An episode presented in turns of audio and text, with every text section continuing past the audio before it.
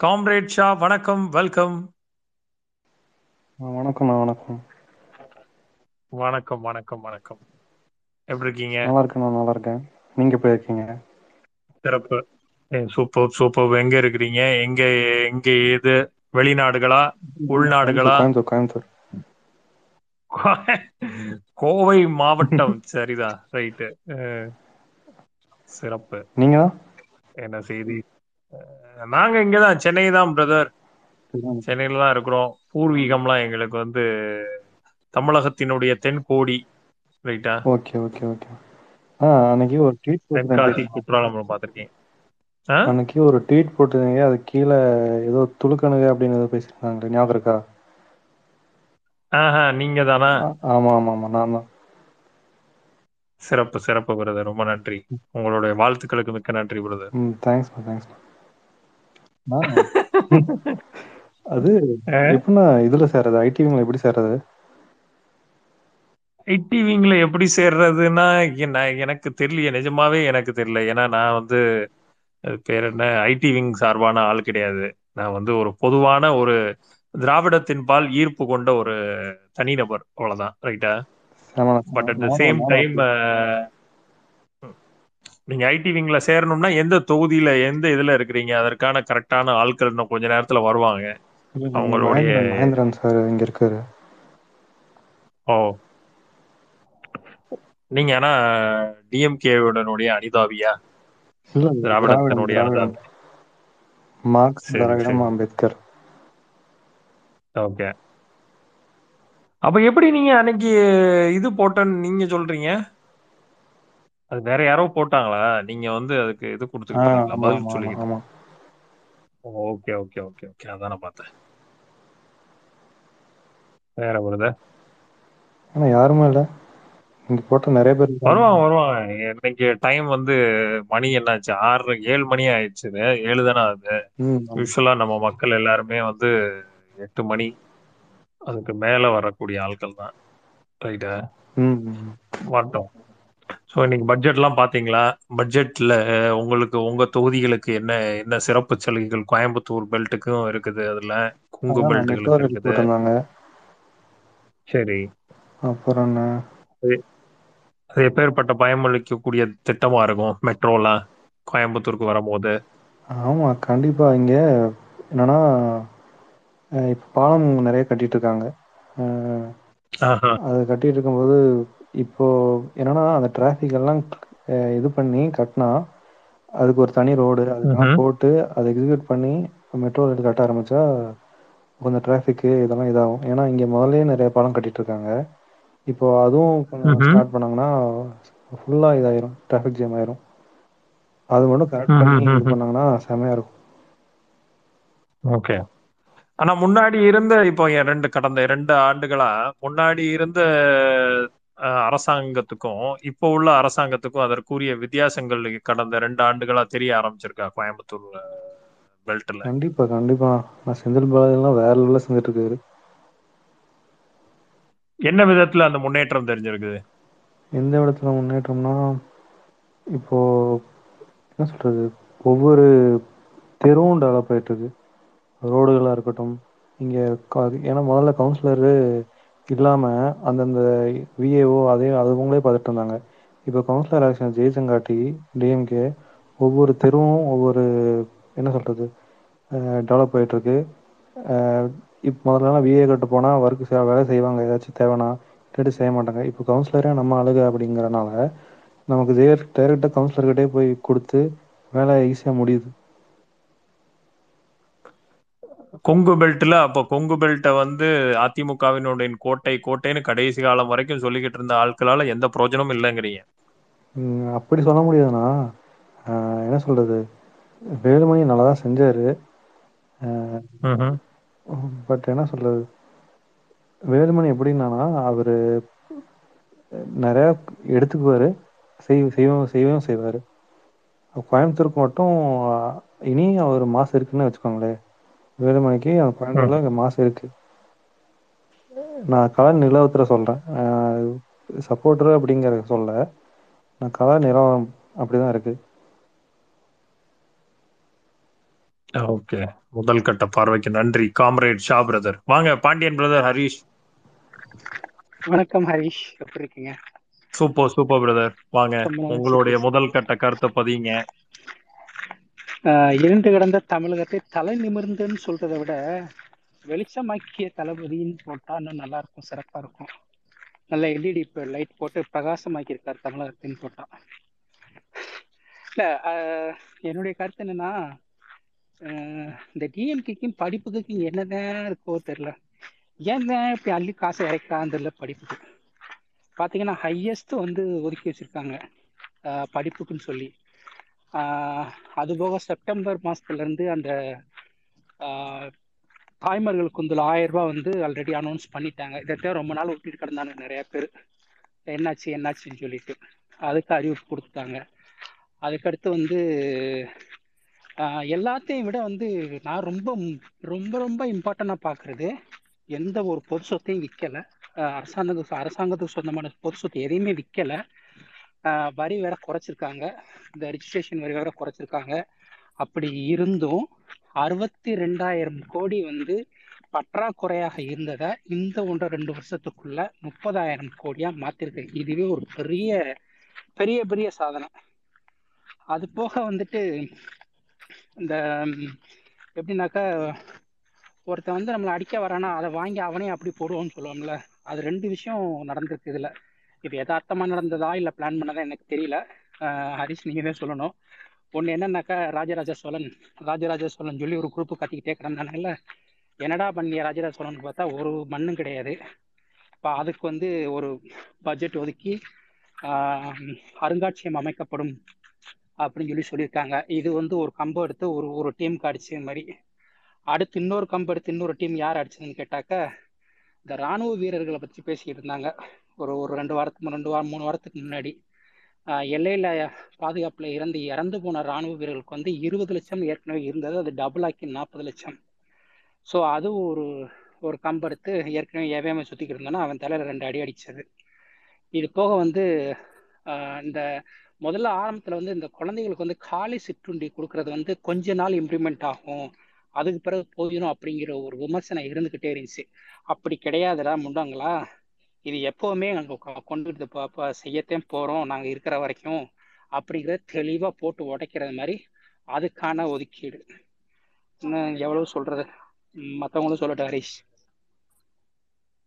Okay okay. முதல் கட்ட பார்வைக்கு நன்றி. வாங்க அடுத்து. பிரதர் யாரு ஃப்ரீயா இருக்கிறீங்களோ உங்களை கவர்ந்த திட்டம் எது? ஃபரீத் பிரதர் வாங்க. ஹரிஷ். யா ரெண்டு பேர்ல யாரு ஃப்ரீயா இருக்கீங்களோ பேசுங்க. நான் சொல்ல நினைச்ச மேக்சிமமானதை வந்து பாண்டியன் அண்ணன் சொல்லிட்டாரு? கல்வி மட்டுமே உன்னை உயர்த்தும் அப்படிங்கிற ஒரு இதை வந்து கரெக்டா ஃபாலோ பண்ணி கரெக்டா அந்த கல்வியை முறையான கல்வியை கொடுக்கறது வந்து அது அது வந்து திமுகவால மட்டும்தான் எப்பயுமே முடியும். வேற யாராலையும் முடியாதுங்கிறத மீண்டும் மீண்டும் நிரூபிச்சுக்கிட்டே இருக்குது திமுக மட்டும்தான்.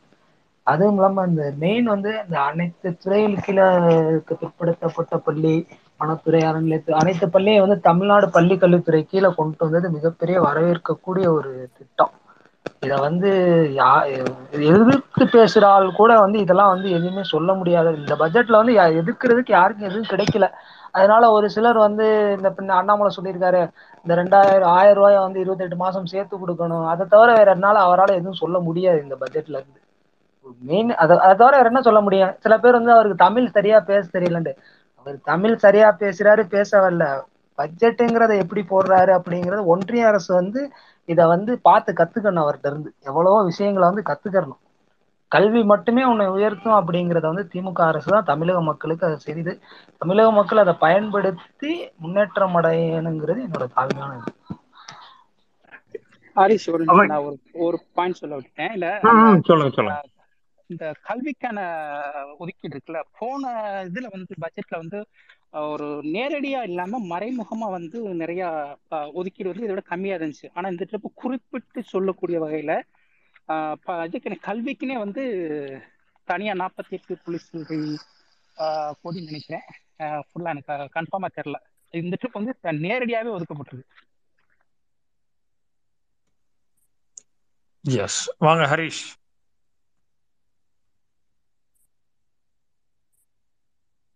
ஹரிஷ் பேசுங்க. கை உயர்த்தி இருக்கிறீங்களா? ஹலோ? ஆ கேக்குது கேக்குது brother go ahead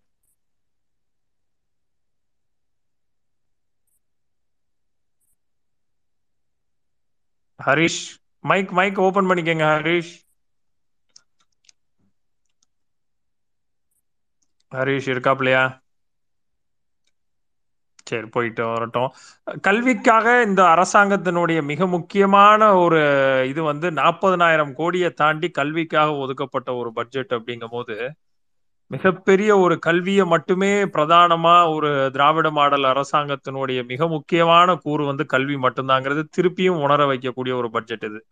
வாங்க ஹரிஷ். வணக்கம் தோழர். வணக்கம்.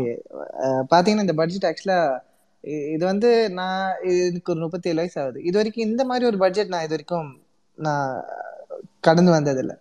ஏன்னா ஒரு டெபிசிட் கவர்மெண்ட் ஏதாச்சும் வந்து சிக்ஸ்டி தௌசண்ட் க்ரோஸ் டெபிசிட் இந்த கவர்மெண்ட் இன்னைக்கு இன்னைக்கு ரெண்டே வருஷத்துல தேர்ட்டி தௌசண்ட் க்ரோஸ் கொண்டு வந்தது இது இந்தியாவில் எந்த கவர்மெண்ட்டும் பண்ணதா எனக்கு தெரிஞ்சு இது வரைக்கும் இல்லை. ஏன்னா அது ஒரு பெரிய அச்சீவ்மெண்ட் ஏன்னா அது அவ்வளோ ஈஸியான விஷயம் கிடையாது. ஏன்னா நம்ம கொடுக்குற அந்த ஃப்ரீ பீஸ் நம்ம கொடுக்குற அந்த அந்த ஸ்காலர்ஷிப்ஸ் அந்த கொடுக்குற அந்த ஃப்ரீ ஃபுட் இது இது இது எல்லாமே நம்ம கால்குலேட் பண்ணி பார்த்தோம்னா ஹலோ ஹலோ கேக்குது கேக்குது பிரதர் நீங்க அப்படியே பேசுங்க தொடர்ந்து பேசுங்க. அதோட ஆட் பண்ணிக்கங்க. ரெவென்யூவையும் ஐம்பது பெர்சன்டேஜ் வந்து ஹையரா இன்க்ரீஸ் பண்ணதுக்கு அப்புறம் அதையும் இன்க்ரீஸ் பண்ணி அது இன்க்ரீஸ் பண்ணனால தான் எங்களால் டெபிசிட்டை மேனேஜ் பண்ண முடிஞ்சிருக்குது. ஸோ அந்த பிளானிங் ஸ்ட்ரக்சர் வந்து இட்ஸ் நாட் ஸோ ஈஸி அது பேப்பர்ல இருக்கிற மாதிரி அவ்வளோ ஈஸியான விஷயம் கிடையாது. That to state like Tamil Nadu ஏன்னா இங்க வந்து சமூக நீதி சமூக அக்கறையோட பல விஷயங்கள் நடக்குது. இந்த சமூக நீதி சமூக அக்கறைன்னு வார்த்தை எடுக்கிறப்பவே வந்து நிறைய விஷயங்கள் வந்து கம்ப் ஒரு கவர்மெண்ட் வந்து ஸ்பெண்டிஷர்ஸ் வந்து அதிகமாகும். லைக் அது அது அந்த இவங்க இந்த முட்டா பசங்கலாம் சொல்லுவானுங்க ஏதாச்சும் வந்து அந்த கவர்மெண்ட் பாரு இந்த குஜராத்தை பாரு இதை பாரு இந்த கவர்மெண்ட்டை பார்க்க சொல்லுங்க. இந்த கவர்மெண்ட் மாதிரி ஒரு இந்த ஆக்சுவலா மாட்டு கருத்து சில இடத்துல வந்து நம்ம கல்வித்துறையில கொஞ்சம் அப்படி இப்படி இருந்தாலும் பட் இன்னைக்கு போட்டிருக்க அந்த பட்ஜெட் அவுட் ஸ்டாண்டிங் பட்ஜெட் ஆக்சுவலா இது வந்து நம்ம பிடிஆருக்கு பெரிய சல்யூட் கொடுக்கணும். ஏன்னா இந்த மாதிரி ஒரு பட்ஜெட் இந்த மாதிரி ஒரு லாங் விஷன் வச்சுட்டு இன்னைக்கு கூட அந்த ஆயிரம் ரூபாய்க்கு வந்து பல பேர் இன்னைக்கு வந்து எதுவுமே பேச முடியல. ஆளுங்க எதிர்கட்சினால எதுவுமே பேச முடியல. இன்னைக்கு எதுவும் பேச முடியாதனால இந்த அதான் நீங்க ஹரிஷ் தோழர் போட்டிருந்தீங்க இல்லையா?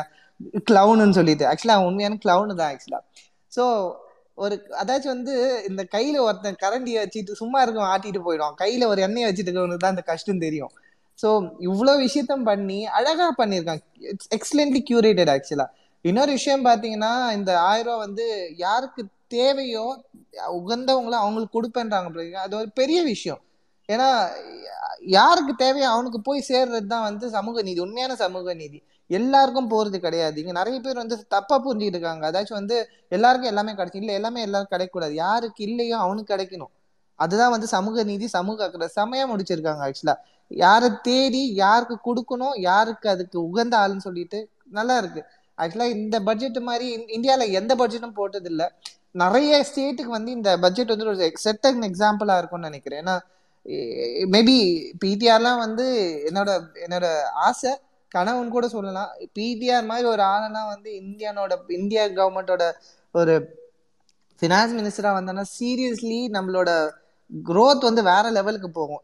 ஏன்னா பாத்தீங்கன்னா மக்களுக்கு அந்த அளவுக்கு சுமையை கொடுக்காம அந்த வரி சுமையை கொடுக்காம அதுல இன்க்ரீஸ் பண்ணாம இதுல இன்க்ரீஸ் பண்ணாம கிளியரா அழகா அதாச்சும் வந்து மக்களுக்கும் பாதிப்பு இல்லாம கவர்மெண்ட்டுக்கும் பாதிப்பு இல்லாம ரன்னிங் அந்த ஃப்ளோவை பாக்குறச்ச வந்து ரொம்ப அழகா இருக்கு.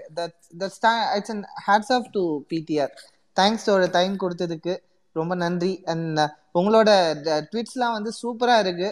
ஹரிஷ் தோழர் உங்களுது. நான் ரொம்ப ரசிச்சு பாக்குற ட்வீட்ஸ் உங்களுது.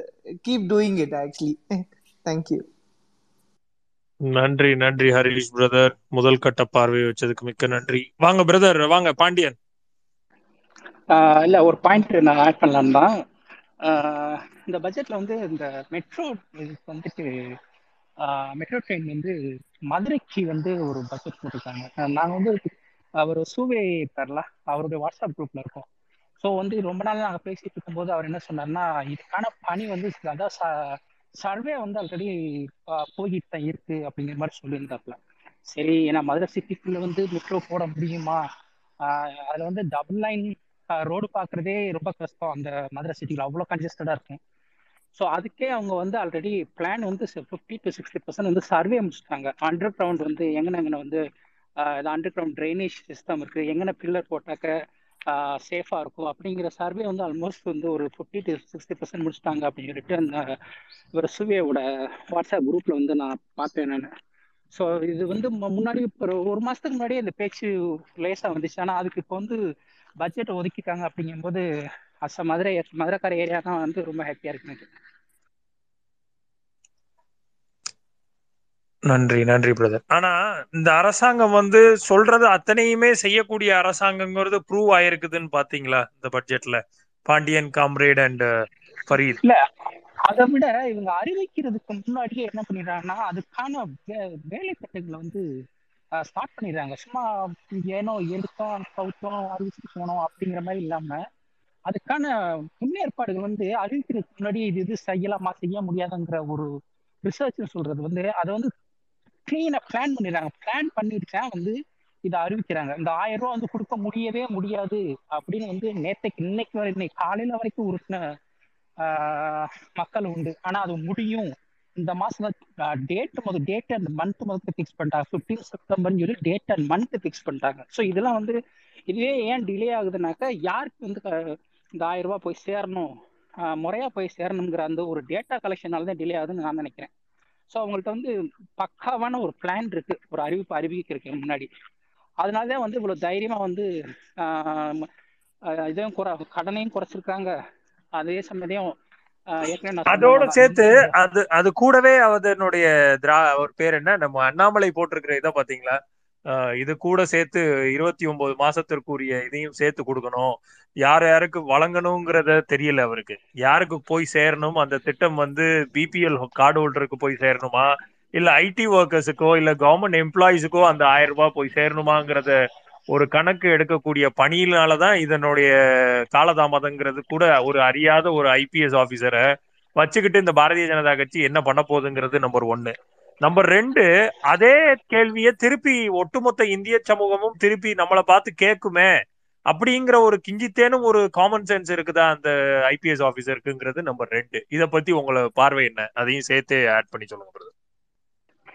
இல்ல நம்ம நல்ல விஷயத்தை பத்தி பேசிக்கிட்டு இருக்கோம்னு நான் நினைச்சேன். சரி எதுக்கு போய்க்கு தேவையில்லாம ஒண்ணும் தெரியாத ஒரு அரை மணி அந்த பேசணும். ஏன்னா வந்து இன்னும் பேசுறதுக்கு நிறைய இருக்கு மக்களுக்கு.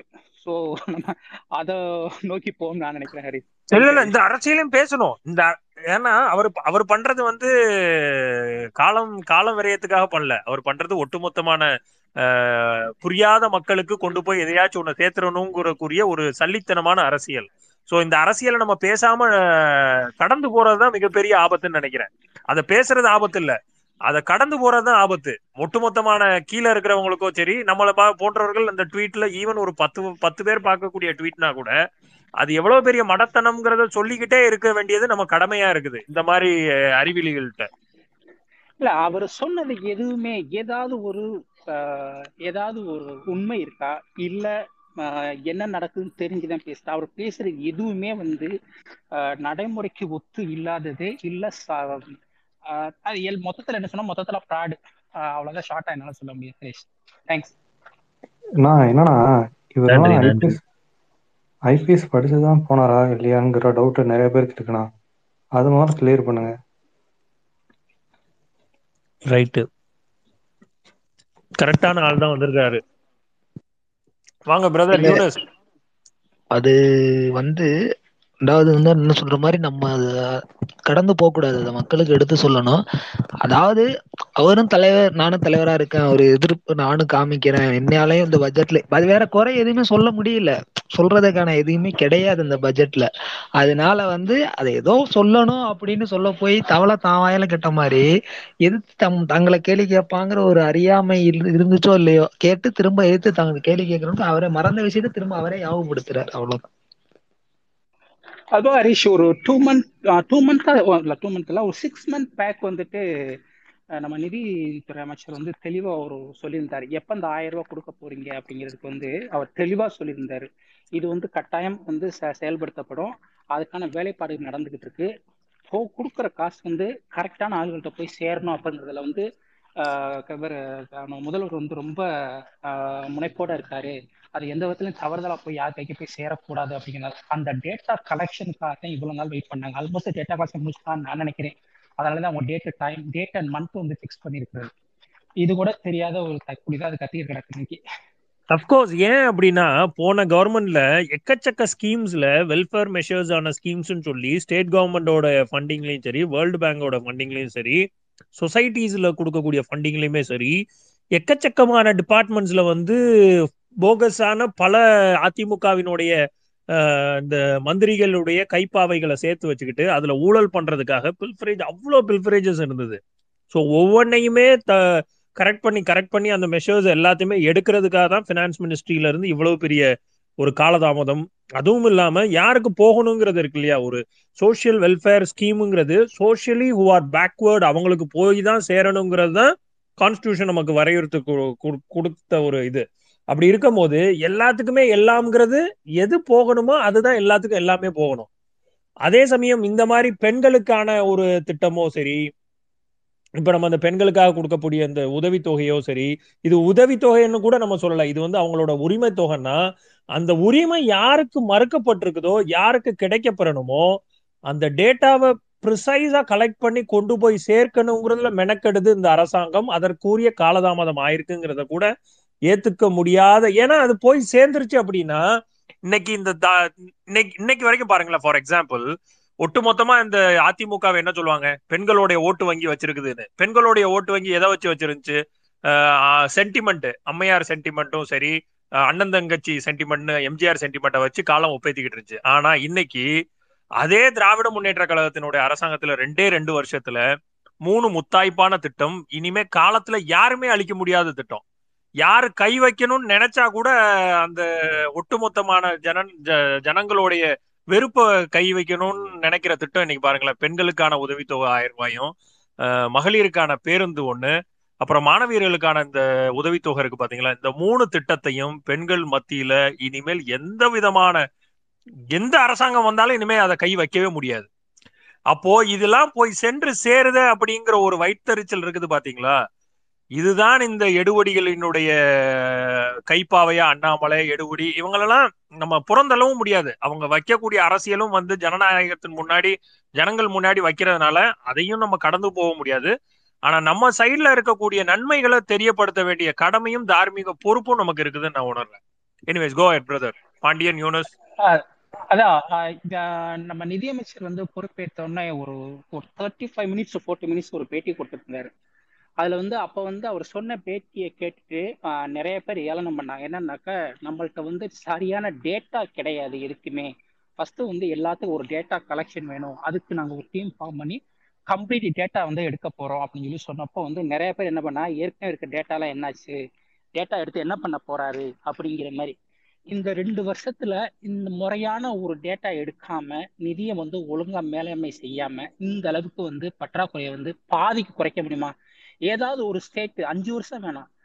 ரெண்டு ரெண்டு ரெண்டு தரம் ஆட்சி பண்ண ஒரு அரசாவே இருக்கட்டுமே. ஃபிஃப்டி பர்சன்ட் வந்துட்டு கடன் கடன் சுமையை குறைக்க முடியுமா? ஏதாவது ஒரு ஸ்டேட்னால நான் தமிழ்நாடு ரெண்டே வருஷம் தான் ரெண்டு வருஷத்துல முடியும்னு அறுபத்தி ரெண்டாயிரம் கோடி இருந்ததை முப்பதாயிரம் கோடி குறைச்சிருக்கு. இதுதான் வந்து டேட்டா கலெக்ஷனோட இம்பார்ட்டன்ட் அவர் ஆரம்பத்துல சொல்லியிருந்தாரு ஸ்டார்டிங்ல அதாவது அவர் பதவி ஏத்து ஒரு ஒரு வாரத்துல கொடுத்த பேட்டி நினைக்கிறேன். ஒரு தேர்ட்டி ஃபைவ் மினிட்ஸ் அந்த பேட்டி. நான் பாக்குறேன் நான் முடிஞ்சா ஷேர் பண்றேன். அப்போ அவர் சொல்லியிருந்தது டேட்டா கலெக்ஷன் இந்த டேட்டா கலெக்ஷன் அவர் எடுக்காம இருந்திருந்தான்னாக்கா இந்த அரசு எடுக்காம இருந்திருந்தாக்கா இந்த அளவு கொண்டு வந்திருக்க முடியுமா? இதுவே ஒரு பெரிய கொஸ்டின் மார்க் தான். இது தெரியாம தான் வந்து அவர் வந்து எல்லாருக்கும் கொடுப்பாங்களா? ஆயிரம் ரூபா. ஏன் எல்லாருக்கும் கொடுக்கல? கவர்மெண்ட்டுக்கு கொடுக்க முடியுமா? அப்படின்னு சொல்லி ஒரு பெதட்டிக் தர்றது என்னன்னாக்க இது எப்படியும் பண்ணிடுவாங்க டேட்டு மந்த் அறிவிச்சிட்டாங்க இது எப்படியும் பண்ணிடுவாங்க இது வேற ஏதாவது வழியில வந்து மாற்றணும் அப்படிங்கிற ஒரே ஒரு காரணத்துக்காக அவர் வந்து இன்னைக்கு கொடுத்த பேட்டி. சோ கால்டு ஐயா இது ஐபிஎஸ் அண்ணாமலை. ரைட் நன்றி நன்றி பிரதர் வேலிடான பாயிண்ட்ஸ் வாங்க யூனஸ் காம்ரேட் ஷா ஃபரீத் யார் ஃப்ரீயா இருக்கிறீங்களோ வாங்க. தேங்க்யூ ஹரி தேங்க்யூ அதான் என்னன்னா இப்போ மாற்றுக் கட்சியிலேருந்து வரும்போது நிறைய பேர் மாற்றுக் கட்சியும் சரி இந்த கிரிஞ்சி எலிமெண்ட்னு சொல்ற மாதிரி கேட்குற ஒரு கொஸ்டின் இருக்குல்ல. வாட் இஸ் த திராவிடியன் மாடல்னு சொல்லி அதுக்கு ஆன்சர் வந்து இன்னைக்கு இந்த இந்த பட்ஜெட்டை பார்த்தா தெரிஞ்சுன்னு நினைக்கிறேன். வாட் இஸ் கால் திராவிடியன் மாடல்னு சொல்லி. அதாவது சொன்னார்ல நம்ம பாண்டியன் சொன்னார்ல நம்ம ஒரு ஒரு ஒரு பட்ஜெட்ல ஒரு விஷயம் அனௌன்ஸ் பண்றோம்னா அது அன்னைக்கு தான் போய் உட்காந்து நூத்தி பத்து விதின்னு சொல்லி ஒன்று இருக்கு. நான் அதை அதை அப்படிதான் கம்பேர் பண்றேன். பழைய ஒரு ஒரு ஒரு கவர்மெண்ட் ஒன்று இருந்துச்சு லாஸ்ட் ஒன் டிகேடா ஒரு பத்து வருஷமா. அதாவது ஒரு பையன் ஒரு பத்து வயசுல இருந்த பையன் வந்து இருபது வயசு ஆகுற வரைக்கும் ஒரு ஒரு ஒரு ஆட்சியை ஒன்று பார்த்துருப்பான் வச்சுக்கோங்களேன். அவனுக்கெல்லாம் இந்த இந்த- அதாவது அவன் அவன் மிஸ் பண்ணது. அந்த இந்த திராவிடியன் மாடல்ல கவர்மெண்ட்டை வந்து கவர்னன்ஸை வந்து மிஸ் பண்ணியிருக்காங்க அதுதான் இப்போ அது அது இவங்களுக்கு கிடைக்கும் போது இவங்களுக்கு இவங்களுக்கு யாருக்குமே தெரியாது. இது எப்படி எப்படி நடந்தது என்ன நடக்குது அப்படின்னு சொல்லி. ஸோ அவங்க அவங்க எல்லாருக்குமே புரியும் நினைக்கிறேன். இப்போ இது வந்து ஒரு பெரிய அஹ், நம்ம வந்து இது வெளியே போய் ரொம்ப அதிகமா ட்ரெயின் பண்ணி சொல்ல வேண்டிய அவசியம் இந்த பட்ஜெட் ஒன்று பார்த்தாலே தெரியும் நினைக்கிறேன் எல்லாருக்குமே. ஸோ இவர் இன்னொரு முக்கியமான விஷயம் இதுக்கு முன்னாடி இவர் டென் இயர்ஸ் வந்து ஒரு கவர்மெண்ட்ல வந்து ஃபினான்ஸ் மினிஸ்டர்னு சொல்லி. அது யாருக்காச்சும் தெரியுமான்னு தெரியல எனக்கு. அதாவது இப்போ நம்ம இப்போ இப்போ பேசின ஒரு நாலஞ்சு பேர் பேசினாங்க. அவங்க அவங்க எல்லாரும் எல்லாருமே ஒரு விஷயம் வந்து பிடிஆர்ன்ற அந்த ஃபினான்ஸ் நம்மளோட ஃபினான்ஸ் மினிஸ்டர் வந்து அவர் எந்த அளவுக்கு என்ன சொல்றதுக்கு எப்படி சொல்றது அந்த பிளானிங் அந்த எக்ஸிகியூஷன் வந்து அவரோட இதை பத்தி பேசணும் பார்த்தீங்களா? ஆனா இதுக்கு முன்னாடி இருந்த இதுக்கு முன்னாடி ஒரு கவர்மெண்ட் இருந்துச்சு. யாருக்காச்சும் பேராச்சும் தெரியுமா? பேர் தெரிஞ்சிருக்க சான்ஸ் இருக்கு. பட் அவர் அவர் என்ன பண்ணாருன்னு சொல்லி தெரிய தெரிய யாருக்குமே தெரியாதுன்னு வச்சுக்கோங்களேன். அவர் என்ன மிச்சர் சாப்பிட்றதுன்னு சொல்லி ஒரு ஒரு விஷயம் நடந்துட்டு இருக்கு அவர் அவர் அந்த அந்த கவர்மெண்ட்ல ஸோ இந்த இந்த பட்ஜெட்டை பொறுத்த வரைக்குமே வந்து அது எவ்வளவு பெரிய விஷயம் பாருங்களேன் அது. இப்போ மதுரை அந்த வந்து- அந்த ஒரு டவுன் வந்து இப்போ அந்த மெட்ரோ இது வந்து அது அது அது எந்த லெவல்ல வந்து அந்த அந்த அந்த மதுரை இப்போ ஃபார் எக்ஸாம்பிள் வந்து சென்னை தான் வந்து இப்போ எல்லாமே ஹப்பு அது சென்னை மட்டும்தான் முன்னேறுதுன்னு சொல்லி சொல்லிட்டு அது ஒரு ப்ரொபகண்டா ஒன்று போயிட்டு இருந்துச்சு பட் இப்போ அந்த அந்த அது இனிமேல் பேச முடியுமா அந்த மாதிரி?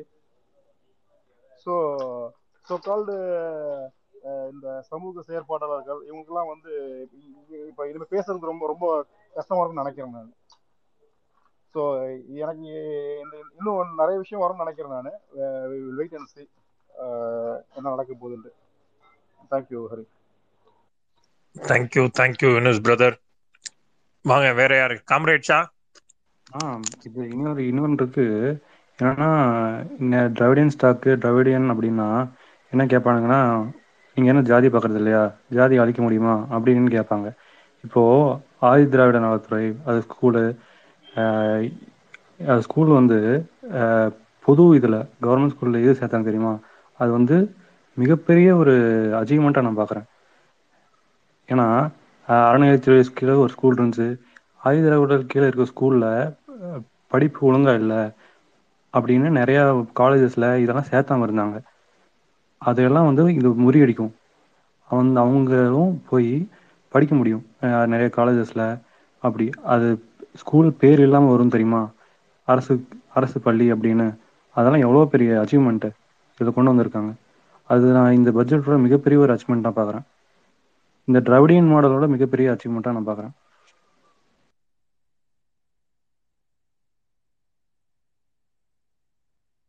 எக்ஸாக்ட்லி பிரதர் ஆனா இதுதான் இவ்- இதுதானே ஒரு சமூக நீதி பயணத்துல மேற்கொள்ளக்கூடிய அரசாங்கம் இத்தனை ஆண்டு காலமாக இந்த ஸ்டெப்பை எடுக்கிறதுக்கு எவ்வளவு பெரிய ஒரு தயக்கம் இருந்துச்சு எவ்வளவு பெரிய ஒரு பின்னூட்டமான அந்த ஒரு பயம் கலந்த ஒரு ஈவன் அதை நம்ம சொல்ல வேண்டாம். திராவிட முன்னேற்ற கழக அரசாங்கத்திலையுமே வந்து பல்வேறு எதிர்ப்புகளை தாண்டி அதை கையே வைக்க முடியாம இருந்த காலகட்டத்துல இன்னைக்கு சத்தமே இல்லாம ஒரு புரட்சியை செஞ்சிருக்கிறதையும் சேர்த்தே பேச வேண்டிய காலகட்டாயம் இருக்கு. இது எப்படி பாக்குறீங்க? ஃபரீது யூனஸ் வாங்க கீழே இருக்கிற யாரும் ஃப்ரீயா இருந்தீங்கன்னா மேல வாங்க மக்களே.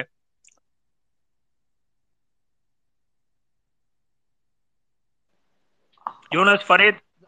அதான் அததான் தோழர். நான் ஃபர்ஸ்ட் என்னோட முதல் கட்ட கருத்துல நான் எடுத்ததுமே அதை தான் நான் சொன்னேன். இது வந்து இந்த இன்னைக்கு ஜாதியை ஒழிச்சிருவேன் ஜாதியை ஒழிச்சிருவேன்னு பேச பேச வாயில சொல் வாயில மட்டுமே பேசிக்கிட்டு இருக்கவங்களுக்கு இது வந்து ஒரு முன்னோட்டமான செயல்பாடு. காலேஜுக்கு போறோம். இப்ப நம்ம நார்மல் ஸ்கூல்ல படிச்சு வர்றவங்களும் இப்ப நான் நார்மல் ஸ்கூல்ல படிக்கிறேன் நானே ஒரு ஆதி ஸ்கூலில் ஸ்கூல்ல படிக்கிறேன்.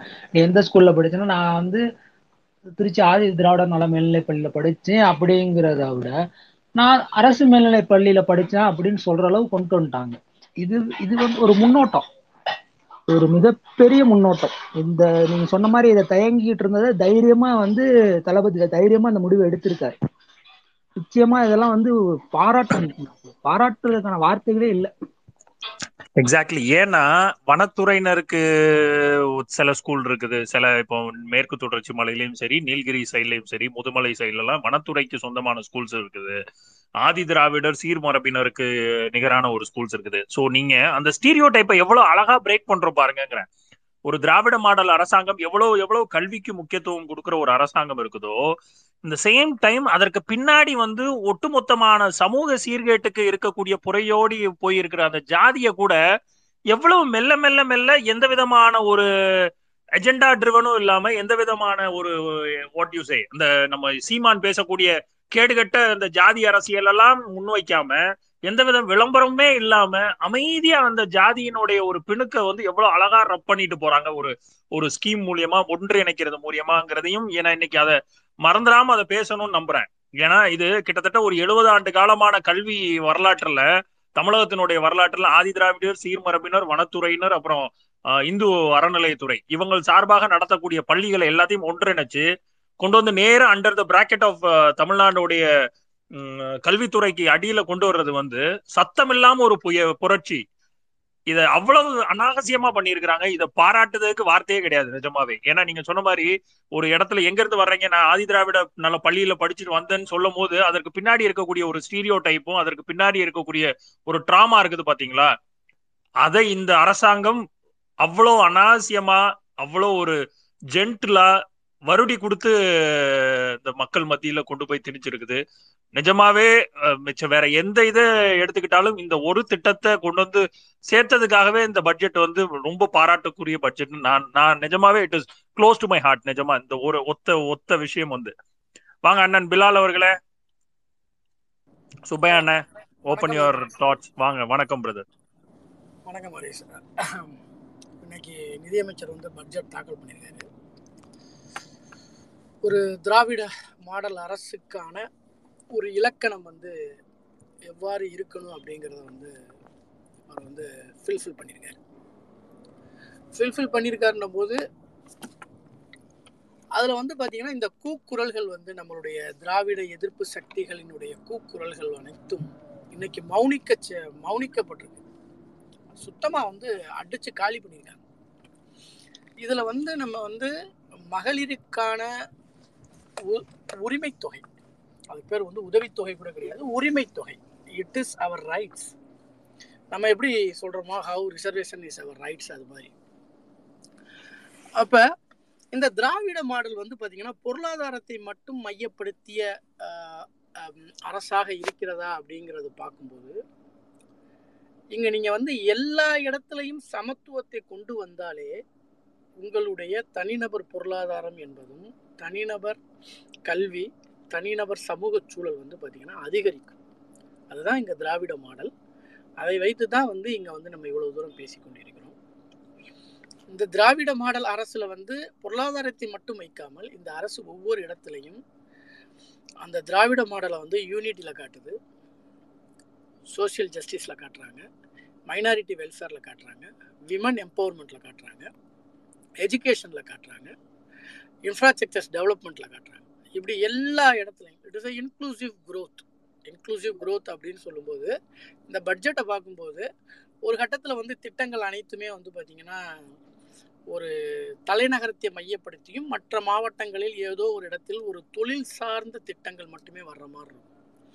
ஆனால் இங்கே பார்த்தீங்கன்னு வச்சுங்களேன் அடிப்படை கட்டமைப்பு வசதிகளில் இன்றைக்கி மெட்ரோ என்பதை வந்து நம்ம நினைக்கிறோமோ நினைக்கலையோ ரயிலை பார்த்ததெல்லாம் வந்து எங்களுடைய வயதில் வந்து பார்த்திங்கன்னா ஒரு மிகப்பெரிய சாதனையாக இருந்தது. அப்போ மெட்ரோவை வந்து சென்னையில் வந்து பார்க்கக்கூடிய மக்களுக்கு இடையில இன்றைக்கு அது வந்து கோயம்புத்தூர் வரைக்கும் போயிருக்கு மதுரை வரைக்கும் வந்திருக்கு. இன்ஜினியர் படித்தா வந்து வேலை இல்லை வேலை இல்லை எல்லாரும் ஊரில் சுற்றுறாங்கன்றாங்க பட் அதே நேரத்தில் தமிழ்நாட்டில் இன்னும் பல இடங்களில் வந்து பார்த்திங்கன்னா டைட்டில் பார்க்குகள் சிப்காட் தொழில் மையங்கள் உருவாக்க வேண்டிய ஒரு சூழலை உருவாக்கியிருக்காங்க. அப்போ இந்த அரசு வந்து பார்த்திங்கன்னா ஏதோ வந்து நாங்கள் வந்து பட்ஜெட்டை வந்து அதிகாரிகள் வந்து எழுதி கொடுத்தக்கூடிய பட்ஜெட்டாக கிடையாது. இதற்கு முன்னால் யார் பேசுனான்னு தெரியல. I think Yunus the data அப்போ இத்தனை வருஷமா டேட்டா இல்லையா அப்படின்னா இத்தனை வருஷமா எதுவுமே பண்ணலை. அதனால the whatever the data is validate பண்ண வேண்டிய ஒரு கட்டாயம் கவர்மெண்ட்டுக்கு இருந்தது. அதனோட அடிப்படையில் தான் இன்னைக்கு வந்து பார்த்தீங்கன்னா அண்ணன் பிடிஆர் வந்து பார்த்திங்கன்னா ஒரு முக்கியமான ஒரு விஷயத்தை இங்கே வந்து நம்ம பேச மறக்கிறோம். என்னண்டா? அரசின் மீதான கடன் சுமை. அந்த அரசின் மீதான கடன் சுமை என்பது ஏதோ வந்து பிலாலுக்கும் ஹரிஸுக்கும் சம்பந்தமில்லாத ஒரு விஷயமாகவும் ஏதோ இது வந்து ஒரு மிகப்பெரிய தனி நப ஒரு ஒரு தனியான அமைப்புக்கோ ஒரு தனியான நபருக்கு சார்ந்த விஷயம் கிடையாது. ஒவ்வொரு தனி மனிதனுக்கும் பாதிப்பை ஏற்படுத்தக்கூடிய அனுகூலத்தை ஏற்படுத்தக்கூடிய ஒரு விஷயம். அரசாங்கத்தினுடைய கடன் ஏறுவதும் இறங்குவதும். அப்போ அரசாங்கத்தோட கடன் ஏறினால் என்ன ஆகும்னு கேட்டிங்கன்னா அரசாங்கத்தினுடைய கடன் ஏற அரசினுடைய செலவினங்களில் பிரச்சனைகள் வரும். அரசை நம்பக்கூடிய மக்கள்கிட்ட வந்து பார்த்தீங்கன்னா ஒரு நிமிஷம் ஸ்பெஷல் ஃபுல்லாக கார்டு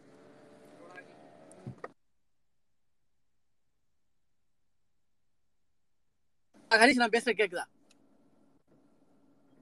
ஹரிஷ் நான் பேசுற கேக்குதா? கேக்குது கேக்குது கேக்குதுண்ணா கேக்குது ஓகே. அப்ப கலைஞர் வந்து ஆயிரத்தி தொள்ளாயிரத்தி தொண்ணூத்தி ஒண்ணு தொண்ணூத்தி ஆறு ஜெயலலிதாவினுடைய ஆட்சிக்கு பிறகு கலைஞர் வர்றாரு. அப்ப கலைஞர்கிட்ட கேக்குறாங்க ஆட்சி அமைச்சிட்டீங்க என்ன எப்படி நீங்க வந்து இந்த ஆட்சி நடத்த போறீங்கன்னு சொல்லிட்டு. இப்பதான் வந்திருக்கோம் சமயக்கட்டுக்குள்ள போய் பார்த்தாதான் தெரியும் என்ன இருக்கு ஏது இருக்குன்னு சொல்லிட்டு. தொடர்ச்சி எடுத்து வச்சுட்டு தான் போயிருந்தாங்க. அதே கலைஞர் அரசு மிக திறமையாக நிர்வாகத்திறன் செஞ்சு அந்த தொண்ணூற்றி ஆறு டு ரெண்டாயிரத்தி ஒன்று தமிழ்நாட்டினுடைய பொற்காலம் என்பதை வந்து இன்றைக்கு வந்து பார்த்தீங்கன்னா நாற்பதுகளில் இருக்கக்கூடிய இளைஞர்கள் ஏண்டா வந்து கல்லூரி படிப்பு முடித்தாலே வந்து பார்த்தீங்கன்னா தொழில்நுட்பத்துறையில் ஏதோ ஒரு இடத்துல ஒரு வேலை. அது ஒரு டேட்டா என்ட்ரி ஆப்ரேட்டராக இருக்கலாம் இல்லை பிஸ்னஸ் ப்ராசஸ் அவுட் சோர்சிங்காக இருக்கலாம் இல்லை நாலேஜ் ப்ராசஸ் அவுட் சோர்சிங்காக இருக்கலாம் இல்லை சாஃப்ட்வேர் கோடராக இருக்கலாம் இல்லை ஹார்ட்வேர் படித்தவனாக இருக்கலாம் ஏதோ ஒரு இடத்துல அவனுக்கு ஒரு பத்தாயிரரூபா பதினஞ்சாயிரரூபா வேலை குடிக்கக்கூடிய ஒரு காலம். அதுதான் வந்து தமிழகத்தினுடைய பொற்காலம் கூட சொல்லலாம். ஆனால் அந்த இரண்டாயிரத்தி ஒன்று ரெண்டாயிரத்தி ஆறு தேர்தலில் திமுக வீழ்த்தப்பட்டது. அந்த கொடுமையெல்லாம் தமிழ்நாட்டில் நடந்தது. அப்போ எப்பொழுதெல்லாம் ஆட்சிக்கு வருகிறதோ திமுக தன்னுடைய நிர்வாக திறமையால் வந்து மாநிலத்தை ஒரு கட்டத்துக்கு உயர்த்துவதும் அதற்கு பின்னால் வரக்கூடிய அதிமுக ஊழலை மட்டுமே மையப்படுத்தி ஒட்டுமொத்த அமைப்பை சீர்குலைப்பதும் வந்து நடந்து கொண்டே வரக்கூடிய சூழல்ல எப்பவுமே ஐந்து வருடங்களுக்கு நடக்கக்கூடிய இந்த கொடுமை மிக கொடுமையாக பத்து வருடங்கள் நடந்துவிட்டன ஒட்டுமொத்தமாக தமிழகம் வந்து தன்னுடைய நிதி ஆதாரத்தை இழந்தது தன்னுடைய அனைத்து மாநில உரிமைகளையும் இழந்து இங்க வந்து ஒரு கேள்விக்குறியான ஒரு சூழல் இருந்தப்பதான் இந்த அரசு வந்து பொறுப்பேற்குது. அதுவும் எவ்வாறு பொறுப்பேற்குதுன்னா கொரோனாவினால் ஒட்டுமொத்த உலக நாடுகளே வந்து பார்த்தீங்கன்னா பொருளாதாரம் நசுங்கி இருக்கக்கூடிய சூழலில் வந்து இந்தியாவில் வளர்ந்த மாநிலமாக இருந்த தமிழ்நாட்டினுடைய முதலமைச்சராக அவர் பொறுப்பேற்கிறார். அப்போ கூட வந்து பார்த்திங்கன்னா ஆனந்த விகடன் ஒரு கார்ட்டூன் போட்டிருந்தாங்க. கதவை திறந்து கொண்டு ஸ்டாலின் எட்டு பார்க்கிறார் வந்து கொரோனா ஒரு மிகப்பெரிய பூதமாக ஸ்டாலினை பார்த்து சிரிக்கிறது ஸ்டாலின் மிரண்டு போன மாதிரியான ஒரு கார்ட்டூனை வந்து ஆனந்த விகடன் போட்டிருந்தது. அதை இந்த இடத்துல நான் ஞாபகப்படுத்த நினைக்கிறேன் வேண்டும்னு நினைக்கிறேன். இன்றைக்கு எந்த சூழல்ல இருக்கிறோம்? இன்றைக்கு வந்து பாத்தீங்கன்னா தமிழ்நாட்டினுடைய அரசு மக்களுக்கான அரசு. அப்ப மக்கள் என்பவர்கள் யார் அப்படின்னு கேட்டீங்கன்னா இங்க அனைவருக்குமான அரசு. அதை தான் நான் திருப்பி திருப்பி சொல்றேன். இன்க்ளூசிவ் குரோத் அந்த இன்க்ளூசிவ் குரோத்தில் வந்து பாத்தீங்கன்னா எல்லோருமே இருக்கிறாங்க. அவர்களுக்கு தேவையான அனைத்தையும் நிறைவேற்றுவதற்கு கூடிய அனைத்து திட்டங்களையும் வந்து அரசு கொண்டு வருது. படித்தவர்களுக்கான வேலைவாய்ப்பு திட்டங்கள் இந்த மகளிருக்கான திட்டங்கள்.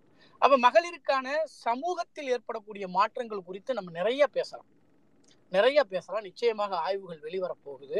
ஒரு பெண் தன்னிடம் இருக்கக்கூடிய தன்னிடம்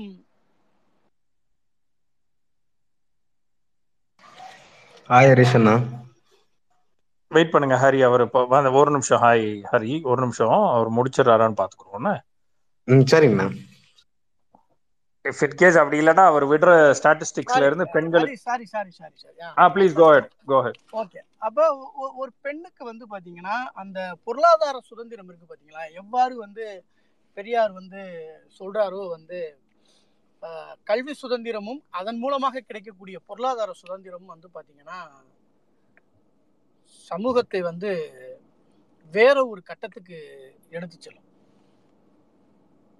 அதனுடைய சூழல்ல ஒரு நிமிஷம் ஒரு நிமிஷம். நீங்க பேச வர்றதை பார்த்தா வச்சுக்கோங்களேன் ஒரு பட்ஜெட் தாக்கல் செய்யறத பத்தி நீங்க பேச விரும்பலன்னு நினைக்கிறீங்க. நீங்க தளபதி ஸ்டாலினை வச்சு குறிப்பிட்டு பேசுற மாதிரி இருக்கு.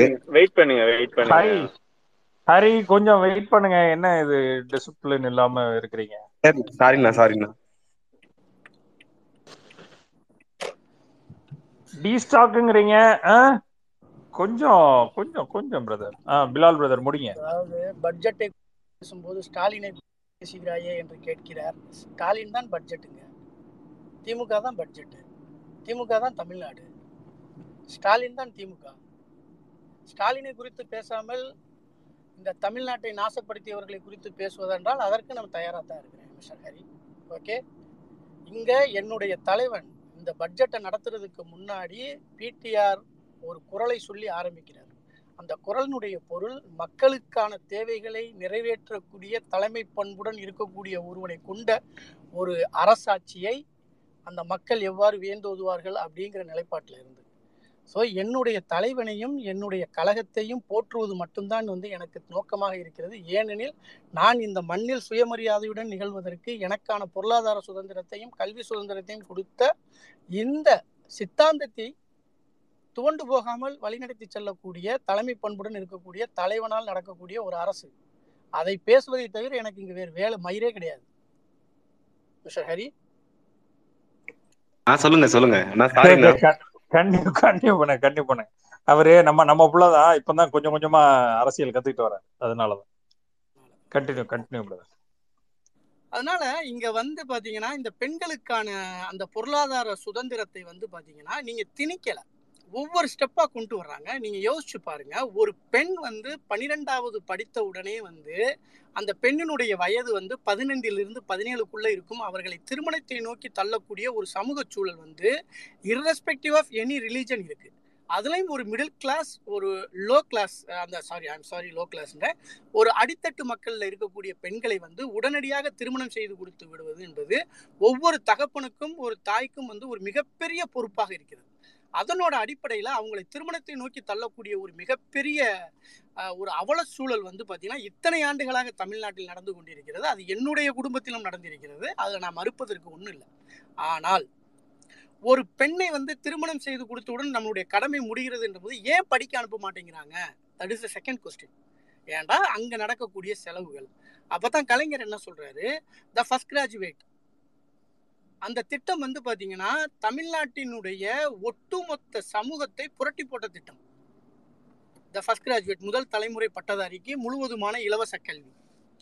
ஆனால் இங்கே அடுத்த கட்ட லெவலில் வந்து பார்த்தீங்கன்னா ஸ்டாலின் என்ன பண்ணுறாருன்னா படிக்க வர்ற பெண்களுக்கு மாதம் ஆயிரம் ரூபாய் உதவித்தொகைன்னும் போது அந்த பெண்கள் என்ன பண்ணுறாங்க தங்களுடைய அனைத்து செலவினங்களையுமே வந்து அதில் வந்து மேனேஜ் பண்ணுறாங்க நீ படி படித்து முடித்ததோட நீ வேலைக்கு போற எங்க போ- எங்க வேண்டாம் வாட் எவர் இட் இஸ் அப்ப அந்த பெண் வந்து பாத்தீங்கன்னா எந்தவித பொருளாதார நெருக்கடியும் இல்லை. அவங்க தாய் பெற்றோர்களுக்குமே வந்து பாத்தீங்கன்னா ஒரு ஆசுவாசம் கிடைக்கிறது. ஓகே பொண்ணு காலேஜுக்கு போகுது மாசம் ஆயிரம் ரூபாய் கிடைக்குது. அந்த பொண்ணு வந்து அந்த பொண்ணோட லெவல்ல இருந்து படிச்சுக்கிட்டு. ஓகே அந்த பொண்ணு டிகிரி முடிச்ச உடனே என்ன ஆகுது? அந்த குடும்பமே வந்து பாத்தீங்கன்னா அடுத்த கட்டத்தை நோக்கி போகுது. அந்த பெண் வேலைக்கு போகலாம் ஒரு அரசாங்க உத்தியோகம் படிக்கலாம் ஒரு தனியார் நிறுவனத்தில் படிக்கலாம் ஒரு ஆராய்ச்சி படிப்பு கூட படிக்கலாம். கல்லூரி கல்லூரியினுடைய எல்லையை மிதிக்கக்கூடிய ஒரு பெண்ணினுடைய சிந்தனைகள் வந்து பார்த்தீங்கன்னா வேற கட்டத்துக்கு போகுது. இதற்கு பிறகு திருமணம் ஆகக்கூடிய அந்த பெண் வந்து பார்த்தீங்கன்னா ஒரு பட்டதாரியாக இருக்க அந்த பெண்ணுக்கு பிறக்கக்கூடிய குழந்தை வந்து பார்த்தீங்கன்னா ஒரு பட்டதாரிக்கு பிறக்கக்கூடிய குழந்தை. இதுதான் இங்கே முக்கியமான ஒரு கூற்று. ஒரு குழந்தைக்கு வந்து பார்த்தீங்கன்னா தன் தாய் வந்து ஒரு பட்டதாரியாக இருக்கிறாள் அதை இந்த அரசு உறுதி செய்கிறது. இந்த மாதிரியான சமூக காரணிகளை நம்ம கொடுத்து இங்க பேச பே- பேச வேண்டிய ஒரு கட்டாயம் இருக்கு. அதனாலதான் இந்த நிதிநிலை அறிக்கையில வந்து பாத்தீங்கன்னா ஏன் வந்து நம்ம திராவிட சித்தாந்தத்தை குறித்து பேசுகிறோம்னா இவ்- இந்த இந்த தலைவர்கள் வந்து பாத்தீங்கன்னா இந்த மக்களுக்காகவே இயங்கிக்கிட்டு இருக்காங்க. இங்க நம்ம இருக்கிற சிஸ்டத்துல எதை வந்து நம்மளால அப்கிரேட் பண்ண முடியும் அப்லிஃப்ட் பண்ண முடியும்? அப்ப நீங்க வந்து இலவசங்களை கொடுத்து நாசமாக்கிட்டீங்கன்ற ஒரு கட்டுடைப்பை வந்து பாத்தீங்கன்னா இங்க இருந்து சுக்குநூறு ஆக்குறாங்க ஏண்டா? இந்த பணப்பலன்களும் நமக்கு கிடைக்கக்கூடிய இலவச திட்டங்களும் மட்டும்தான் வந்து பார்த்தீங்கன்னா மக்களினுடைய சிந்தனைகளை தங்களினுடைய பொருளாதார பிரச்சனையிலிருந்து வெளியேற்றி அவர்களை வந்து தன்னுடைய வீட்டை விட்டு வெளியில் வர வைக்கிறாங்க. இந்த பேருந்து பயணம் வந்து பார்த்தீங்கன்னா நீங்கள் பேசும்போது வந்து பார்த்தீங்கன்னு வச்சுங்களேன் அதை வந்து நீங்கள் அவங்களுடைய வார்த்தைகள்லேருந்து பேசுனீங்கன்னு வச்சுங்களேன் இது எவ்வளோ பெரிய சமூக புரட்சி திட்டம்னு தெரியாது. ஒரு பெண் வந்து சன் நியூஸ் தொலைக்காட்சியில் பணிபுரிகிறாரு. அவர் வந்து ஒரு நல்ல சம்பளம் வாங்கக்கூடிய ஒரு பட்டதாரியாக இருக்கக்கூடியவர். அவர் ஆட்டோவில் போயிட்டு திட்டம் திரும்பும்போது பஸ்ஸு இது ஆட்டோ கிடைக்கிறதுல சிரமமாக இருக்கேன்னு சொல்லி பஸ்ஸில் ஏறிட்டார். பஸ்ஸில் ஏறினோடனே அந்த கிடைத்த கட்டணம் இல்லாத பயணச்சீட்டை வாங்கிக்கிட்ட உடனே அவர் எனக்கு கிடைத்த அந்த உணவு என்னால் வார்த்தையிலே விவரிக்க முடியாது. அப்ப யோசித்து பாருங்க ஒரு கிராம பகுதியில வந்து பாத்தீங்கன்னா விவசாய வேலைக்கு செல்பவர்களோ இல்ல கடைகளில் பணிக்கு செல்பவர்களோ இந்த கட்டணம் இல்லாத பயணச்சீட்டை எந்த அளவுக்கு தங்களுடைய வாழ்க்கையில வந்து ஒரு மிகப்பெரிய பொ ஒரு ஆஹ் தான் நான் பாக்குறேன் நான். எந்த அளவு ஒவ்வொரு ஒ- ஆசுவாசமா பார்ப்பாங்க அப்ப இந்த மக்களுக்கு வந்து பாத்தீங்கன்னா ஆயிரம் ரூபாய் உரிமை தொகை கொடுப்பதனால வந்து என்ன நடக்க போகிறது அப்படிங்கிறத இனிமே வரக்கூடிய தரவுகள் சொல்லும். ஒவ்வொரு தரவுகளாக சொல்லும். இங்க ஒட்டுமொத்தமா நான் நிறைய பேச வேண்டியது இருக்கு. பட் டிராவல்ல இருக்கிறதுனால என்னால கண்டினியூட்டியா பேச முடியல ஹரிஸ். லெட் தம் கண்டினியூ நான் ஜாயின் இட் இல்ல இல்ல. உங்களோட பேச்சுவார்த்தையை நீங்க கண்டினியூ பண்ணலாம். அருமையா பேசுனதுக்கு ரொம்ப நன்றிண்ணா. அண்ணா ஹரிஷ் அண்ணா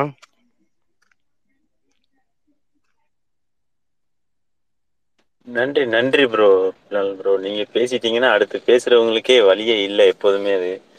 நீங்க அந்த அளவுக்கு எல்லா டேட்டாவும்.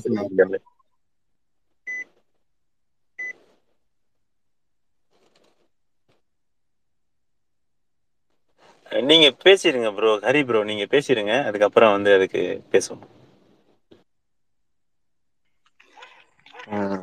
இன்றைய ரெண்டாயிரத்தி இருபத்தி மூணு இருபத்தி நாலு பட்ஜெட் கூட்டத்துல நிதியமைச்சர் பேசின அனைத்து கருத்துக்களும் எல்லாரோட மக்களோட ஈர்ப்புகளையும் தன்னோட கவனத்தையும் ஈர்த்துள்ளதுன்னு நான் நினைக்கிறேன். இன்னொன்னு வந்து கழக தலைவர் ஸ்டாலின் வந்து அவரோட ஸ்மைல் கொடுத்தார் பாத்தீங்களா? தன்னோட தன்னோட பட்ஜெட் மூலியமா ஈரோடு இல கிழக்கு இடைத்தேர்தலப்ப பேச பேச வராங்க.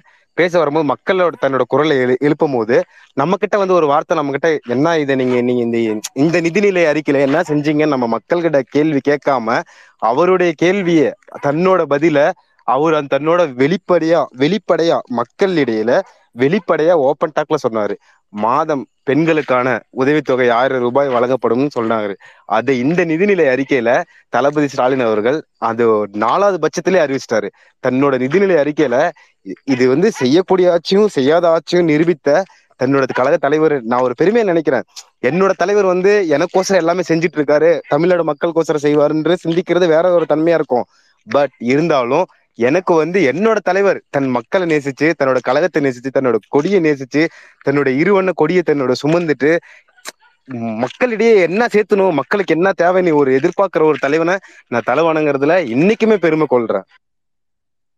ரொம்ப பெருமையா இருக்கு. இப்படியேப்பட்ட தலைவர் நமக்கு நமக்கு பெரிய தலைவரா இருக்கிறது ரொம்ப ரொம்ப ரொம்ப சந்தோஷம். எனக்கு வந்து ரொம்ப சந்தோஷமா இருக்கு. எனக்கு வந்து அஹ், இப்போ வந்து ஒரு ஆப்போசிட் கட்சிக்காரங்க வந்து நம்ம கிட்ட வந்து ஒரு விவாத விவாதம் வச்சாலும் நாம தவறா பேசக்கூடாதுன்றதுல நம்மளோட இனத்தார் வந்து நமக்கு வந்து கரெக்டா சொல்லி கொடுத்துருக்காங்க. சில பல பாடங்கள் வந்து நமக்குள்ள நம்ம சிந்திச்சாலும் நாம வந்து கட்சி கட்சி ரீதியாவோ கொள்கை ரீதியாவோ நம்மளோட கொள்கையும் நம்மளோட கோட்பாடும் நம்ம மாத்திக்க முடியாது. மகளிருக்கான இலவச பேருந்து மட்டும் தன்னோட திட்டமா அறிவிக்காம புதுமை பெண் அதுக்கப்புறம் வந்து இந்த உணவு காலை உணவு சிற்றுண்டி இந்த மாதிரி பல்வேறு திட்டங்கள் முதலமைச்சரை இருக்கிற இப்போ இருக்கிற நம்மளோட கழக தலைவர் அண்ணா ஸ்டாலின் அவர்கள் வெயிட்டா வச்சு எல்லாருக்குமே அனைத்து இந்த அண்ணா திராவிட முன்னேற்ற கழகம் யாருன்னா இருந்தாலுமே அவர்கள் எப்படி நடந்து கொள்ள வேண்டும் சொல்லிட்டு நம்மளை நம்மளை நோக்கி நம்ம நம்ம பா நம்ம பார்த்து நம்ம பேசி சிந்திக்காது மட்டும் இல்லாம நடைமுறை வாழ்க்கையில அதை கொண்டு வர்றது தலைவர் ஸ்டாலின் அவர்கள்.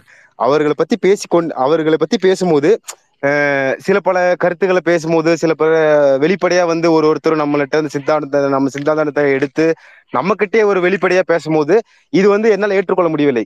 ஒரு தன்னோட தன்னோட தலைவன் தன் நம் நம்ம எதிர்கட்சியா இருந்தாலும் தன்னோட தலைவனா இல்லைனாலும் விமர்சனம் செய்யும் பொழுது யாரா இருந்தாலும் சரி அது எவராக இருந்தாலும் சரி தன்னோட நாவை அடக்கி பேச வேண்டும். அது சமூக வலைத்தடங்களிலும் சரி அது வந்து எந்த ஒரு எந்த ஒரு ஒரு புரோட்டோகால் அப்படின்னு ஒரு ஒரு ஒரு விஷயத்துல நாம வந்து நம்மளோட தேவைகள் எது எது இதுதான். இப்போ வந்து இன்னைக்கு வந்து அன்னார் வந்து செம்மையா ஒரு டைட்டில் கொடுத்தாரு. இருண்ட கிடந்த தமிழகத்தை தலை நிமிர்ந்து செய்யும் தளபதியின் அரசின் பட்ஜெட் வேற லெவல் என்ன சொல்றேன்னா ஆமா அதுதான் உண்மை. தன்னோட இருண்டு இருண்டு கிடக்குது. தமிழ்நாடு என்ன இருண்டு இல்ல சொல்றீங்க?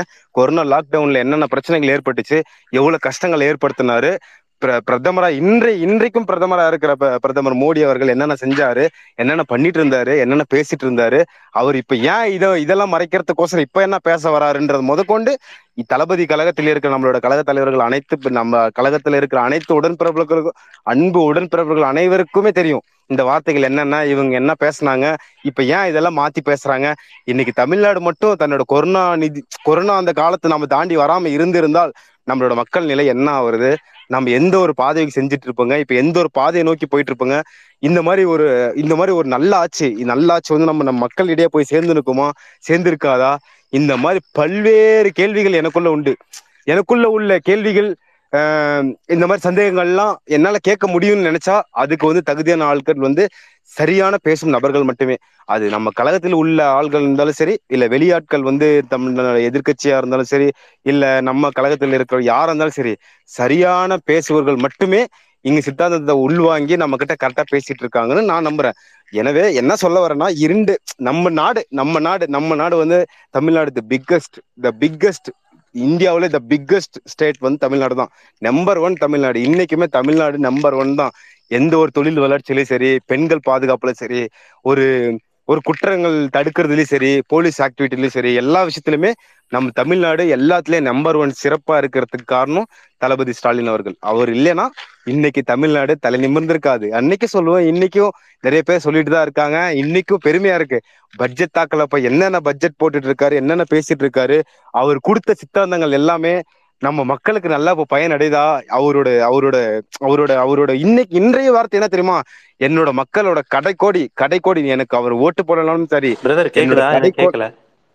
கேக்குது கேக்குது பிரதர் சுபையா பிரதர் கேக்கலையா? கேக்குது கேக்குது. நீங்க பேசுறது கேக்குது. அவர் பேசுறது கேட்கல ஹரி ஹரி பேசுங்க. அண்ணா கேக்குதாண்ணா? எனக்கு கேக்குது. சுபையா அண்ணன் கேட்கல போலுக்கு சுபையா அண்ணன் கொஞ்சம் வெளியில போயிட்டு அப்ப திருப்பி வாங்கினேன். ஏன்னா அவரு நம்ம ஐடி விங்கோட செக்ரட்டரி அண்ணன் டிஆர்பி வேற எட்டு மணிக்கு வந்துருவாரு. பின்ன கோ ஹோஸ்ட் ஒருத்தர் வேணும். கொஞ்சம் கீழே போயிட்டு திருப்பி வாங்கலாம். ஓகே ஓகே பேசுங்க ஹரி. ஆ சரிங்கண்ணா. அண்ணா இன்றைய இன்றைய நாட்கள்லயும் நமது தளபதி அவர்கள் என்னென்ன சிறப்பு திட்டங்கள் என்னென்ன இன்னும் வேணும்? காலை சிற்றுண்டி குழந்தைகளுக்கான அப்புறம் நாலாயிரத்தி எழுநூத்தி முப்பத்தி ஆறு நிலங்கள் இந்து இந்துக்கள் மூலியமா தன்னோட நிலங்களை கவர்மெண்ட் நிலத்தை பொது சொத்தை ஒருத்தன் ஏமாத்தி தன்னோட இடமா மாத்துறான். இதுதான் இன்னைக்கு இருந்த நிலைமையில அந்த காலத்துல அந்த அந்த அந்த ஆட்சியில கடந்த ரெண்டாயிரத்தி பதினெட்டு ரெண்டாயிரத்தி இருபதுல இருந்த அனைத்து இந்த அண்ணா திராவிட முன்னேற்ற கழகம் எடப்பாடி ஆட்சியிலே அவ்வளவுதான். நாலாயிரத்தி எழுநூத்தி முப்பத்தி ஆறு நிலங்கள் இந்து நிலங்கள் கவர்மெண்ட் கவர்மெண்ட் நிலங்கள் பொது பொது முடக்கத்தில் வேற ஒருவரிடம் மாட்டிக்கொண்டது அதை இப்போதைக்கு தளபதி வெளியே எடுத்து நாலாயிரத்தி நூத்தி பதினாறு நிலங்கள் மட்டும் இப்ப மீட்டு எடுத்திருக்காங்க தமிழக அரசு. தமிழக அரசு தன்னோட சேவைகளை பயங்கரமா எதிர்நோக்கி தன்னோட சி- தன்னோட மக்களுக்கு இதுதான் தேவை? தன்னோட தொகுதிக்கு இதுதான் தேவை? ஒவ்வொரு எம்எல்ஏவும் ஒவ்வொரு மினிஸ்டரும் தன்னோட பதவிக்கு என்ன வேலை? தன்னோட தன்னோட தன்னோட கோட்பாடு என்ன? தன்னோட கொள்கை என்னன்ற ஒரு சித்தாந்தத்திலே கரெக்டா ஒரு மேனேஜ்மெண்ட் பண்ணி தமிழ்நாட்டை வழிநடத்தி கொண்டிருக்காங்க. இன்ன வரைக்குமே இந்த இடத்திற்கு வந்து யாருமே வர முடியாது. இந்த இடத்திற்கு தளபதி தளபதி வந்து தளபதி வந்து அந்த இடத்துக்கு வந்து உட்கார்ந்த பின்னாடி தான் இன்னைக்கு வந்து தமிழ்நாடு வந்து இந்த அளவுக்கு பெருசா இருக்குன்னு நான் நம்புறேன். ஏன்னா இதற்கு முன்னாடி வந்து யாருமே இந்த மாதிரி ஒரு ஆட்சிகள் நானே வந்து சின்ன குழந்தையில இருந்து நான் தமிழ்நாட்டில் தான் பிறந்தேன் தமிழ்நாட்டில் தான் வளர்ந்தேன் தமிழ்நாட்டில் தான் வாழ்ந்தேன் தமிழ்நாட்டுல தான் இப்பயுமே இருப்பேன் எப்பயுமே இருப்பேன். ஏன்னா நான் வந்து என்னோட என்னோட பதவிகளை இந்த சமூக வலைத்தளங்கள்ல ஹரிஷ் அண்ணாக்கு வந்து என்னோட என்னை வந்து என்னை வந்து நோக்கிட்டு இருக்காரு பட் வந்து இருந்தாலும் என்னோட இந்த சமூக வலைத்தளங்கள் பக்கங்கள்ல நீங்க எடுத்து பார்த்தாலே நான் யார் கூட பேசுறேன் யார் கூட இருக்கேன்னு உங்களுக்கு தெரியும். பட் வந்து நான் இதெல்லாம் சொல்லிக்க விரும்பல. என்ன சொல்ல வரேன்னா தன்னோட சித்தாந்தங்கள்ல வந்து தமிழக அரசு இன்னைக்கு போட்ட பட்ஜெட்ல எனக்கு அனைத்து பிடிச்சு எனக்கு பிடிச்சது எல்லாமே என்ன என்ன ஒவ்வொன்றும் கவர்ந்தது. தமிழ்நாடு நிதியமைச்சர் பேசிட்டு இருக்காரு அந்த இடத்துல. பிடிஆர் அவர் வந்து பேசிட்டு இருக்காரு என்ன அவரோட போட்டுட்டு இருக்க அவர் ஒவ்வொரு பட்ஜெட்டும் தன்னோட மக்கள் மக்களை மக்கள் நலன் கரு- கருதி அது மத்தபடிக்கு வேற ஒருத்தருக்கு போய் ஒரு சித்தாந்தமோ இல்ல என்- என்னோட கட்சியை சார்ந்த ஒரு நபர்களோ போய் அது அதை எதிர்கொள்ளணும். என்னோட கட்சி சார்ந்த நபர்கள் மட்டும் என்ன அதை போய் அனுபவிக்கணும் அப்படின்ற மாதிரி ஒரு கருத்தே போடல அவரு. அவர் போட்டது என்னன்னா மக்களுக்கான பயன் மக்கள் சேவை மக்கள் நலன். இது மூ இது மூன்று தான் தன்னோட கொள்கையாகவும் தன்னோட கோட்பாடாவும் திராவிட முன்னேற்ற கழகம் இன்னைக்குமே வழிநடத்தி கொண்டிருக்குது என்ன இது இதற்கு வந்து இதற்கு வந்து அனைத்து இந்த அண்ணா திராவிட முன்னேற்ற கழகம் என்ன வேணா விவாதிக்கும். இதை வந்து நாங்கள் எதிர்கொள்ள தயாராக இருக்கிறீர்களா இல்லையான்னு எங்களிடம் கேள்வி வைத்தால் நாங்கள் எதிர்கொள்ள தயாராக இல்லை. ஏன்னா எங்களுக்கு ஜனநாயக கடமை ஆற்றுவது எங்களோட சித்தாந்தம் எங்களோட வேலைகளை கவனிப்பதே எங்களுக்கு சரியான நேரமாக உள்ளது. நாங்கள் பேசுவதோ நாங்கள் உங்களிடம் விமர்சிக்குவதோ எங்களுக்கு எந்த ஒரு பயனும் இல்லை. ஏன்னா எங்களிடம் எல்லாமே உள்ளது. கவர்மெண்ட் கவர்மெண்ட் ஆஃப் பீப்புள் மக்களே மக்கள் சேவையை மகேசன் சேவை நிறைய பேர். அண்ணா அண்ணா பேரறிஞர் அண்ணா அவரோட வழியில் நாங்கள் வருகிறோம். நாங்கள் வந்து எங்களோட சித்தாந்தத்தை எங்களோட எங்களோட செயல்பாடையும் எங்களோட சேவைகளும் மக்கள் கடைக்கோடி தளபதி தளபதி மு க ஸ்டாலின் அவர்கள் சொல் கூறியவர் கடைக்கோடி மக்கள் வரை தன்னோட கடைக்கோடி ஒரு ஒருவர் உடன்பிறப்பு கடைக்கோடி கன்னியாகுமரியில ஒருவர் ஒருவர் நான் என்னோட உடன்பிறப்பு அந்த இடத்தில் இருந்தால் கூட அந்த இடத்தில் கூட என்னோட பதிவுகள் போய் சேரணும் என்று என்பதே என்னுடைய கருத்தும் முதலமைச்சராகிய என்னோட தளபதி அவர்கள் கருத்தும். இரண்டு பேர் கருத்தும் ஒரே மாதிரியாக இருக்கும். கடைக்கோடி மக்கள் எல்லாருமே பயனடைய வேண்டும். இந்த திட்டத்து மூலியமா இது ஆளுங்க தான் திராவிட முன்னேற்ற கழகம் வாங்க. ஓ நீங்க அனைத்து நாம் நாம் இந்த மாதிரிலாம் இருக்கிற சமூக வலைத்தளங்களில் இருக்கிற அனைத்து கட்சிக்காரர்களும் சொல்ற எனக்காக மட்டும் எங்களோட கவர்மெண்ட் வந்து எங்களுக்காக மட்டும் இயங்கவில்லை. உங்களுக்கும் சேர்த்துதான். இது வந்து நீங்கள் அனுபவிக்க நீங்கள் வந்து எதிர்கொள்வது மூலமா தான் எங்களை நீங்கள் அடைய முடியும். நீங்க வந்து தேவை நீங்க தேவையில்லாத வார்த்தைகளை கூறிவிட்டு தேவையில்லாத வார்த்தைகளை விமர்சித்து விமர்சனம் விமர்சனம் செய்வது மூலம் இங்கு இன்னும் மாறாது. இன்னும் மாறாது மாற்ற முடியாது. ஏனென்றால் இங்க தளபதி என்ற மிகப்பெரிய சக்தி அங்க மேற்கு மேல் இடத்தில் அமர்ந்து கொண்டிருக்கிறார். அவர் அவர் ஒரு ஒரு கலைஞரின் கலைஞரின் பேனா வைப்பதற்கு கலைஞரின் பேனா வைப்பதற்கு எத்தனையோ கேள்விகள் எழும்பின. எண்பது எட்நூறு எண்பது கோடியில ஒருவருக்கு பேனா தேவையா? அவர் எவ்வளவு பெரிய ஒரு சித்தாத மனுஷன் ஒரு நைன்டி நைன் ஒரு நைன்டி செவன் ஏஜ் வரைக்கும் முத்தமிழர் கலைஞர் வந்து வாழ்ந்துட்டு போயிருக்காரு. நம்மளுடைய தமிழ்நாட்டுல முத்தமிழ் பெரியார் அண்ணா இவர்கள் இவர் கூட ஜனநாயக கடமையாற்றியவர் அவர். அவருக்கு ஒரு சிலை வைப்பது என்பது இதில் எந்த ஒரு மாற்று கருத்தும் இல்லை. நம் இப்போ இப்பொழுது என்ன என்ன கூறுகிறேன் என்றால் அவர்கள் சிலை வைப்பது என்பது இப்போ ஜெயலலிதாவுக்கு ஜெய ஜெயலலிதா அவர்களுக்கு வந்து நீங்கள் கரெக்டாக சரியாக சொல்ல போனால் ஒரு டூ தௌசண்ட் செவன்டீன் அப்போது வந்து ஒரு நூத்தி பைனான்சியர் கிட்ட பைனான்சியர் மூலியமா மூலியமாக நூத்தி எழுபத்தி ஒன்பது கோடி நிலம் ஒதுக்கி வந்து நிலம் ஒதுக்கி பாய்ஸ் கார்டன் பக்கத்தில் ஒரு நிலம் ஒதுக்கி அவர்களுக்காக சிலை கட்ட ஏற்பாடு நீங்க செய்தீர்கள். ஆனால் அப்போது இருந்த ஸ்டாலின் அவர்கள் நீங்கள் வந்து இது இதெல்லாம் மறுத்தார்கள். இதெல்லாம் ஏன் மறுத்தார்கள்? எதற்காக மறுத்தார்கள்? எங்களுக்கு மட்டும்தான் தெரியும். ஏனென்றால் நீங்கள் நான் இன்ன இன்றைக்கும் ஒரு கேள்வி வைக்கிறேன். நீங்கள் திமுக விமர்சிப்பது விமர்சனம் செய்வது எல்லாருக்கும் ஒரு கேள்வி வைக்கிறேன். வாங்கள் நாங்கள் வருகிறோம். நீங்களும் வாங்கள் உங்கள் பாய்ஸ் கார்டனை தோண்டலாமா? எம்ஜிஆர் என்னென்ன தவறுகள் செய்தார் தெரியுமா உங்களுக்கு? என் ஜெயலலிதா என்னென்ன தவறுகள் செஞ்சு செய்து கொண்டிருந்தார் தெரியுமா உங்களுக்கு? இதெல்லாம் நீங்க பேசவில்லை. ஏற்கனவே சசிகலா காலை காலையில் விழுந்து நீங்க வந்தீர்கள் என்று கடந்த ஆட்சியிலே அவர் கூறியிருக்கிறார். கடந்த ஆட்சியிலே அவர் சொல்லியிருக்கிறார். நான் வந்து யாரும் யாரும் யாருடைய யாருடைய கூட்டணியும் இல்லை. நீங்கள் நீங்கள் நீங்கள் யாரு? எடப்பாடி அவர்கள் நீங்கள் நீங்கள் காலில் விழுந்தது தமிழ்நாடு மக்களாகிய அனைவருக்கும் தெரியும். நீங்கள் எப்படிப்பட்டவர்கள் என்றும் எங்களுக்கு தெரியும். உங்கள் கட்சிக்கு நாங்கள் உங்கள் கட்சியோ உங்கள் கோட்பாடோ உங்கள் கொள்கைகளை நாங்கள் மதித்தால் எங்களோட கலைஞருக்கு செய்கிற நாங்கள் துரோகமாக கருதுகிறோம். ஏனென்றால் எங்களுக்கு வந்து எங்களை எங்களை சார்ந்த வரையில் நாங்கள் என்றும் திராவிடர்கள் தான். நாங்கள் எங்களுடைய கோட்பாடு என்றும் திராவிட கட்சிகளுக்கோ திராவிடர்களுக்கோ அவ்வளவு அவ்வளவுதான் இருக்குமே தவிர நாங்கள் தமிழர்கள் என்று ஒரு சொல்லிக்கொள்ள ஒரு பெருமை இருந்தாலும் திராவிடர்கள் என்று சொல்லிக்கொள்ள எங்களுக்கு பெரும் எனக்கு எங்களுக்கு பெரும் சந்தோஷமாக உள்ளது ஆனந்தமாக உள்ளது. ஏனென்றால் தமிழ்நாடு மக்கள் ஒவ்வொருத்தரும் ஒவ்வொரு ஒவ்வொரு தனிநபரும் அஹ், இறக்கும் இறக்கும் அதாவது இறக்கும் வரையில் நிம்மதியாக தன்னோட இருப்பிடத்தையும் தன்னோட தன்னோட மே தன்னோட மேம்பாட்டையும் உயர்த்தி கொள்ள வேண்டும். அதுதான் எங்களுடைய எங்களுடைய கருத்து எங்களோட பதிவா இருக்க வேண்டும். ஏனென்றால் தமிழ்நாடு தமிழ் தமிழ் மக்கள் தமிழ் ஓ சீமான் கூறியவாறு சீமான் கூறியவர் இந்த இந்த இடத்துல ஒரு சில பல பதிவுகளை ப- பதிவு பண்ண விரும்புகிறேன். சீமான் அவர்கள் கூறுகிறார் என்னவென்றால் நீ என் மக்கள் நீங்கள் திராவிடர் அஹ், நீங்கள் தமிழர்கள் தமிழர்கள் தமிழர்கள் என்று குறிப்பிடுகிறார். நான் ஒன்றே ஒன்று கேட்கிறேன் தமிழர்கள் என்றால் யார்? தமிழர்கள் என்றால் யார்? நீங்கள் ஈழத்திற்கோசரம் இந்த கட்சியை உருவாக்கினீர்கள். நீங்கள் வந்து ஈழத்திற்கு ஈழ இலங்கை தமிழர்களுக்கோசரம் பிரபாகரன் பிரபாகரன் ஈழத்தமிழர் பிரபாகரன் அவர்களுக்கோசரம் உருவாக்கிய கட்சி இது. நீங்கள் நீங்கள் எப்படி நீங்க திராவிடர்களை விமர்சிக்க முடியும்? தமிழ்நாட்டில் தமிழ்நாட்டில் பிறந்து திராவிடர்ல இருக்கிற எங்களை நீங்கள் எப்படி விமர்சிக்க முடியும்? எங்களால் இந்த ஒற்று ஒரு ஒருபோதும் ஒரு ஒரு ஒரு ஒரு பர்சன்டேஜ் அதாவது ஒரு புள்ளி கூட எங்களால் ஏற்றுக்கொள்ள முடியவில்லை. ஏனென்றால் நான் உங்களை உங்களை விமர்சனம் செய்யவில்லை. நீங்கள் தான் விவாதம் விவாதம் மேல் விவாதம். ஏன் இந்த விவாதம்? எதற்காக இந்த விவாதம்? ஏன்? எங்களோட ஆட்சி சரியில்லையா? சரியில்லாததுக்கு காரணம் கூறு. காரணம் கூறு காரணம் கேளு. இத்தனை கேள்விகள் உண்டு. நீங்கள் நீங்கள் கூ நீங்கள் கூறியதெல்லாம் காரணம் இல்லை. நீங்கள் வந்து அஹ், தன்னோட ஆட்சியை கெடுக்க கெடுக்க முயற்சி செய்கிறீர்கள். அஹ், ஒருவர் வந்து தனிநபர் வந்து என்னோட என்னுடைய தளபதி அவர்கள் மேலிடத்தில் உட்கார் அமர்ந்து இத்தனை பணிகளை செய்து வருகிறார். ஒரு மனிதன் இத்தனை பணிகளையும் இத்தனை எம்எல்ஏகளையும் இத்தனை மினிஸ்டர்களையும் இத்தனை காவல்துறைகளையும் இத்தனை கவர்மெண்ட் ஸ்டாஃப்களையும் கலெக்டர் போன்ற எக்கச்சக்கமான உள்ள இருக்கிற அனைத்து கவர்மெண்ட் ஸ்டாஃப்களையும் வழிநடத்துகிறார். ஒரு தலைவர் வழிநடத்துகிறார் இதை. இதே நீங்கள் மேலிடத்தில் இருந்திருந்தால் இத்தனையும் நீங்கள் பண்ணியிருக்க முடியுமா? மக்கள் சேவை Hari Hari Hari thank you thank you ரொம்ப ரொம்ப நிஜமாவே வந்து நீங்கெல்லாம் வந்து சின்ன குத்தூசி வெற்றி கொண்டாடன எல்லாம் பார்த்த பார்வை மாதிரி இருக்குது உங்களெல்லாம் இப்ப எங்களுக்கு பாக்குறதுக்கு ரொம்ப இளைஞர் பட்டாளத்துல வந்து இருக்கிறீங்க. எவ்வளவு ஒரு கிட்டத்தட்ட ஒரு இருபது நிமிஷமா தடையில்லாம ஒரு சொற்றொடரை ஆற்றி இருக்கிறீங்க நிஜமாவே நீங்கெல்லாம் ஒரு மிகப்பெரிய அசெட் ஹரி ரொம்ப சொல்றேன். ரொம்ப ஒரு ரொம்ப ஒரு எவல்யூடான ஒரு ஒரு பேச்சு உங்களுக்கு பேச்சாற்றல் இருக்குது. ரொம்ப நன்றி. நான் முதல் கட்ட பார்வையா இதை வச்சுட்டு நான் அடுத்தடுத்த ஆட்களுக்கு போயிட்டு நான் உங்கள்ட்ட திருப்பி ரெண்டாவது பார்வைக்கு வரட்டுமா ஹரி?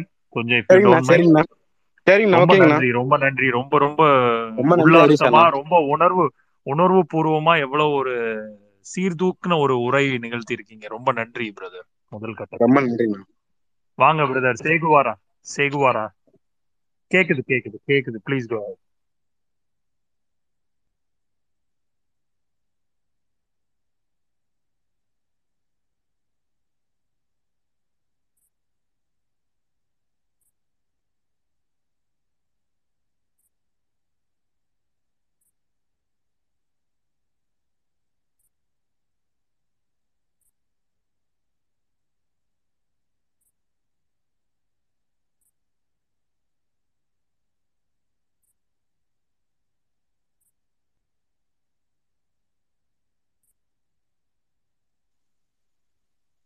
பிரதர் இந்த மீன் டைம் சேகுவாரா பிரதர் நம்ம IT விங்கோட secretary if in case eight o'clock எனக்கு அப்பாயின்மெண்ட் கொடுத்துருக்காரு இஃப் இன் கேஸ் வந்தாருன்னா நான் இடைமறிச்சல்னா ப்ளீஸ் எக்ஸ்கியூஸ் மீ சரிங்களா? ஓகே அவன் முடிச்சதுக்கு அவர் முடிச்சிட்டு கிளம்புனதுக்கு அப்புறம் கூட then we can continue if in case ஏன்னா எயிட் ஓ கிளாக் ஆகுதுங்கிறதுனால நான் உங்களுக்கு முதல்ல சொல்லிக்கிறேன் நான் சரிங்களா? ஓகே ப்ளீஸ் கோ வந்துட்டாங்க அண்ணனும் வந்துட்டாங்க. ஸோ நான் இன்வைட் அண்ணன் முடிச்சதுக்கு அப்புறம் கூட தென் நம்ம அடுத்தது கூட உரையாற்றலாம்னு நினைக்கிறேன். சரியா? ஒரு நிமிஷம்.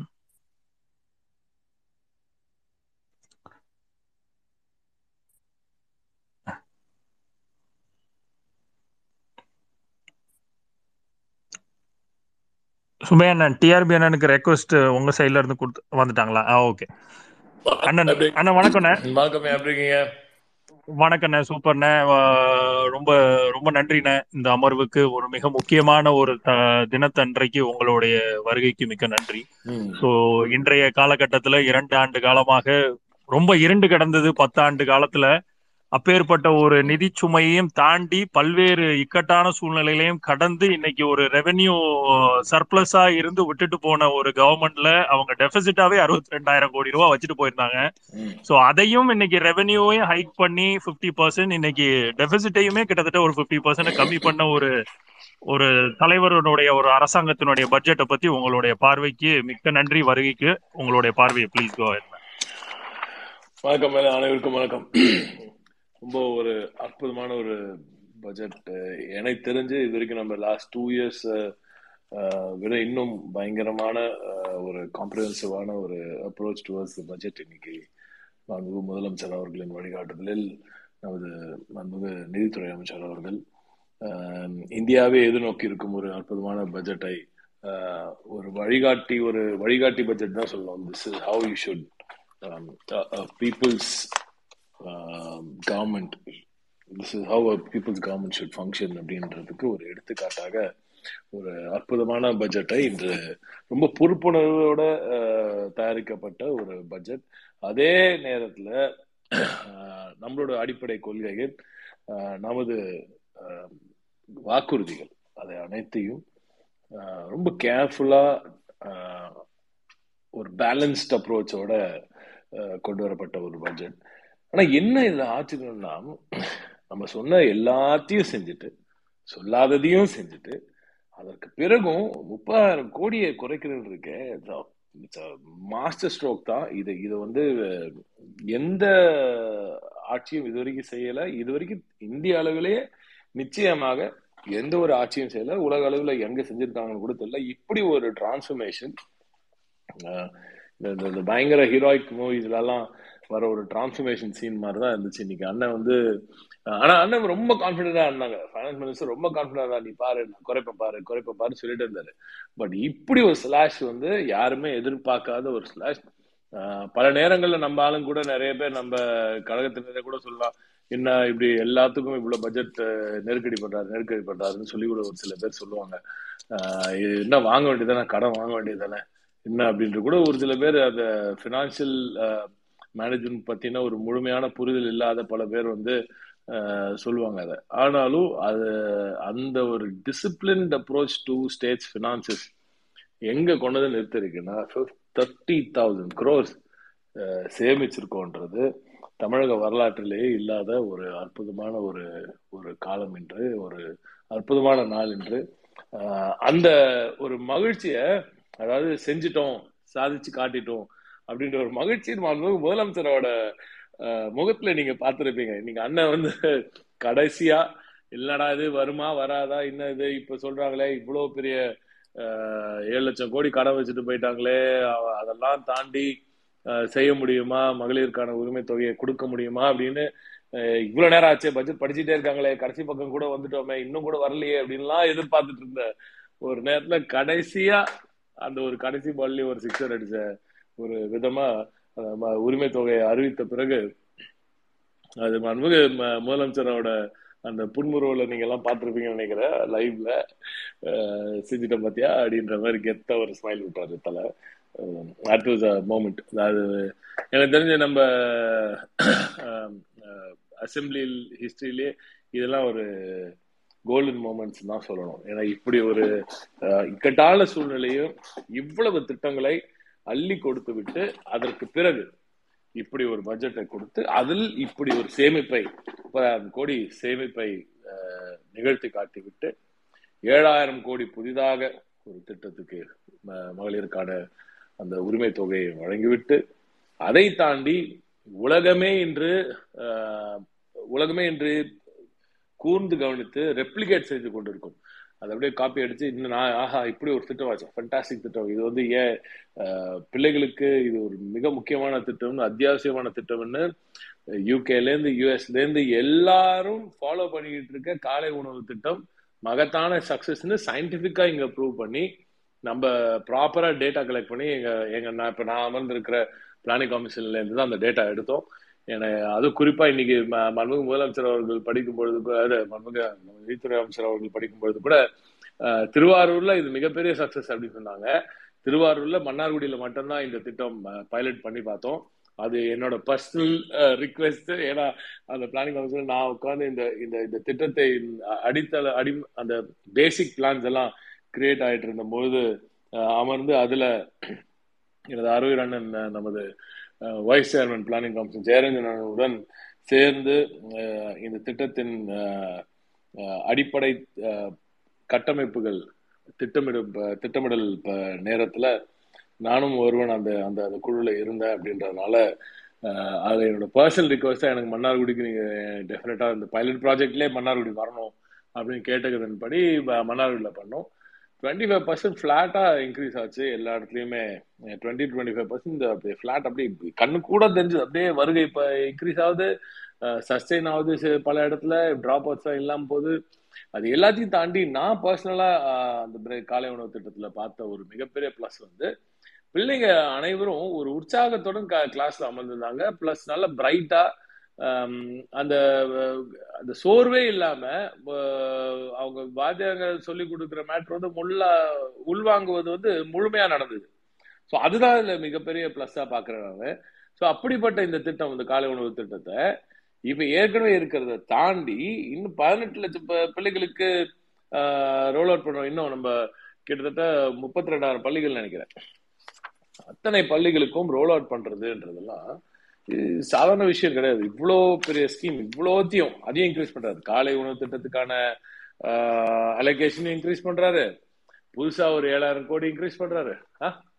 ஆமா மே மேல என்னோட டேபிள்ல ஒரு சின்ன பேப்பர் எட்டுனாங்க மேல இருக்கும். இவங்க டேட்டா கொடுங்க ரைட் கொடுக்கலாம் அப்புறம் ஆ ஸோ விவசாயிங்க ஸோ காலை உணவு திட்டத்துலையும் இன்க்ரீஸ் பண்றாங்க. இதுலயும் இன்க்ரீஸ் பண்றாங்க. நம்ம ஏழாயிரம் கோடி புதுசா வேற ஒரு திட்டத்தை கொடுக்குறாங்க. அதை தவிர எத்தனை திட்டங்கள்? பு- புதி புதிதாக பல திட்டங்கள். ஆஹ் இப்ப பல ஸ்கீம் வந்து ஏடிபி ஃபண்டிங் மாதிரி போவாங்க நினைக்கிறேன். பல இன்டர்நேஷனல் ஃபண்டிங்காகவும் போறாங்க. பிரில்லியண்டான தேவைகள். இன்னைக்கு ரொம்ப நீண்ட நாள் கோரிக்கைகள். இத்தனால அது செய்ய- செய்யப்படல.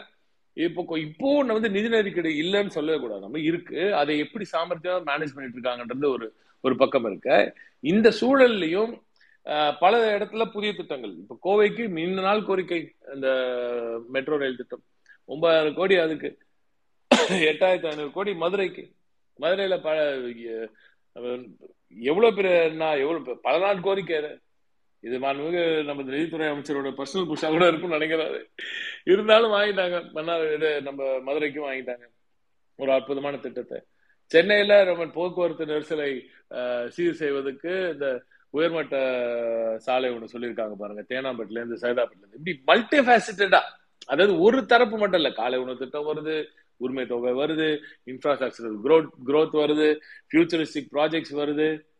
இதை தவிர நம்ம இ வெஹிக்கிள்ஸ் இ வெஹிக்கிள்ஸுக்கு மிகப்பெரிய ஒரு நாற்பத்தி ஆறு பர்சன்ட் இந்தியாவில் விற்கப்படுற இ வெஹிக்கிள்ஸ் அதாவது இ வெஹிக்கிள்ஸ்ல ஃபார்ட்டி சிக்ஸ் பர்சன்ட் தமிழ்நாட்டில் தான் தயாராகுன்றது எவ்வளோ பெரிய டேட்டா ஸோ எவ்வளோ பெரிய மார்க்கெட் ஷேர் uh, நம்ம வச்சிருக்கோம் பாருங்க.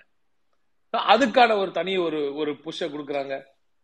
இதெல்லாம் நீங்க இந்த மாதிரி அட்வான்ஸா போறாங்களா பார்த்தா சரி தமிழ் வளர்ச்சிக்கு என்னடா பண்றீங்க என்ன பண்றீங்க அப்படின்னு கேட்பாங்க. நேரம் நேரா கொண்டு தமிழ் வளர்ச்சிகள்லாம் ஆரம்பிச்சாரு. இன்னைக்கு ஒட்டுமொத்த ஸ்பீச்சை ஆரம்பிக்கும் போதே தமிழ் வளர்ச்சி துறையில இருந்து தான் ஆரம்பிச்சாங்க. அங்க எவ்வளவு ரிசோர்ஸ் கொடுக்குறோம்? நம்ம பாரம்பரிய நம்ம நம்மளோட பாரம்பரியத்தை நம்மளோட க- கலாச்சாரத்தை அதை அதை குறித்து அதை உலகுக்கு பறைசாற்றும் அளவுக்கு சோழர்களின் தொன்மையை உலகுக்கு பறைசாற்றுவதற்கு ஒரு தனியா ஒரு மியூசியம் ஒரு புது மியூசியம் எங்க தஞ்சாவூர்லயே அற்புதமான பிரில்லியண்டான ஒரு மியூசியம் நீங்க எல்லாருமே கீழடி பார்த்துருப்பீங்க. அதோட இப்படி வருமான்னு யாருமே எதிர்பார்க்கல. வேற லெவல்ல ஒரு ஒரு ஒரு மியூசியம் அங்க ரெடி ஆயிருக்கு. இப்ப அடுத்து சோழர்களுக்கு ஒரு ஒரு மியூசியம்னா அது எப்படி இருக்குன்னு பாருங்க. நம்ம இந்த இப்ப இல்லடா எங்க எங்க எங்க எங்க பண்பாடு எங்க பாரம்பரியம்லாம் எ- எந்த காலத்துல இருந்தோ இவங்க உங்களோட க- மற்ற நாடுகளோட நம்ம கம்பேர் பண்ணி அவங்களோட ஜாஸ்தியா இருக்கும் இல்லை நம்மளோட பாதை நாம் கடந்து வந்த பாதையை ஏற்கனவே பொருணையோட அனௌன்ஸ்மெண்ட்லாம் நீங்க பார்த்துருப்பீங்க. இப்போ அதெல்லாம் எப்படி வந்து எஸ்டாப்ளிஷ் பண்றாரு பாருங்க. ஒன்னொன்னா ஒன்னொன்னா எஸ்டாப்ளிஷ் பண்ணிக்கிட்டே போறாரு. எல்லாமே சயின்டிபிக்கா எஸ்டாப்ளிஷ் பண்ணணும் முதல்ல. எல்லாத்தையும் இன்னும் பல ஆண்டு நூற்றாண்டு காலங்களுக்கு நிற்கும் அளவிற்கு எல்லா சாதனைகளையும் எஸ்டாப்ளிஷ் இது வரைக்கும் நம்ம செய்த சாதனைகளையும் எஸ்டாப்ளிஷ் பண்ண வேணும். அதே நேரத்தில் கலை இலக்கியத்துல நம்ம சென்னை சங்கமும் மேசிவ் ஹிட் ஏற்கனவே. ஆனா பத்தாண்டு கால இருண்ட ஆட்சியில அத்துக்கு தூக்கி அப்படியே ஓரமாச்சாங்க நீங்க பாஸ் நீங்க எங்களுக்கு பண்ண வேணாம். நீங்க இந்த திமுக திமுக பார்த்து திமுக பண்ணலையே திமுகவோட திட்டமாச்சே திமுக கொண்டு வந்ததாச்சே அப்படின்ற மாதிரி நீங்க நினைச்சிருக்கலாம். சரி அதெல்லாம் ஓகே ஆனா அதுல இருக்கிற நம்ம கலைஞர்களை பத்தி நீங்க சிந்தித்திருக்கலாம் இல்லையா? கலைஞர் கொண்டு வந்த திட்டங்கள் திட்டம் அப்படின்றதுனால கலைஞர்களை விட்டுட்டாங்க ஆனா. அதான உண்மை? எத்தனையோ பாரம்பரிய கலைகளின் மூத்த கலைஞர்கள் எல்லாம் அவங்க வாழ்வாதாரத்தையே இழந்தாங்க. அந்த நேரத்துல இந்த மாதிரி ஒரு திட்டம் வந்துச்சு. அது ரொம்ப அற்புதமா ஒர்க் அவுட் ஆச்சு. மக்களிடையே மிகப்பெரிய ஒரு வரவேற்பு இருந்துச்சு. ஆனா தூக்கி அப்படியே ஓரம் வச்சுட்டாங்க. இந்த வருஷம் எட்டு புது இடத்துல அது ஸ்டார்ட் பண்றோம் திருப்பி. இப்படியே தொடர்ந்து நான் அந்த வரிசையிலேயே வரேன். நீங்க வேணா கூட அதை கூட இப்போ அந்த அவர் அறிவிச்ச வரிசையில கூட வரேன். பாத்தீங்கன்னா ஆர்மி வேன் பத்தி ஒரு கூத்தடிச்சாங்க இப்போ. இந்த காவி கூட்டம் வந்து நடுவில் சமீப காலத்துல ஒரு மிகப்பெரிய கூத்து ஒன்று அடிச்சாங்க. உங்களுக்கே நல்லா தெரியும். ஒரு பொய் பிரச்சாரம் ஆஸ் யூஷுவல் ஒரு ஃபேக் நியூஸை போட்டு அதை ஓவரா கூத்தடிச்சாங்க. ஆனா ஓவராப்ல அந்த ஒன் ரேங்க் ஒன் பென்ஷன்ல எவ்வளோ ஆயிரம் ஆயிரம் ஆயிரம் ஆர்மி பர்சனலுக்கு இன்னைக்கு வரைக்கும் அவங்களுக்கு அந்த நிலுவைத் தொகை வரல அப்படின்றது இப்போ ஒரு ரெண்டு வாரத்துக்கு முன்னாடி நீங்க எல்லாம் பார்த்துருப்பீங்க. ஸோ வாயிலே வடை சுடுற ஒன்றிய அரசு எங்கேயா ஒரு த- ஒரு த- தனிநபருக்குள்ள இருக்கிற பிரச்சனையில ஒரு ஒருவர் உயிரிழந்த ஒரு ஒரு ஒரு காலகட்டத்துல அதையும் கொச்சைப்படுத்தி அதையிலையும் அதுலயும் அரசியல் பண்ணதான் துடிச்சாங்களே தவிர உண்மையாவே ஒரு நமது போர் வீரர்கள் மேல ஒரு ஒரு அக்கறை இருந்தா அவங்களுக்கு கொடுக்க வேண்டிய நிதியை கொடுத்துருக்கணும் ஒன்றிய அரசு. ஆனா கொடுக்கலையே. ஆனா நம்மால் கொடுக்குறாரு இன்னைக்கு. இதே மாதிரி நம்ம தமிழ்நாட்டை சார்ந்தவர்கள் போர்ல இல்லையே நம்ம ஃபீல்ட்ல உயர உயர இருந்தா இருபது லட்சம் ரூபாய் கொடுத்துட்டு இருந்தாங்க இத்தனை ஆண்டு காலம். ஆனா இன்னைக்கு நாற்பது லட்சம் ரூபாய் கொடுக்குறாரு. Hundred percent growth sir hundred percent அப்படியே டபுள் பண்றாரு அமௌண்ட்டை ஆனாலும் எப்படி? இதெல்லாம் செஞ்சு முப்பதாயிரம் கோடி சேவ் பண்றோம். நீங்க எல்லாம் எல்லாம் அதுதான் நல்லா நீங்க நல்ல நல்லா கூர்மையா கவனிக்கணும். இப்படி தொடர்ந்து அதுக்கான திட்டங்களையும் சொல்லிக்கிட்டே வர்றாரு. அடுத்து ஸ்கூல் எஜுகேஷன்ல உங்களுக்கு தெரியும். அது அதுக்கு முன்னாடி Kalaignar memo memorial multi speciality hospital ஒன்று ஆயிரம் பெட் சாதாரண விஷயமா அது. மல்டி ஸ்பெஷாலிட்டி ஹாஸ்பிட்டல்னா ஏற்கனவே கட்டம்பில் நீங்க ஒரு ஒரு அசம்பிளிக்காக கட்டப்பட்ட பில்டிங்க அந்த பில்டிங்க வேற எதுக்காக யூஸ் பண்ணுன்றதுக்காக மல்டி ஸ்பெஷாலிட்டி ஹாஸ்பிட்டலா மாத்தினாங்க சென்ற ஆட்சியாளர்கள். உங்களுக்கு அந்த வரலாறுலாம் தெரியும் நினைக்கிறேன். அம்மையார் ஜெயலலிதா அவர்கள் அன்பு நமது முத்தமிழறிஞர் தலைவர் கலைஞர் அவர்கள் கட்டிய அந்த பிரம்மாண்டமான ஒரு உல ஒரு இந்தியாவே வியந்து பார்க்கக்கூடிய அமைந்த ஒரு ஒரு பேரவை வளாகத்தை தலைவர் கட்டினாருன்றதுக்காகவே அங்க போய் உட்காரக்கூடாதுன்றதுக்காகவே இந்த அம்மா அதை வந்து மாத்தி மல்டி ஸ்பெஷாலிட்டி ஹாஸ்பிட்டல்லாம் மாத்தி அதை அப்படியே விட்டுட்டாங்க. இன்னைக்கு அப்புறம் இவங்களும் புதுசாக ஏதோ ட்ரை பண்ணாங்க. வேற எங்கேயோ இடத்துல எல்லாம் ட்ரை பண்ணா கடைசி வரைக்கும் கட்ட முடியல அவங்களால. ஆனா இன்று தலைவர் அவர்கள் புதுசாக ஆயிரம் பேர் Kalaignar memorial multi speciality hospital இதுக்காகவே கட்டுறாங்க. கிங்ஸ் இன்ஸ்டியூட் பக்கத்துலயே கட்டுறாங்க. அதுக்கு இதுக்கு எப்படி இருக்கு வித்தியாசம்ன்றதை பார்க்க தான் போறீங்க நீங்க எல்லாருமே. ஸ்கூல் எஜுகேஷனுக்கு எவ்வளவு பண்ணாரு? முப்பத்தி மூணாயிரம் கோடி போன வருஷம். இந்த வாட்டி நாற்பதாயிரம் கோடி சார் அலோகேஷன் நாற்பதாயிரம் கோடி ஸ்கூல் எஜுகேஷனுக்கு அலோகேஷன் இதுல இன்னும் ஒரு சூப்பர் மேட்டர் ஒன்று பண்ணிருக்காங்க தெரியுமா உங்களுக்கு? ஸ்கூல் எஜுகேஷன்ல எல்லாமே முன்னாடி எப்படி எப்படி இருக்குன்னா இதுவரை எப்படி இருக்குன்னா ஏடி வெல்ஃபேர் ஒன்று நடத்தும். அது ஆதிராவிட வெல்ஃபேர் ஒரு ஸ்கூல்ஸ் நடத்துவாங்க. நம்ம வனத்துறையினர் ட்ரைபல் வெல்ஃபேர் ஸ்கூல்ஸ் நடத்துவாங்க. பிசிஎம்பிசி சைட்ல இருந்து அவங்க ஒரு இந்த கலர் ரெக்ளமேஷன் ஸ்கூல்ஸ் அந்த மாதிரி ஒன்று தனியாக நடத்துவாங்க. நம்ம இது மாதிரி பல டிபார்ட்மெண்ட் ஒரு ஐந்தாறு டிபார்ட்மெண்ட் வந்து தனித்தனியா அவங்கவுங்க ஸ்கூல் நடத்துவாங்க. ஆனா ஸ்கூல் எஜுகேஷன் ஒன்று இருக்கும். இது எப்படி பாருங்க? இது நாங்க பிளானிங் கவுன்சில் இதையும் போய் பேசணும். இது நான் பர்சனலா நான் நம்ம நமது ஜெயரஞ்சன் அண்ணன் எல்லாம் இது ரொம்ப விரிவாக விரிவா இதை டிஸ்கஸ் பண்ணோம் ஏற்கனவே. இது நாங்க ஒரு ரெக்கமெண்டேஷனாவே அங்கேருந்து கொடுத்தோம் இதை. அந்த நேரத்துலையும் இது வந்து இதெல்லாம் பண்ணுவாங்களா அப்படின்னு நாங்களா யோசிச்சோம். உண்மையாவே சொல்ல வேண்டியது நம்ம கடமை சொல்லிட்டோம். ஆனா இதெல்லாம் செய்வாங்களா? ஏன்னா மிகப்பெரிய ஒரு ஒரு பெரிய சீர்திருத்தம். இது செய்ய முடியுமா அப்படின்லாம் யோசிச்சோம். ஆனா ஒரே வரியில முடிச்சிட்டாரு வேலையை. ஒட்டுமொத்தமா எல்லாமே பல டிபார்ட்மெண்ட்ல இருக்குது. ஆதிராவல் வெல்ஃபேர் பேக்வர்ட் கிளாஸஸ்ல இருக்கிறது மோஸ்ட் பேக்வர்ட் கிளாஸ்ல இருக்கிறது இந்த ஹெச்ஆர்என்சில இருக்கிறது ஃபாரஸ்ட்ல இருக்கிறது எல்லா பள்ளிகளும் இனி நம்ம பள்ளி கல்விக்குள்ளேயே வந்துடும் இது வந்து ஒரு சாதாரண விஷயம் இல்லை. இது வந்து ரொம்ப நல்லா ஸ்ட்ரீம் லைன் பண்ணும். ஏன்னா சார் எப்படி ஒரு ஹெச்ஆர்என்சி டிபார்ட்மெண்ட் என்ன எக்ஸ்பீரியன்ஸ் இருக்கு? என்ன அதாவது என்ன ஸ்கில் செட் இருக்கு சொல்லுங்க. பள்ளி நடத்துறதுக்கு. இத்தனை ஆண்டு காலம் அப்படிதான் இருக்கு. அந்த ஸ்கில் செட் வந்து யாருக்கு பெட்டரா இருக்கும்? நமக்கு ஸ்கூல் எஜுகேஷன் தானே பெட்டரா இருக்கும். ஸோ அந்த லாஜிக்லயே பார்த்து ஸ்கூல் எஜுகேஷன் முன்னாடி இருந்ததுக்கும் இப்ப இருந்ததுக்கும் எவ்வளோ ஸ்ட்ரென்தன் ஆயிருக்கு. இல்லையா? பல ரொம்ப ஹெவியா ஸ்ட்ரென்தன் ஆயிருக்கு. ஆகவே அந்த ஸ்கூல் எஜுகேஷன் நடத்துறது தானே சரி. ஏன் இவங்க அவங்களோட ஆஹ், அவங்களோட ப- பணியாளர்கள் ஏன் இந்த மாதிரி திசை திரும்பணும்? அவங்களோட வேலைகளை தாண்டி ஏன் போகணும்? ஏன் வந்து ஃபாரஸ்ட்ல இருக்கிறவங்க ஸ்கூல் எஜுகேஷன் பத்தி ஏன் சிந்திக்கணும்? அவங்களோட வேலையை அவங்க பார்க்கலாமே. அவங்களோட வேலையை மட்டும் பார்த்தா இன்னும் பெட்டரா எஃபிஷியண்டா அவங்களோட வேலை நடக்கும் இல்லையா? ஸோ அப்படி சிந்தித்து செயல்பட்ட செயல்படுத்தப்பட்டும் இது படும் திட்டம் தான் இது. இது நான்லாம் உண்மையாவே ரெக்கமெண்டேஷனோட நான்லாம் நிறுத்திக்கிட்டேன். என்னால வருமா? இவ்வளவு சீக்கிரம் வருமா? இவ்வளவு தூரம் செய்ய முடியுமா? அப்படிலாம் நினைச்சேன். மிக சிறந்த மிக சிறப்பாக ஒரே ஸ்ட்ரோக்ல இதை கொண்டு வந்து செ- செஞ்சுட்டாரு. இட்ஸ் ஃபென்டாஸ்டிக் எஃபர்ட் இதுப்பா இதோட எஃபெக்ட்ஸ் வந்து உங்களுக்கு இனிமே அந்த ஜிடிஆர் ஸ்கூல்ஸோட நிலைமை எல்லாம் நிச்சயமா மாறும் அப்படின்ற ஒரு முழுமையான நம்பிக்கை எனக்கு இருக்கு. நிறைய சென்டர் ஆஃப் எக்ஸலன்ஸ் இதெல்லாம் கொண்டு வராங்க. கிட்டத்தட்ட ரெண்டாயிரத்தி எழுநூத்தி எண்பத்தி மூணு கோடிக்கு ஐம்பத்தி நாலு கவர்மெண்ட் பாலிடெக்னிக்ல பாலிடெக்னிக் சென்டர் ஆஃப் எக்ஸலன்ஸா மாத்துறோம். எப்படி மேட்ச் பண்றோம் பாருங்க. எதுக்கு இப்ப பாலிடெக்னிக் அப்கிரேட் பண்றோம்? எதுக்கு அப்கிரேட் பண்ணுவோம்? ஏன்னா ஸ்கில் செட்ஸை மாத்தணும். இன்னும் அப்கிரேட் பண்ணணும். அவங்க பசங்களுக்கு இப்ப இருக்கிற நம்மளோட industry ஸ்டாண்டர்ட்ஸுக்கு industry four point O IOT ஐஓடிக்கு எல்லாம் ஏற்ப இந்த ஸ்டாண்டர்ட்ஸை நம்ம பிள்ளைங்களுக்கு கொடுக்கணும். அப்படி கொடுக்கறதான வேலை. அப்படி கொடுக்கறதுக்கான வேலை தான் இப்ப நடந்துட்டு இருக்கு அப்படி செய்யப்பட்டது இந்த ஐம்பத்தி நாலு பாலிடெக்னிக்ஸை அப்கிரேட் பண்ணி சென்டர் ஆஃப் எக்ஸலன்ஸா மாத்துற இந்த திட்டம் இப்போ பண்ணிட்டு இருக்கு பண்ணிட்டு இருக்காங்க அதை தாண்டி ஃபேக்டரி ஸ்கில் ஸ்கூல்ஸ் ஒன்று இருபத்தஞ்சு கோடி ரூபாய் திட்டம்.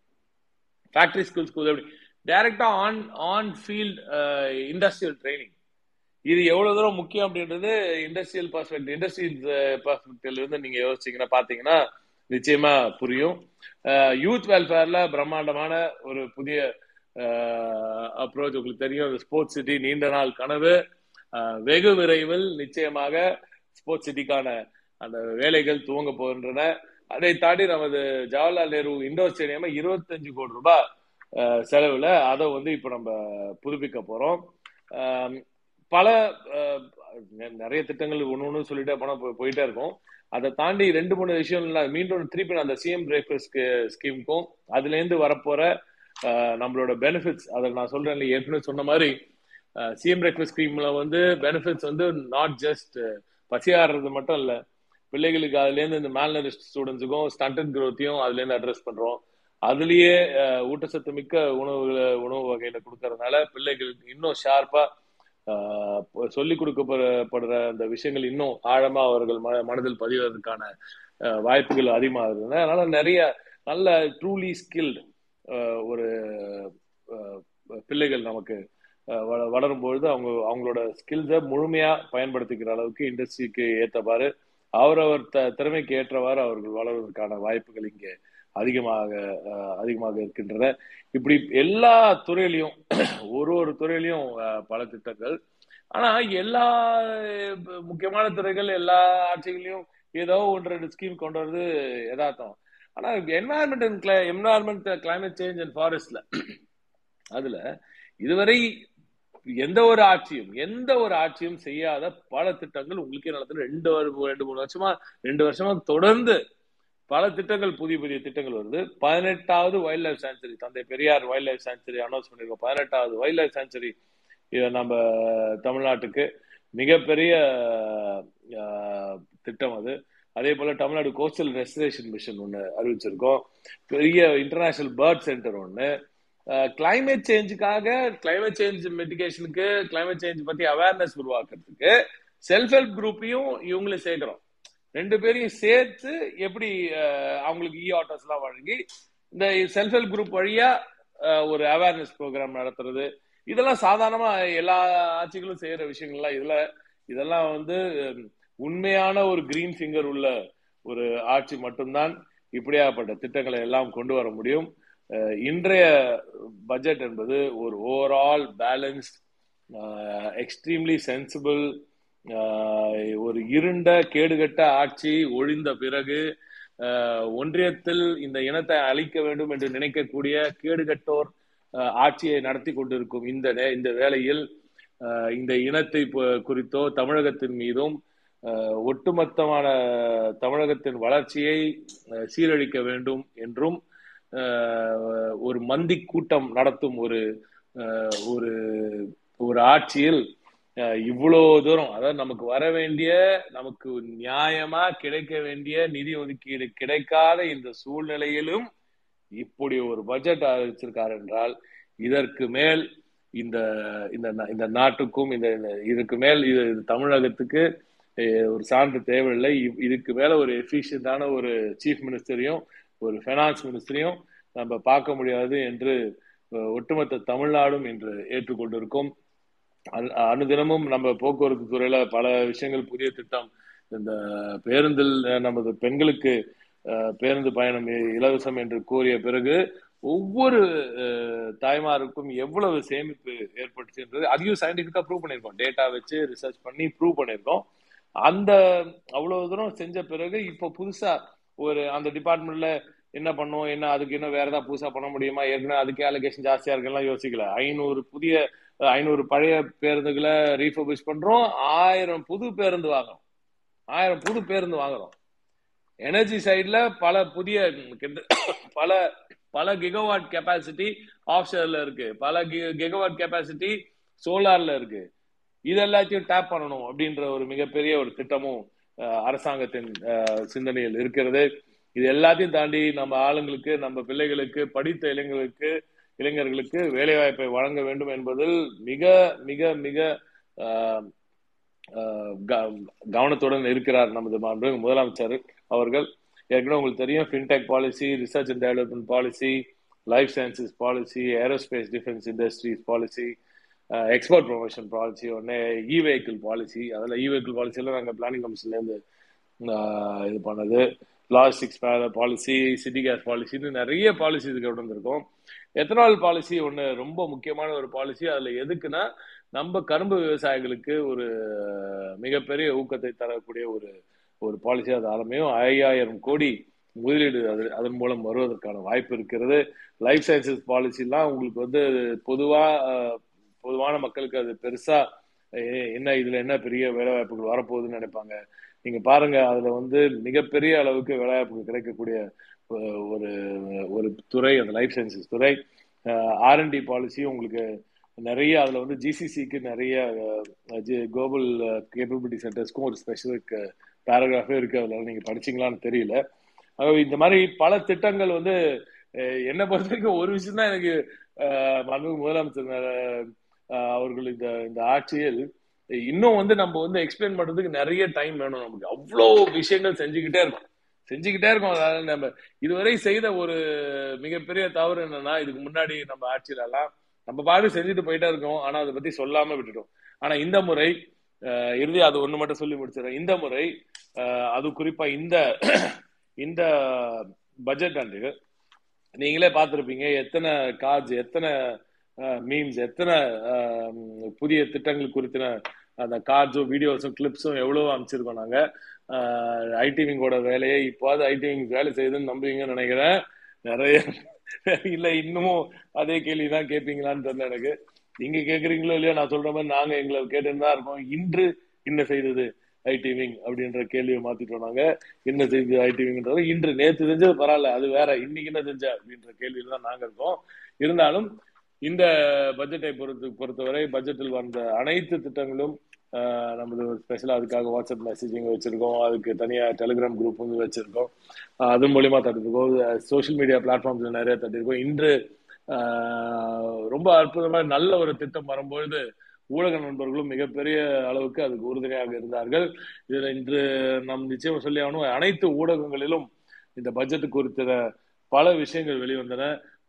குறிப்பாக நம்ம டெலிவிஷன் மீடியாவில் நம்ம நியூஸ் சேனல்ஸ்ல நல்லா வந்துச்சு. அதே மாதிரி எஃப்எம் சேனல்ஸ்ல இன்று ரொம்ப நல்லா கவர் பண்ணாங்க அதை. இதெல்லாம் நீங்கள்லாம் பார்த்துருப்பீங்க கவனிச்சிருப்பீங்கன்னு நினைக்கிறேன். ஏதோ எங்களால் முடிந்த புதிய முயற்சிகளில் தினந்தோறும் நாங்கள் ஐடி விங் சார்பாகவும் இறங்கியுள்ளோம். இந்த பட்ஜெட்டை பொறுத்தவரை இது ஐடி விங்கோ இல்லை இதுக்கு ஸ்பெஷலாக எந்த ஒரு புஷும் தேவையில்லை. ஏன்னா ஆட்டோமேட்டிக்காகவே மக்கள் அனைவரும் பாராட்டக்கூடிய ஒரு பிரம்மாண்டமான மிக அற்புதமான சாதுரியமான ஒரு வீட்டில் ஒரு குடும்ப தலைவர் ஒரு குடும்பத்தை எப்படி பாதுகாக்க வேண்டும் என்று சிந்தித்து சிந்தித்து செயல் செயல்படுவாரோ அதே அக்கறையோடு அதே பாசத்தோடு அதே சாதுரியத்தோடு செயல்பட்டு இருக்கிறார் மாண்பு முதலமைச்சர் அவர்கள். அவர்களுக்கு துணை நின்று செயல்பட்டு மகத்தான ஒரு பட்ஜெட்டை வழங்கியிருக்கும் மாண்பு அண்ணன் எனது அரவியர் அண்ணன் பிடிஆர் அவர்களுக்கு எனது பாராட்டுகளையும் இந்த நாட்டின் ஒரு பிரஜையாக எனது நன்றியையும் நான் தெரிவித்துக் கொள்கிறேன். இந்த பட்ஜெட்டை இன்னும் நாளைக்கு இன்னொரு பிரமாண்டமான அக்ரி பட்ஜெட் தமிழ்நாட்டுக்கே உரிய சிறப்பு அக்ரி பட்ஜெட் வரப்போகுது நாளைக்கு. அதுவும் மிக அற்புதமாக வந்திருக்குன்னு பல நம்ம அதிகாரிகள் எல்லாம் அவங்க ஃபேஸ் எல்லாம் பார்க்கும்போது எனக்கு தெரியுது. நிச்சயமாக நாளைக்கும் பல முக்கிய அறிவிப்புகள் வரவிருக்கின்றன. அதையும் நீங்கள் அனைவரும் நமது உடன்பிறப்புகள் ஆன்லைன் இருக்கும் நமது உடன்பிறப்புகள் அனைவரும் சேர்ந்து அது குறித்த குறித்த விழிப்புணர்வை நீங்கள் மக்களிடம் கொண்டு போய் சேர்க்க வேண்டும். உங்களுக்கு தேவையான அனைத்து டேட்டா அனைத்து கிளிப்ஸ் அந்த கார்ட்ஸ் எல்லாமே ஐடி தொடர்ந்து உங்களுக்கு கொடுத்து வரும். நீங்கள் எல்லோரும் அந்த பரப்புரையில் நீங்கள் எல்லோரும் இதில் ஈடுபட வேண்டும். இத்தனை ஆண்டு காலம் திமுக செய்த ஒரு சின்ன ஒரு குறை என்னவென்றால் நாம் செய்ததை நாம் மக்களிடம் கொண்டு போய் சரியாக சேர்க்கவில்லை. இனியும் அந்த தவறை நாம் செய்ய மாட்டோம். நிச்சயமாக பத்து ஒரு வாட்டி பத்து முறை போதும்டா போதும்டா எனக்கு தெரியும் எனக்கு தெரியும். நீங்க தாண்டா செஞ்சீங்க நீங்க தாண்டா செஞ்சீங்க சொல்ற வரைக்கும் நம்ம மீண்டும் மீண்டும் மக்களிடையே இதை நாங்கள் செய்தோம். செய் சொன்னதை செய்தோம். சொல்லாததையும் செய்து காட்டினோம். அதையும் இந்த பட்ஜெட்டுக்குள்ள செஞ்சு காட்டினோம் அப்படின்ற அந்த பெருமையை நாம் பறைசாற்றுவதில் எந்த தவறும் இல்லை. ஒரு முறைக்கு நூறு முறை சொல்வதில் தவறில்லை. தினம்தோறும் இதை பற்றி பேசுங்கள். ஒண்ணுமே செய்யாம வடை சுட்டுக்கினே இருக்கிற ஒன்றிய அரசு இந்த இனத்தையும் இந்த ம- இந்த இந்த இந்த தமிழகத்தையும் அழிக்க நினைக்கிற ஒரு கேடுகெட்ட ஒன்றிய அரசு செய்யும் அந்த கூற்றுக்களை அவர்கள் ஒவ்வொரு நாளும் அவர்களது தவறு தலைவர்கள் சொல்லும் பொய்களை சுமந்து செல்லும் கேடுகெட்டோர் இருக்கும் இந்த பகுதியில் இந்த இந்த காலகட்டத்தில். உண்மையை சொல்ல நாம் என்றும் த தயங்கவே கூடாது. இதான் சொல்லிட்டோமே என்ன திருப்பி திருப்பி என்ன சொல்றது அப்படின்லாம் யோசிக்காதீங்க. மீண்டும் மீண்டும் உறக்க சொல்லுங்கள். திராவிட முன்னேற்ற கழகம் மட்டும்தான் திராவிட முன்னேற்ற கழகம் மட்டும்தான் திராவிட முன்னேற்ற கழகம் மட்டும்தான் இந்த தமிழகத்துக்கு இதுவரை அனைத்து நல்ல திட்டங்களையும் கொண்டு வந்து சேர்த்திருக்கிறது. அதற்கு மீண்டும் ஒரு முறை நாம் கலைஞருக்கும் அவரது பிள்ளை நமது குடும்பத் தலைவர் தமிழகத்தின் முதலமைச்சர் அவர்களுக்கு மீண்டும் ஒரு முறை நன்றி சொல்லி விடைபெறுகிறேன். நன்றி வணக்கம். நன்றி நன்றி ராஜா அண்ணன் ரொம்ப நன்றி. ஒட்டுமொத்தமான பட்ஜெட்டோட சினாப்சிஸையும் கொண்டு வந்து அத்தனை ஆடியன்ஸ் முன்னாடி கொண்டு வந்துட்டீங்க. ஆனா ஒன்னே ஒண்ணுண்ணே இந்த ஃபோர்காஸ்ட் இந்த ஒரு ஒரு ஒரு ட்ரிவனான ஒரு ஃபோர்காஸ்ட் இருக்குல்ல இன்றைய ஒரு இன்றைய தலைமுறையை தாண்டி அடுத்த தலைமுறைக்கு இந்த எத்தனால் சம்பந்தமா நீங்க பேசியிருந்தீங்க. இன்னைக்கு கவர்மெண்டே வந்து பத்து விழுக்காடுல இருந்து இருபது விழுக்காடு வரைக்கும் எத்தனால சென்ட்ரல் கவர்மெண்டோடைய அத்தனை ஐஓசில இருந்து எல்லாத்துலயுமே வந்து இருபது பர்சன்ட் வரைக்கும் எத்தனாலோட யூசேஜை இன்க்ரீஸ் பண்ண வேண்டிய ஒரு காலகட்டணத்துல கிரீன் எமிஷன் சார்ந்து வந்திருக்கும் போது அதற்கு ஒதுக்கீடு பண்ணப்பட்ட தமிழகத்தினுடைய பட்ஜெட் வந்து ஒட்டுமொத்தமான இந்தியால மற்ற மாநிலங்களுக்கு எவ்வளவு ஒரு ஒரு ஃபோர் ஃப்ரெண்ட்ல நிக்குது நம்பர் ஒன் நம்பர் ரெண்டு அண்ணன் இன்னும் நீங்க ஆல்ரெடி பேசும்போது நம்மளுடைய ஹிந்து என்டோன்மெண்ட் போர்டு சார்பாகவும் மற்றும் ஆதி திராவிடர் சீர்மரபினர் சார்பாகவும் நடத்தப்பட கல் பள்ளிக்கூடங்களை பத்தி பேசியிருந்தீங்க அது எல்லாத்தையும் ஒன்றிணைச்சு இன்னைக்கு ஒட்டுமொத்தமா ஸ்கூல் எஜுகேஷனுக்குள்ள கொண்டு வந்திருக்கும் போது அதற்கு பின்னாடி ஒரு சமூக புரட்சிய ஒரு சமூக சீர்திருத்தத்தை எப்படி ஒரு அனாவசியமா ஒரு எவ்வளவு எத்தனை ஆண்டு காலமாக இருந்தப்பட்ட ஒரு ட்ராமா ஆதி திராவிடர் நல்லப்பள்ளியில இருந்து படிச்சு வந்தேன்னு ஒரு ஒரு குழந்தை வந்து சொல்லும் போது? அதற்கு பின்னாடி இருக்கக்கூடிய ட்ராமாவை எவ்வளவு ஒரு ஒரு ஃபிராக்ஷன் ஆஃப் செகண்ட்ல இந்த அரசாங்கம் வந்து ஒரு சோஷியல் ஜஸ்டிஸ வந்து நிலைநிறுத்தி இருக்குங்கிறதுல இந்த ரெண்டு பாயிண்ட்லயும் உங்களோட ஸ்கூல் எஜுகேஷன் பத்தி பேசும்போது லாஸ்ட் இப்ப கேக்குதானா அதுதான் சொல்றேன் இப்போ சீர்மரபினர் ஆதிதிராவிடர் நல பள்ளியில இருந்து ஒன்று. விட உடவில பள்ளியில இருந்து வந்திருக்கோன்னு ஒரு ஸ்கூல் கிட் வந்து சொல்லும் போது அதற்கு பின்னாடி இருக்கக்கூடிய டிராமாவை இந்த அரசாங்கம் எவ்வளவு அனாவசியமா வித்தின் ஒரு ஃபிராக்ஷன் ஆஃப் செகண்ட்ல எந்த விதமான நேர்முனை தாக்குதல்களையும் எதிர்கொள்ள வேண்டிய சக்தியில இருந்து ஒரு சோஷியல் ஜஸ்டிஸ் நிலைநிறுத்தக்கூடிய ஒரு அரசாங்கம் எவ்வளவு ஒரு ஒரு அவ்வளவு பெரிய ஒரு திட்டத்தை. வித்தின் ஒரு ஃபிராக்ஷன் ஆஃப் செகண்ட்ல அதை நிலைநிறுத்தினதையும் அந்த எத்தனாலோட திட்டத்தை மட்டும் இது இது ரெண்டுமே வந்து ஒரு வேற ஒரு விதமான எக்ஸ்ட்ரீம் இல்லையா இந்த அரசாங்கம் கொண்டு வந்தது நம்பர் ரெண்டு. நம்பர் மூணு இன்னொன்னு உங்கள்ட்ட வைக்க வேண்டியது ஆஸ் ஒரு பொலிட்டீஷியனா இப்போது வரைக்கும் ஐடி செக்ரட்டரியா நீங்கள் அதற்குரிய ஒரு வினைய சொன்னதுக்கு அப்புறம் கூட ஆஸ் அ பொலிட்டீஷியனா இந்த மூணு திட்டம் வந்து பெண்களுக்காக கொடுக்க ஏன்னா அதிமுக வந்து ஒரு விமன் பேஸ்ட் ஓட்டர்ஸ் பேங்க்ஸ் நாங்க வச்சிருக்கிறோம் அப்படிங்கறது மார்த்தட்டி கொண்டு அதை வந்து ஒரு அதை தான் ஒரு போல் ஸ்ட்ராட்டஜியாவே வச்சுக்கிட்டு இருந்த சமயம் போய் இன்னைக்கு ஒட்டுமொத்தமான மகளிர்களுக்கான திட்டங்களை முன்னெடுத்துக்கூட பெண்களுக்கான உரிமை தொகை ஒரு ஆயிரம் ரூபாயா இருக்கட்டும் கல்வி அது போக கம்ப்ளீட்டா காலேஜுக்கு போகக்கூடிய ஒரு பெண்களுக்கான உதவித்தொகையாக இருக்கட்டும் அது போக பெண்களுக்கான இந்த இலவச பேருந்து திட்டமாக இருக்கட்டும் இந்த மூணு திட்டத்தையும் இனி வரக்கூடிய எந்த விதமான ஆட்சியாளர்களுமே மாத்த முடியாத லெவலுக்கு கொண்டு வந்து அந்த இடத்துல உட்கார வச்சதுக்கு பின்னாடி இருக்கக்கூடிய ஒரு சமூக நீதி பார்வை இந்த மூணுலயுமே ஒரு சமூக நீதி பார்வையை பாக்குறோம் அது எப்படி இவ்வளவு ஒரு டிஃபிகல்ட்டான சுச்சுவேஷன்ல எக்கனாமிக்கலா ரொம்ப வீக்கரா நம்ம கையில அறுபத்தி ரெண்டாயிரம் கோடி ரூபாய் டெபிசிட்ல கொண்டு போய் விட்டுட்டு போனதுக்கு அப்புறம் கூட இத இத கொண்டு வரோம்னா ஒரு மிகப்பெரிய ஒரு அனாவசியமான முயற்சி இருந்திருக்குது இல்லையா? இதற்கு பின்னாடி வாட் வென் த்ரூ அது அது ஏன்னா you been there with planning commission எல்லாத்துலயும். ஸோ எங்களை விட உங்களுக்கு தான் அதனுடைய நுவான்சஸ் எல்லாமே தெரியும். ஸோ இதை மாத்திரம் கொஞ்சம் விடைபெறதுக்கு முன்னாடி கொஞ்சம் டீட்டெயில்டா இருக்கிறவங்களுக்கு சொல்லியிருக்கேன் ப்ளீஸ் நம்ம கரும்பு விவசாயிகளுக்கு உங்களுக்கு நல்லா தெரியும். பல ஆண்டு காலமாக உங்க மிக மோசமான ஒரு சூழல்ல இருக்காங்க. நிலுவைத் தொகை நிறைய இருக்கும். ஒவ்வொரு ஆண்டும் போராடிக்கிட்டே இருப்பாங்க. சட்டமன்றத்துல ஒவ்வொரு முறையும் இல்லை. இந்த ஆட்சியில் இப்போ போன ஆட்சியில் எல்லா ஆட்சியும் ஏன்னா வந்து குளோபலா சுகரோட ரேட் வந்து ரொம்ப டிராஸ்டிக்கா ட்ராப் ஆச்சு. பிளஸ் பிரசிலோட அவுட்புட் திடீர்னு இன்க்ரீஸ் ஆகும். திடீர்னு ரேட்ஸ் வந்து குறையும். திடீர்னு ரேட்ஸ் ரொம்ப வாலட்டைலா இருக்கும்.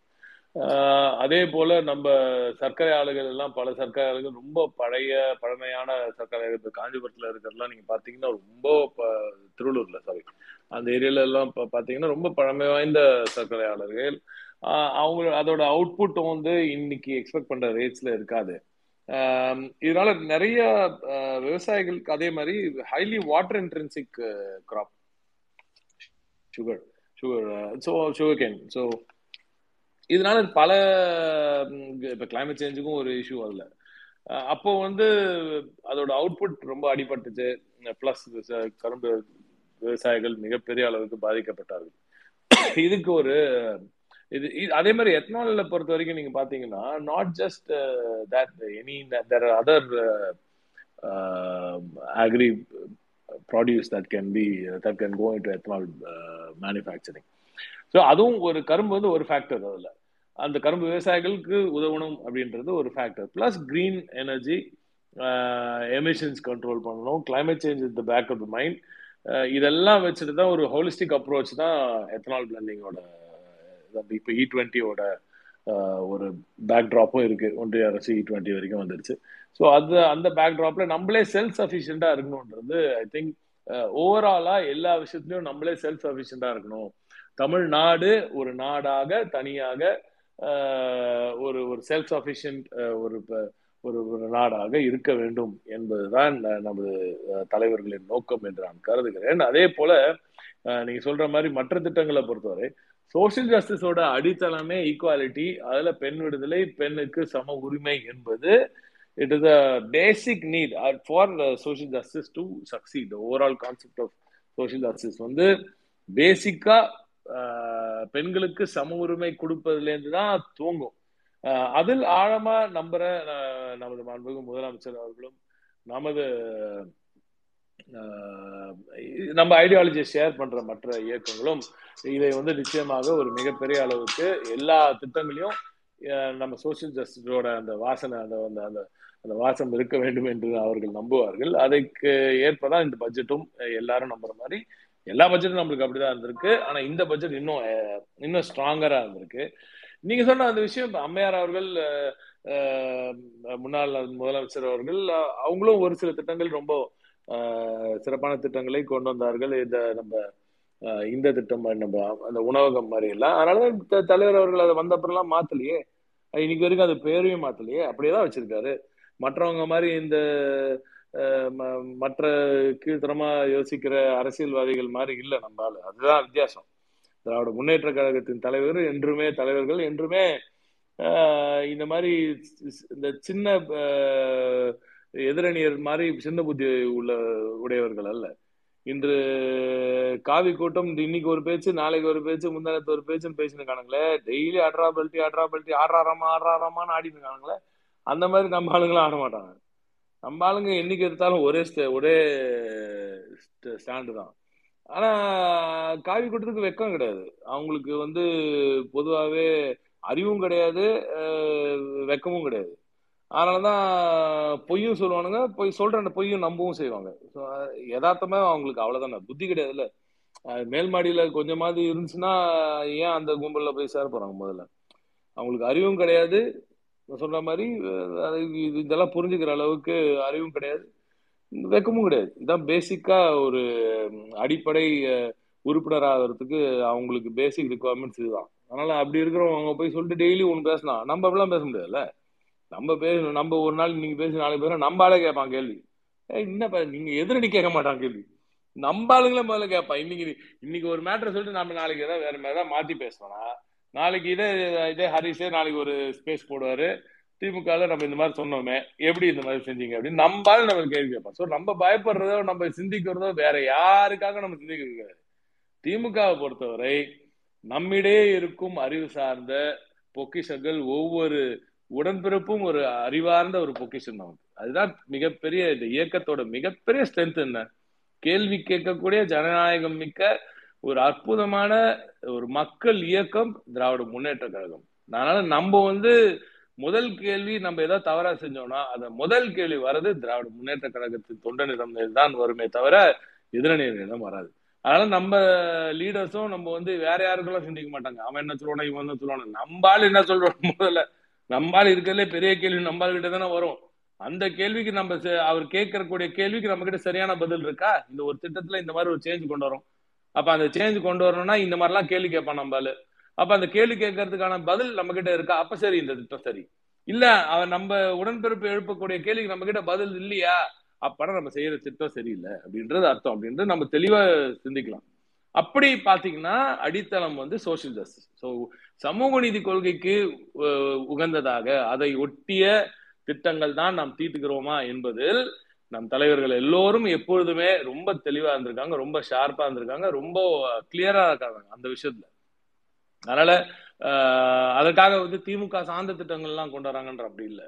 நான் சொல்றது ஒரு உடன்பிறப்பு கிட்ட எப்பவுமே ஒரு பேலன்ஸ்டான கேள்விதான் இருக்கும். அது எந்த உடன்பிறப்புமே வெறும் திமுக காரங்கிட்ட மட்டும் செய்யுன்னு சொல்ல மாட்டேன். அதான் பியூட்டி அதுல.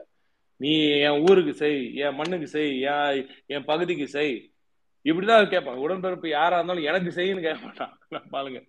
எனக்கு செய்யணும் கேட்கற ரொம்ப ரொம்ப ரொம்ப ரொம்ப ரொம்ப கம்மி ஆனா எப்பவுமே நம்ம ஆளுங்கிட்ட சொல்றது ஏன் இந்த இடத்துக்கு இந்த இடத்துல பஸ் வரல? ஏன் இந்த தெருல இந்த இடத்துல லைட் இல்லை? இதை கொண்டு வா முதல்ல தான் சண்டை போடுவோம் நம்ம கிட்ட தவிர எனக்கு இது செய் எனக்கு அதை வாங்கி கொடுலாம் கேட்க மாட்டாங்க. ரொம்ப ரொம்ப ரொம்ப ரொம்ப கம்மி அந்த மாதிரி கேட்கணும் அங்க இந்த மாதிரி ஒரு ஒரு லீடர்ஷிப் இருக்கும்போது இந்த மாதிரி ஒரு ஒரு அடித்தளம் ஒரு உடன்பிறப்புகள் கூட்டம் இருக்கும் பொழுது நாம் ஒவ்வொரு நொடியும் யோசிக்கும் போது ஒரு திட்டம் அறிவிக்கும் பொழுது ஒரு திட்டத்தை செயல்படுத்தும் பொழுது இது சமூக நீதி கோட்பாடுகளுக்கு உட்பட்டதாக இருக்கிறதா? இது சமூக நீதி கோட்பாடுகளுக்கு சரியானதாக இருக்குமா? இது எதிர்வரும் நமது சந்திய சந்ததியினருக்கு அதாவது தமிழகத்தில் உள்ள அனைத்து பொதுமக்களின் சந்ததியினருக்கு ஒரு சமூக நீதி சமூக நீதியை உறுதி செய்யக்கூடிய ஒரு திட்டமாக இது இருக்குமா? என்பதை சிந்தித்து தான் நம் தலைவர்கள் இந்த திட்டம் எனி எந்த திட்டமாக இருந்தாலும் அதை கொண்டு வந்து சேர்க்கிறார்கள். அந்த ஒரு வகையில் வர திட்டம் தான் நம்ம இப்ப நீங்க சொன்னீங்களே விமனுக்கு அவங்க நிறைய பண்ணிருக்காங்க. அந்த அம்மா இருக்கும்போது கூட நிறைய செஞ்சு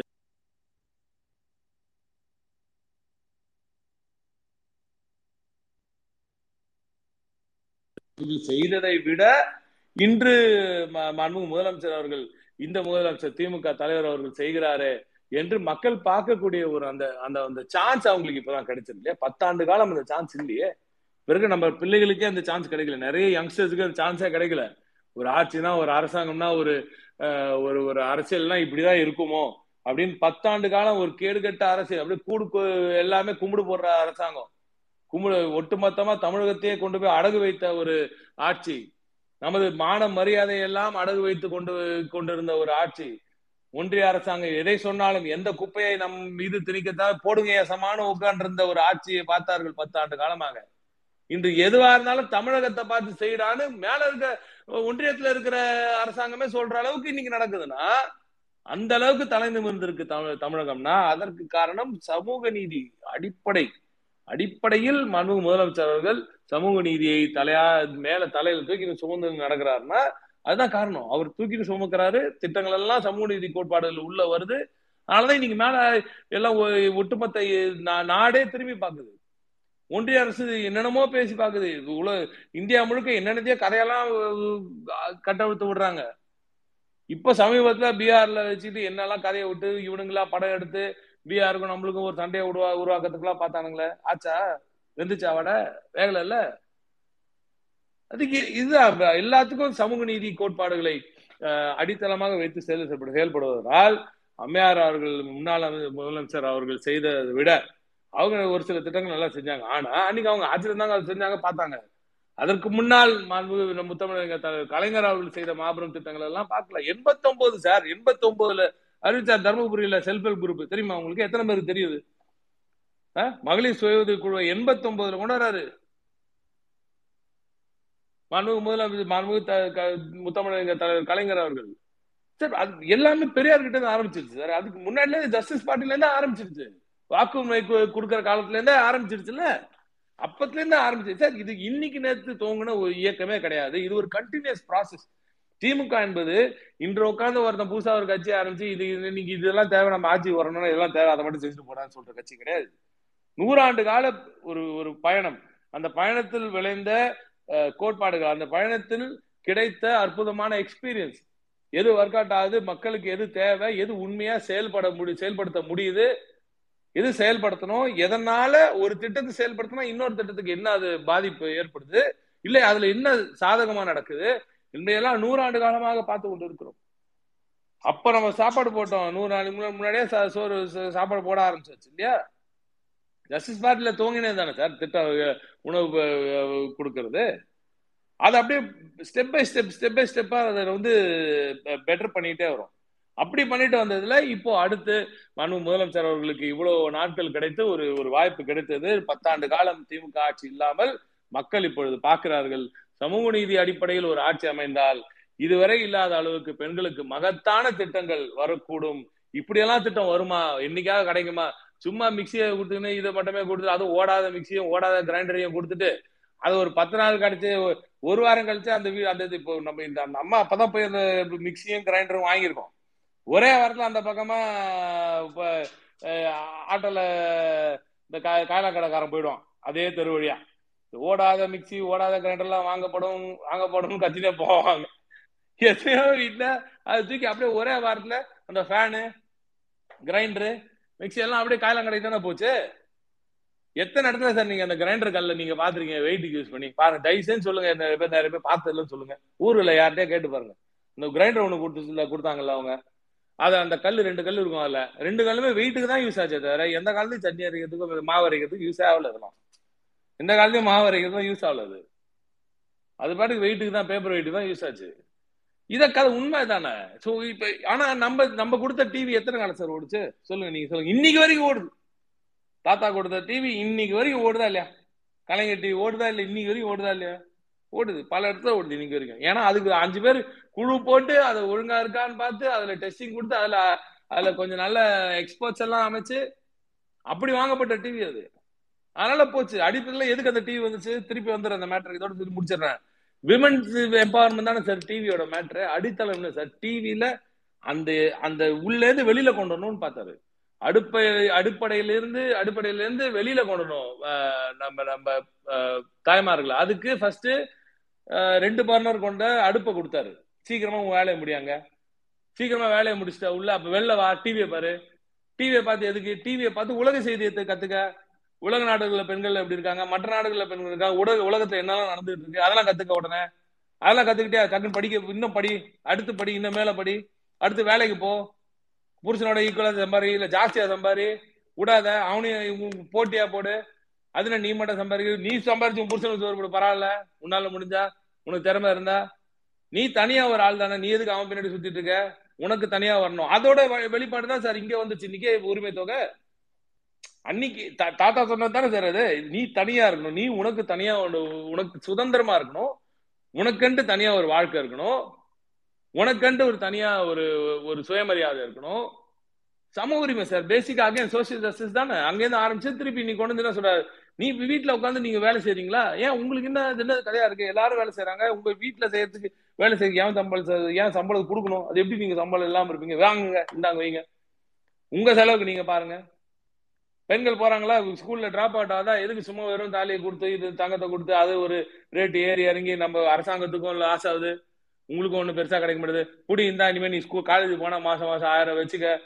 புதுமை பெண் திட்டத்துல எல்லாமே அதானே? எங்க இது வந்துச்சு? எல்லாமே சமூக நீதியின் அடிப்படையில் உருவாக்கப்படும் திட்டம் தான் அப்படிதான் இந்த சமூக நீதியின் இன்னொரு பக்கம் பெண் விடுதலைக்கு இன்னொரு பக்கம் வந்து நீ இங்கேருந்து வந்தவன் நீ அங்கேருந்து வந்தவன்னு சொல்ற அந்த அடையாளத்தை உடைக்கக்கூடிய விஷயம் தான் ரொம்ப சைலண்டா அந்த விஷயத்த ஹரி சொன்ன மாதிரி ரொம்ப சைலண்டா அந்த விஷயத்த செஞ்சிருக்காரு. நீ ஜிடிஆர் ஸ்கூல்ல இருந்து வந்தியா? நீ அந்த ஸ்கூல்ல இருந்து வந்தியா? நீ இந்த ஸ்கூல்ல ஓ நீ இந்த ஸ்கூலா அப்ப நீ இவனா? நீ அந்த ஸ்கூலா அப்ப நீ அவனா? நீ இதுக்காக படிச்சா நீ இவ்வளவுதான் உனக்கு தெரியுமா? சரி பரவாயில்ல. அப்படின்ற மாதிரி அந்த மறைமுகமாக சில நேரத்துல தெரியாம கூட நடக்கும். சில நேரத்துக்கு இப்படி இப்படி ஒரு பாகுபாடு நடக்குதுன்னே தெரியாம கூட சில பேர் அந்த பாகுபாடை காமிப்பாங்க. இது யதார்த்த நிலை வாழ்க்கையில. அந்த மாதிரி எல்லாம் இருக்கிறது எல்லாத்தையும் உடச்சிட்டே வா எல்லாம் இன்னைக்கு கவர்மெண்ட் ஸ்கூல் தான் வா உட்கார் எல்லாம் ஒரே ஸ்கூல் தான். எல்லாம் ஒரே சீருடை தான். இனிமே எல்லாமே ஒரே மாதிரி தான். உனக்கும் அதே தான் அவனுக்கும் அதே தான். யாரா இருந்தாலும் இதே தான். அந்த ஸ்கூல்லயும் இன்னொன்னு அடுத்து கொண்டு வர போறாங்க பாருங்க சார் படிப்படியா இனிமே இன்ஃப்ராஸ்ட்ரக்சர் அதுல இன்னும் பெரிய அளவுல வளரப்போகுது அதுல ஸ்போர்ட்ஸுக்கு மிகப்பெரிய அளவுக்கு நீங்க வளரப்போகுது இன்னும் பாருங்க இன்னும் ஸ்போர்ட்ஸ் மானிய கோரிக்கை எல்லாம் பாருங்க. மாண்புமிகு நமது விளையாட்டுத்துறை அமைச்சர் அவர்கள் இளைஞணி செயலாளர் அவர்கள் மிகப்பெரிய திட்டங்களை எல்லாம் வைத்திருக்கிறார் நீங்க அதெல்லாம் பார்க்கலாம் போறீங்க. ஒரு நாள் பட்ஜெட்டுக்கே இப்படி ஆடி போய் உட்காந்து என்ன டென்ஷனா உட்காந்துருக்கானுங்க எதிர்பக்கம். இன்னும் இருக்குது. ஒரு ஒரு நாளும் ஒன்னு ஒன்று ரிலீஸ் பண்ணினா இருப்போம் சார். பாருங்க பார்த்துட்டே இருங்க. அதனால இன்னைக்கு இன்று ஒரு அற்புதமான ஒரு பட்ஜெட்டை கொடுத்திருக்கிறார் நாளை வேளாண் பட்ஜெட் இருக்கிறது. மிகப்பெரிய திட்டங்கள் எல்லாம் வரவிருக்கின்றன. அதற்கு பிறகு ஒரு ஒரு மானிய கோரிக்கையில ஒரு ஒரு துறை ரீதியான பல அறிவிப்புகள் எல்லாம் வரவிருக்கின்றன காத்திருங்கள். நிச்சயமாக பிரம்மாண்டமான பட்ஜெட் கொடுத்ததாக இது நிச்சயமாக அமையும். நன்றி நன்றி அண்ணன். ரொம்ப பிஃபோர் யூ லீவ் ஒரே ஒண்ணு இந்த நல்ல நல்ல நாள் அதுவும் அந்த கந்தஷ்டிக்குன்னு எதையாச்சும் ஒண்ணு சுத்தி போடுவாங்கல்ல அது மாதிரி நான் ஒரே ஒரு கேள்வி கேட்கறேன் இல்ல அப்போ உங்கள்ட்ட ஒரு கேள்வி கேட்கணும்னு நினைக்கிறேன். இந்த சொல்லுங்க நீங்க சொல்லுங்க தான் வந்து அண்ணாமலை அவர்களை அடிக்கிறதுல ஆன்லைன்ல தலைமை தாங்கி இப்போ டார்ச் பேரரே நீங்க தான். சோ அப்படி இருக்குங்கும் போது ஒரு ஒரு சிஸ்டம் வந்து பிளேஸ் பண்றதுக்கு ப்ரிவிலேஜஸ் எல்லாத்தையுமே கரெக்ட் பண்ணி எல்லாம் ஷெட்யூல் பண்ணி ஒரு டேட்டாவை கொண்டு வந்ததுக்கு அப்புறம் தான் ஒரு ஸ்கீமை மக்கள் மத்தியில கொண்டு போக முடியும். சோ இதற்குன்னு ஒரு டைம் ஆகுங்கிறது எதுவும் யதார்த்தம். அதெல்லாம் மீறி இந்த ஆயிரம் ரூபாய் நீங்க கொடுக்கன்னு சொன்னதை முன் தொகையிட்டு அந்த டெபிசிட் இருபத்தொன்பது இருபத்தொன்பது மாசத்துக்கும் சேர்த்து கொடுங்கன்னு ஒரு அறிவாளி ஒருத்தர் சொல்றாரு. இந்த இதை எப்படி நம்ம இடது கையால தள்ளிட்டு போகணுமா? இல்ல சிரிச்சுக்கிட்டே போகணுமா? ஏன்னா அவங்க கட்சிக்காரங்களே அவங்க மதிக்காம ஒரு தலைவர் உட்கார்ந்துகிட்டு இருக்கும் போது இப்பேற்பட்ட ஒரு கருத்தை இவர் பொது வழியில வைக்கிறதுக்கு கொஞ்சம் கூட ஒரு கிஞ்சித்தேனும் ஒரு என்ன சொல்றது? ஒரு ஒரு ஷேம் கூட இல்லாம வைக்கக்கூடிய இந்த கருத்தை நீங்க எப்படி பாக்குறீங்க கடைசியா ஒரு உப்புக்கு சப்பானி மாதிரி இதை அடிச்சிட்டு போயிருங்க. நமக்கு இந்த இந்த ஒரு ஒரு ஒரு காமெடி ரிலீஃப் இல்லைன்னா அப்புறம் நம்மளுக்கு அரசியல் ரொம்ப போது போர் அடிக்குன்னு வச்சுக்கோங்க. இந்த மாதிரி காமெடிஸ்லாம் அங்கங்க இருக்கணும். அப்பதான் நம்மளுக்கு ஜாலியா இருக்கும். அப்புறம் நம்ம பசங்களாம் போர் அடிச்சு யார் அடிக்கிறதுன்னு சுத்தி இருப்பாங்க? ஒருத்தருக்கு அடிக்கிறதுக்கு இருந்தா தானே ஆள் இருந்தா தானே ஜாலியா இருக்கும். அவரும் இந்த மாதிரி இந்த மாதிரிலாம் பேச முடியுமா? ஒரு மனுஷன் அப்படின்லாம் நம்ம எல்லாம் யோசிக்கலாம்ல அந்த நேரத்துல நம்மளே பயங்கர டென்ஷனா வேலை வேலை வேலைன்னு உட்காந்துருப்போம் திடீர்னு இப்படி யாரோ வந்து உளர்னா தானே நம்மளுக்கும் ஜாலியாக இருக்கும். அதனால் அவங்கெல்லாம் இருக்கிறது நம்மளுக்கு ரொம்ப நல்லது. இருந்தாலும் பாவம் அவர் ஒரு ஒரு இயக்கத்தின் தலைவராக இருக்காரு. என்னதான் அந்த இயக்கத்தில் இருக்கவங்க எல்லாம் மந்திகளாக இருந்தாலும் தலைவரும் அதே அளவுக்கு இருக்கு இருப்பது வந்து மிக அரிய ஒரு விஷயம்தான். அதனால அவங்க அதெல்லாம் வந்து நம்ம அப்படியே அழகா ஒரு- ஒரு ஹிஸ்டரியில இப்படியும் ஒரு இயக்கம் இருந்தது அப்படின்னு எழுதுறதுக்கு ஒன்று வேணும் இல்லையா? அந்த மாதிரி தான் நம்ம அதை பார்க்குறோம். அவங்க லாஜிக் படியே பார்த்தா கூட பதினஞ்சு லட்ச ரூபாய் கொடுக்குறேன்னு சொல்லி சொன்னாங்க. இன்னைக்கு கூட ஒரு ட்வீட் போட்டிருந்தாங்க நினைக்கிறதுக்கு பதினஞ்சு லட்ச ரூபாய் கொடுக்குறேன்னு சொன்னார் ஒரு தலைவர் ஒருத்தர். நான் காம்பவுண்ட் ட்ரெஸ்லாம் போட்டு பார்த்தேன். நூத்தி ஆறு மாசம் ஆச்சு அப்படி இப்படின்னு கணக்கு போட்டு பார்த்தா எழுபத்தஞ்சு லட்ச ரூபா வருது. எப்போ கொடுப்பான்னு கேட்டுருங்க அதை. எழுபத்தஞ்சு லட்ச ரூபா கொடுத்துட்றாருன்னு பார்த்துருவோம். ஒரு தேர்தல் அறிக்கையில் வர திட்டங்கள் வந்து தலைவர் அவர்களே மு- முதலமைச்சர் அவர்களே பல வ- முறை சொல்லியிருக்கிறாங்க ஒரு திட்டம் ஒரு ஐந்தாண்டு காலம் இருக்கு. எப்பவுமே ஒரு மேனிஃபெஸ்டோல கொடுக்குற ப்ராமிசஸை செயல்படுத்துறதுக்கு. அதையே நம்ம ரெண்டு வருஷம் ரெண்டரை வருஷத்துல செஞ்சுட்டோம். அதுல ரெண்டரை வருஷத்துல ஒரு வருஷம் ஃபுல்லா கோவிட்ல போச்சு.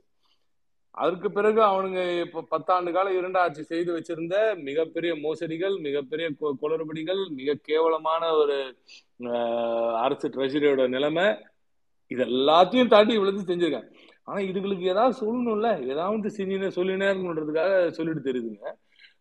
It's a very pathetic thing பாவம் என்ன பண்றது? அவங்க முதல்ல அவங்க கட்சிக்குள்ள இருக்கிற பிரச்சனைகளை தீர்த்துட்டு வந்து யார் தலைவர்ன்றது முடிவு பண்ணிட்டு அதுக்கப்புறம் வந்து கேள்வி கேட்டா அப்புறம் பதில் சொல்லலாம். நான் என்ன நம்ம என்ன நம்ம பசங்கிட்ட ஒரு பிரச்சனைனா யாராவது ஒருத்தர் சிக்கிட்டா போட்டு செய் செய் செஞ்சிடறாங்க. நீங்க இப்படியே செஞ்சுன்னு இருந்தீங்கன்னா அப்புறம் அவங்க நோக்கமே அதான். பாருங்க திமுக காரங்க என்ன மட்டும் அடிக்கிறாங்க எப்ப பார்த்தாலும் அழுது அழுது அப்படியே தலைவர் பொறுப்பு வாங்கிக்கலாம்னு நினைக்கிறாங்க போல இருக்கு. அதனால நம்ம பசங்க வந்து அடிக்கிறது பரவலா பரவலாக எல்லாருக்கும் உரிய ட்ரீட்மெண்ட்டை எல்லாருக்கும் கொடுப்பது நன்று என்று நான் நம்புகிறேன்.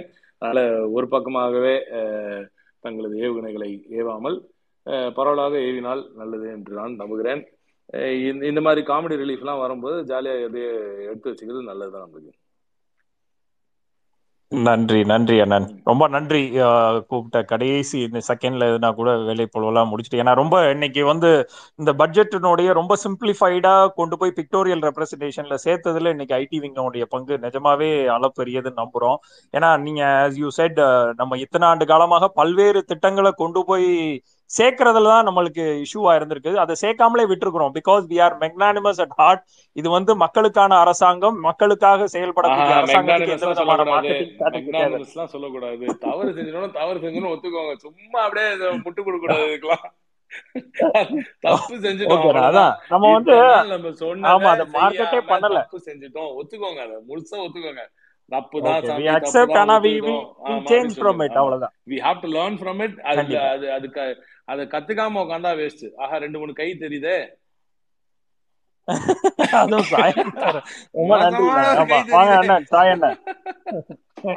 ஒண்ணு இல்லண்ணே. ஒரு டவுட் தான். ஒரு கோரிக்கை தான். அப்படியே. இல்ல இல்ல இது இங்க பப்ளிக்கா வைக்க வேண்டிய கோரிக்கை தான். என்னதான் நைட் டியூட்டியா இருந்தாலும் சாயங்காலம் அஞ்சு மணிக்கே வந்துருங்கன்னு சொல்ற மாதிரி என்னதான் பேப்பர்லெஸ் பட்ஜெட்டா இருந்தாலும் கையில ஒரு பேப்பர் கொடுத்துருக்கணுமா இல்லையா? ஒரு மனுஷன் இப்படி புலம்ப விட்டுருக்கீங்களே. இன்னைக்கு இதை போட்டாங்களே பசங்க கையில கையில பேப்பர் கிழிச்சு போறதுக்கு பேப்பர் இல்லைன்னா எப்படி? வாங்க கோச்சிட்டு வெளில போறோம் அப்படின்னு என்ன இது? எப்படிப்பட்ட ஆட்களோட நம்ம எதிர்கட்சியா இருந்து அரசியல் பண்ண வேண்டியிருக்குன்னு நினைச்சு பார்க்கும்போது செம காமெடியா இருக்கு. மேட்ரு அது கிடையாது. அவங்களுக்கு வந்து இன்னைக்கு பக்கத்து சீட்டு காலியா இல்ல. அதனால அது புரியுதுண்ணே. எப்படி எப்படி வந்து எவ்வளவு மோசமான ஒரு எதிர்க்கட்சி கூட நம்ம அரசியல் பண்ண வேண்டி இருக்கு பாருங்க. அது நினைச்சாதான் நமக்கு வயிற்றுச்சலா இருக்கு. முதலமைச்சர் அவர்கள் பலமுறை சரி இவரும் நம்ம ஸ்பீக்கர் வந்து தொடர்ந்து சொல்லியிருக்காரு. சார் இவ்வளவு மேட்டர் இருக்கு. உங்களுக்கு முழுமையா நேரம் தரும். அதாவது முன்னாடி எல்லாம் உங்களுக்கு தெரியும். நீங்க உங்களுக்கு எல்லாம் நல்லாவே தெரியும்.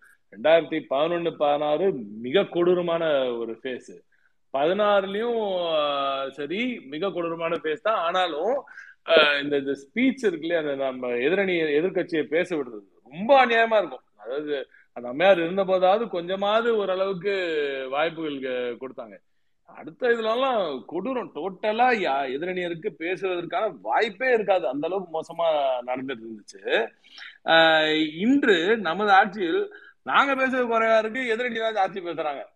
இருந்தாலும் பரவாயில்ல அதெல்லாம் அதுதான் அதுதான் ஜனநாயகம் என்று முழுமையாக நம்பக்கூடியவர் மாண்புக்கு முதலமைச்சர் அவர்கள் உனக்கு என்ன? நீங்க நம்ம பேசுறது எப்பானா பேசிக்கலாம். அவங்களுக்கு தான் வாய்ப்பு கொடுக்கணும். எதிரணியருக்கு தான் வாய்ப்பு கொடுக்கணும்னு சொல்லி அவங்களுக்கு ஜாஸ்தி வாய்ப்பு கொடுத்துட்டு இருக்கோம். இந்த நேரத்திலயும் வெட்டியா வெளிநடப்பு செஞ்சீங்கன்னா என்ன பிரயோஜனம் சொல்லுங்க? ஆக்கப்பூர்வமான அரசாங்கம் ஒரு ஆக்கப்பூர்வமான ஜ- ஜனநாயகத்துல இந்த மாதிரி இவங்க எல்லாம் பண்றது வந்து ரொம்ப பெத்தாட்டிக்கா இருக்குது பாக்குறதுக்கு. உண்மையாவே நீங்க ஆக்கப்பூர்வமான ஜனநாயகமா? அப்படின்னா என்னன்னே தெரியாது அவனுங்களுக்கு. அது அதுதான் அதுதான் பிரச்சனை. அவங்க பேசுறதுக்கு ஒண்ணும் இல்ல. கிழிக்கிறதுக்கு பேப்பர் கூட கொடுக்கல எங்க அண்ணன். அதனால எஸ்கேப் ஓடி போயிட்டாங்க பாவம். பட் உண்மையாவே I I seriously feel that you know they should look at reality and மக்கள் இதை பார்த்து கொண்டு இருக்கிறார்கள். அம்பாள் வேற எல்லாத்தையும் லைவ் பண்ணி விட்டாரு. அவங்கள மாதிரி ஒளிஞ்சு ஓடி எல்லாம் வெட்டி ஒட்டி இல்ல அது ஒரு மாஸ்டர் ஸ்ட்ரோக் தான். அது லைவ் பண்ணி விட்டது மாஸ்டர் ஸ்ட்ரோக் தான் அது. Exactly so people get to know இல்ல இப்ப என்னதான் பண்றாங்க? உண்மையாவே இந்த எதிர்கட்சியினர் என்ன பண்றாங்க? இதே எந்த எங்க காலத்துல நம்ம இந்த போன எதிர் எதிர்கட்சியா இருக்கும்போது இருந்த காலத்துல லைவ் எல்லாம் இருந்துச்சுன்னா அப்போ தெரிஞ்சிருக்கும் மக்களுக்கு என்னெல்லாம் நடந்துச்சு இந்த இந்த சட்டமன்றத்துக்கு உள்ளன்னு.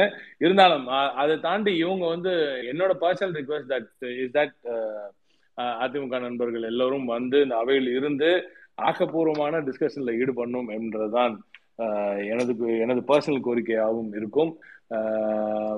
என்னதான் இருந்தாலும் நம்மக்குள்ளேயே நமக்குள்ளேயே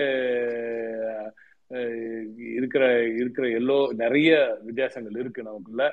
இருந்தாலும் உங்க சைட் ஆஃப் த ஸ்டோரி சொல்றதுக்கு வாய்ப்பு இருக்கிற ஒரு ஒரு இடம் இந்த அசம்பிளி மட்டும்தான். So I would request ADMK brothers also to come and participate and decent discussions ஆமாம் இந்த assembly thank you thank you thanks much அண்ணன் ஜனநாயக பூர்வமான பார்வையோட இந்த அவையில கருத்தை முடிச்சதுக்கு மிக்க நன்றி. சென்று சேரட்டும் உங்களுடைய பணிகள் டூ பாயிண்ட் ஓட பணி ரொம்ப சால சிறந்த பணியா சே போய்கிட்டு இருக்கு. Thank you so much Che Guevara Che Guevara Khaira ஆ ம்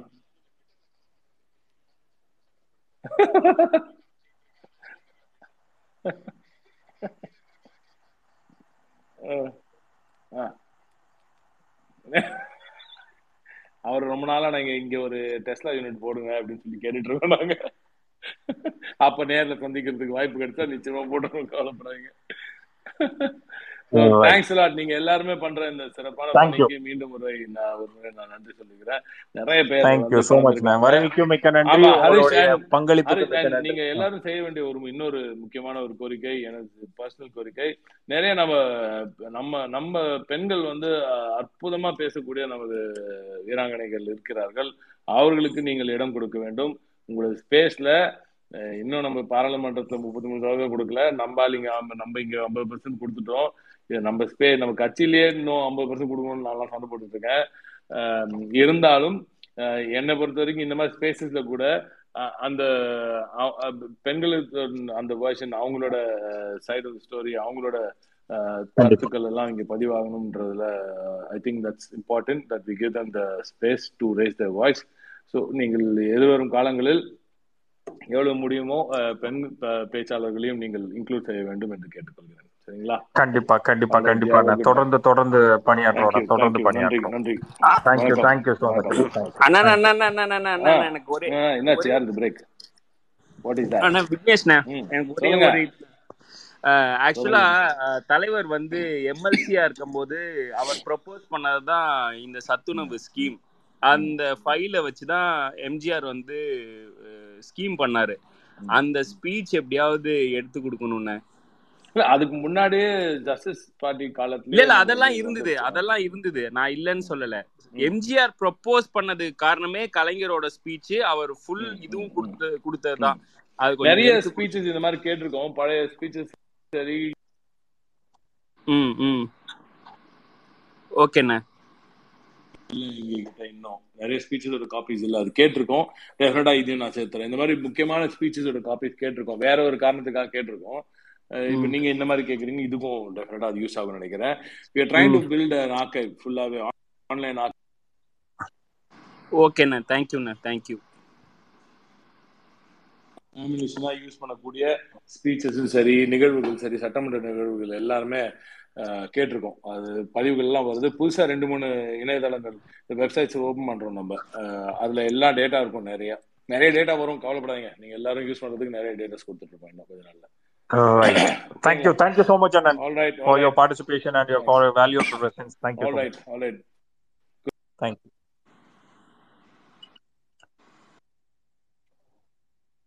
சரி வேற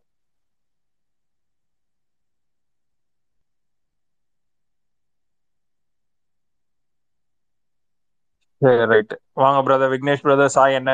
பட்ஜெட் சார்ந்து சொல்லுங்க. முடிச்சிடலாம். ரைட் இல்ல இல்ல இதுல காலையில இருந்து பேசிட்டு இருக்காங்க நாங்க மத்தவங்க அஹ், பேசிட்டோம். சி- சில விஷயம் வந்து நியூஸ் மீடியால கூட வராது. வந்து அந்த மனிதனை மன அந்த ம- மனித கல கழிவுகளை வந்து மொத்தமா இனிமேல் மிஷினரி வச்சு இது பண்றது. அப்புறமேல அந்த வேலை பண்றவங்களுக்கான ஆல்டர்னேட் தொழில் அதுக்கு அவங்கள தொழில் முனைவராக ஆக்கணுன்றது வந்து இந்த பட்ஜெட்டில் அனௌன்ஸ் பண்ணியிருக்காங்க அது மற்ற ஸ்கீம்ஸ் மாதிரி அது பெருசாக வரல. என்னை பொறுத்தவரையும் தி பெஸ்ட் ஸ்கீ பெஸ்ட் ஆக்சுவலாக வந்து பெண்களுக்கான ஆயிரம் ரூபாய் அனௌன்ஸ்மெண்ட் அதெல்லாம் ஓகே ஆனால் இருக்கிறதுலே மிக மிக ஒடுக்கப்பட்ட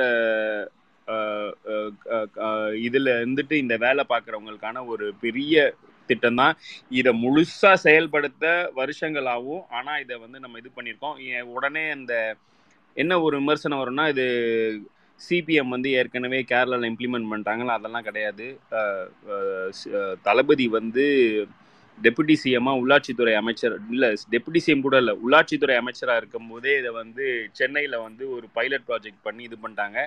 அந் ஜெயலலிதா வந்து ஒரு ஈகோயிஸ்ட்டு அது வந்து கலைஞர் கொண்டு வந்தாருன்ட்டு நூலகத்தை வந்து முடக்குனாங்க இல்லை மற்றது பண்ணாங்க. அட்லீஸ்ட் மக்கள் பயனடைவாங்கன்ட்டு அந்த பைலட் ப்ராஜெக்டை வந்து இன்னும் அதிகப்படுத்தி கொண்டு வந்தாவே இவ்வளோ இது வந்து கஷ்டம் நடக்காது. இன்னொன்று வந்து ரெண்டாயிரத்தி ப பதினெட்டில் வந்து மலக்குழி ம மரணங்களே நடக்கலைன்னு சட்டமன்றத்தில் சொன்னவர் தான் வந்து ஓபிஎஸ் ஓகே மற்ற எல்லா ஸ்கீம்ஸ் இந்த கோயம்புத்தூர் மெட்ரோ அதெல்லாம் ஓகே இதெல்லாம் வந்து ஓகே இந்த சென்ஸ் நான் கம்மியாக சொல்லலை.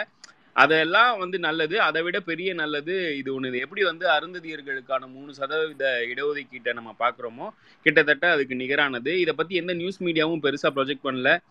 ஆஹ் அதை சொல்லணும்னு நினச்சேன். Thank you Harish.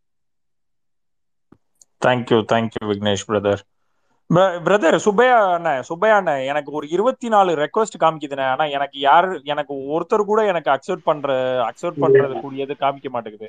ஆனா இருபத்தி நாலு பேர் அவங்க காமிக்குது எல்லாருமே ஆண்ட்ராய்டு யூசர் தான். அவங்க எல்லாருமே அவங்க வந்துட்டு வெளியாயிட்டு அன்இன்ஸ்டால் பண்ணிட்டு கேலக்ஸி ஸ்டோர்ல போய் ட்விட்டர் ஆப் பழைய வெர்ஷன் இன்ஸ்டால் பண்ணா மட்டும்தான் வர அப்படிதான் இருபத்தி நாலு பேர் காமிக்குது ஆனா நானும் அப்படிதான் வந்தேன் யாரு காமிக்குதுன்னு எனக்கு தெரியல. ஆனா யாரோ இருபத்தி நாலு பேர் காமிக்குது ஆனா உள்ளுக்கு போய் ரெக்வஸ்ட்ல பார்த்தா ஒருத்தருமே ஒருத்தருமே ஆறு பேர் ஆறு பேர் காமிக்குது. ஆறு பேர் அவங்க வந்துட்டு ஆண்ட்ராய்டு யூசர்னா அவங்க போய் அன்இன்ஸ்டால் பண்ணிட்டு மறுபடியும் கேலக்ஸி ஸ்டோர்ல போயிட்டு சாம்சங் கேலக்ஸி ஸ்டோர்ல போய் இன்ஸ்டால் பண்ணணும். இப்பதான் ஓ பழைய வெர்ஷன் ஆமா நான் அவங்க பிளே ஸ்டோர்ல போய் இன்ஸ்டால் பண்ணாங்கன்னா அவங்க நானும் கொஸ்டின் ஆன்சர் செஷனா வச்சிடலான்னு பார்த்து ஒவ்வொருத்தரையும் அக்செப்ட் பண்ணலான்னு பாக்குறேன் ஒருத்தரும் உள்ளுக்கு வர உள்ளுக்கு வரவே மாட்டேன். அண்ணன் சாய் என்ன உங்கள் பார்வை சேகுவாரா?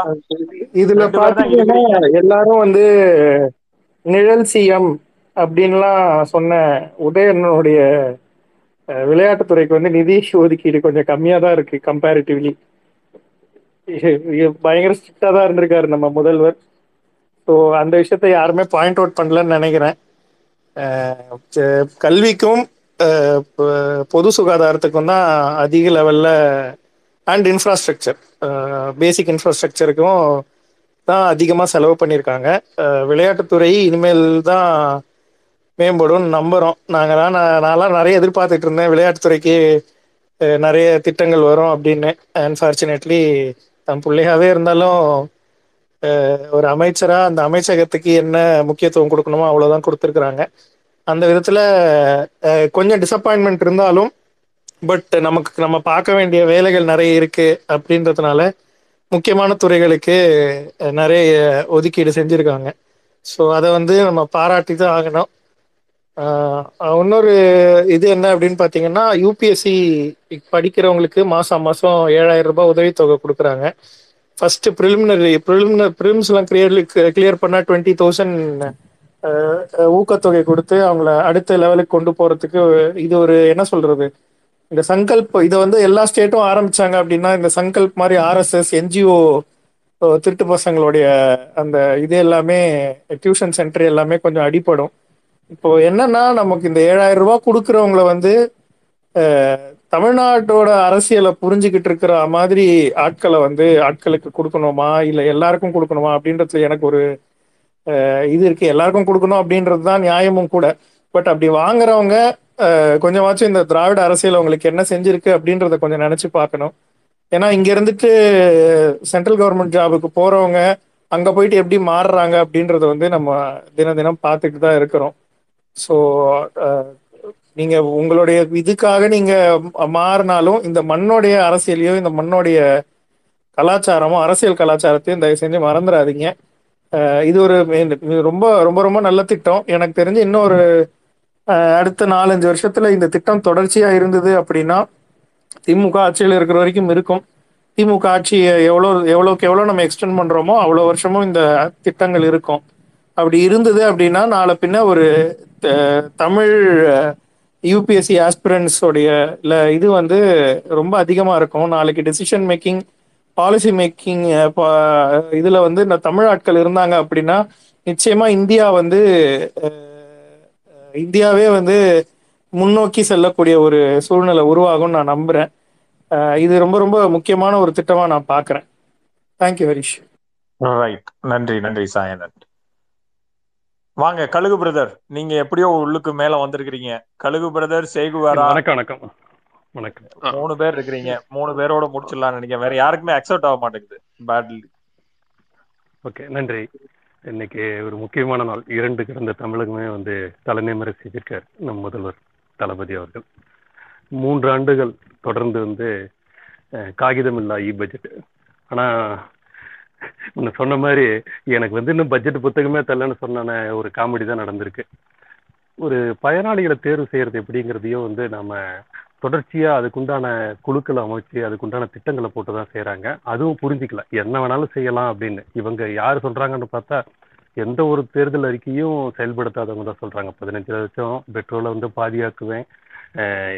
அதை பண்ணுவேன் இதை பண்ணுவேன். டாலருக்கு வந்து அமெரிக்காக்காரங்களாம் வந்து இந்தியாவில் கியூடு நிற்பாங்கன்னு சொன்னவங்க தான் நம்மளை குறை சொல்லிட்டு இருக்காங்க அவங்க இதில் வேணாம். இன்னைக்கு நம்ம முக்கியமான ஒரு விஷயம் இன்னைக்கு பட்ஜெட் உரையில் ஆரம்பிக்கும் போதே வந்து நம்ம மாண்புமிகு நிதியமைச்சர் பிடிஆர் அண்ணா வந்து ஒரு விஷயத்த ஆரம்ப கட்டத்திலேயே வந்து பாயிண்ட் அவுட் பண்ணிட்டு தான் வந்து ஸ்டார்ட் பண்ணார்.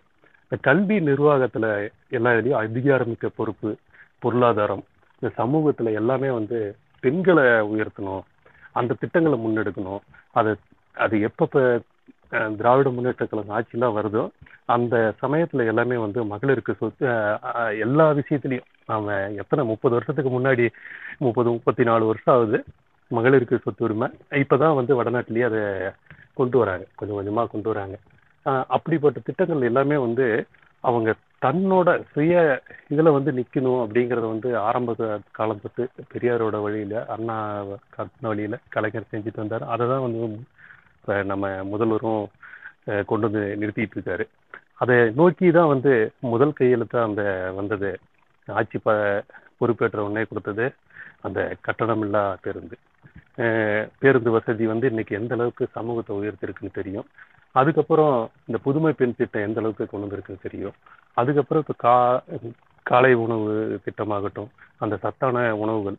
ஏன்னா அனிமியா ப்ராப்ளங்கிறது இன்னைக்கு இந்தியாவில் இருக்கிற ஒட்டுமொத்த அந்த குழந்தைகளை வந்து பாதிக்கிறது. அந்த சத்தான உணவு கொடுக்கறதுனால இன்னைக்கு அது அவங்க கல்வியில வந்து அதிகமாக நாட்டமாக இருக்க முடியும்.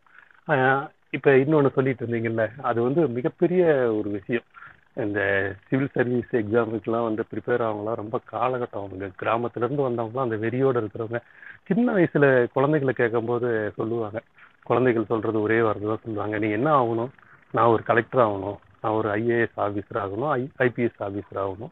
ஐஎஃப்எஸ் ஆஃபீஸர் ஆகணுங்கிற ஒரு கனவு இருக்கும். அதெல்லாம் எப்படி போகணும்னு தெரியாது. அதுக்கு உண்டான வழிகளை வந்து காட்டுறதுக்கு உண்டான முயற்சியாக தான் அந்த இருபத்தஞ்சு கோடி ரூபாய் இல்லை ஆயிரம் பேர்த்த வந்து தேர்ந்தெடுத்து எல்லா இடமும் பண்ணணுங்கிறது இது ஒரு வாரத்துக்கு முன்னாடியே வந்து அதுக்கு உண்டான அப்ளிகேஷன்லாம் ஆன்லைனில் விட்டுட்டாங்க.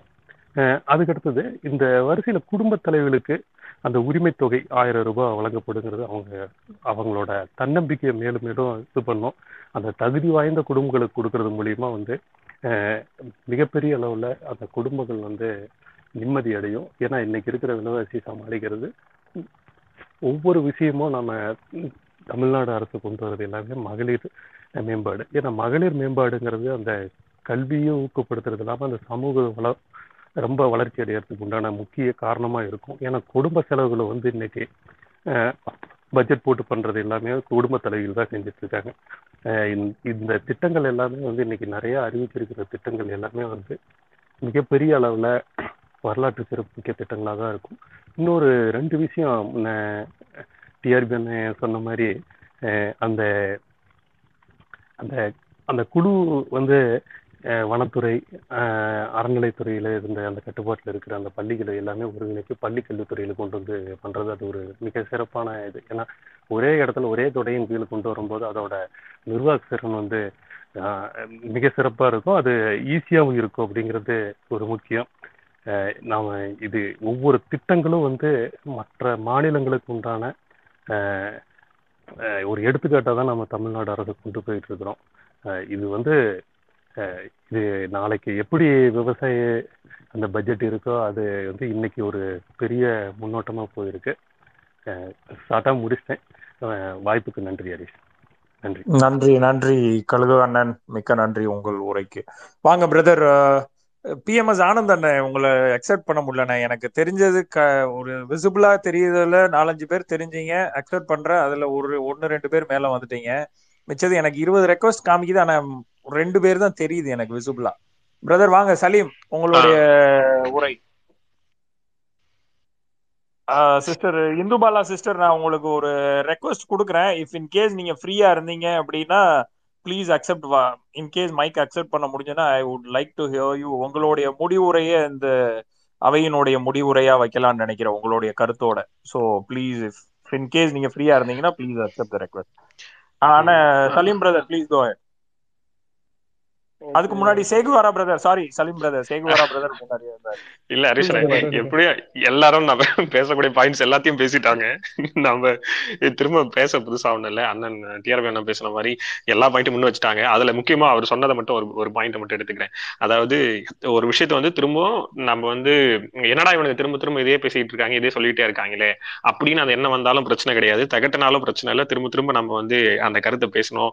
அதை திரும்ப கொண்டு போய் சேர்க்கணும். அவர் சொன்ன மாதிரி வந்து நம்ம நிறைய செஞ்சிருக்கோம். ஆனா வந்து சொல்ல தவறு விட்டோம் அப்படின்னு சொல்ல தவறு விட்டோம்னா அது குறைவா இருக்கு. நான் சொல்ல தவறு விட்டதை தாண்டி அது குறைவா இருக்குன்றதை வந்து குறிப்பிட்டாரு.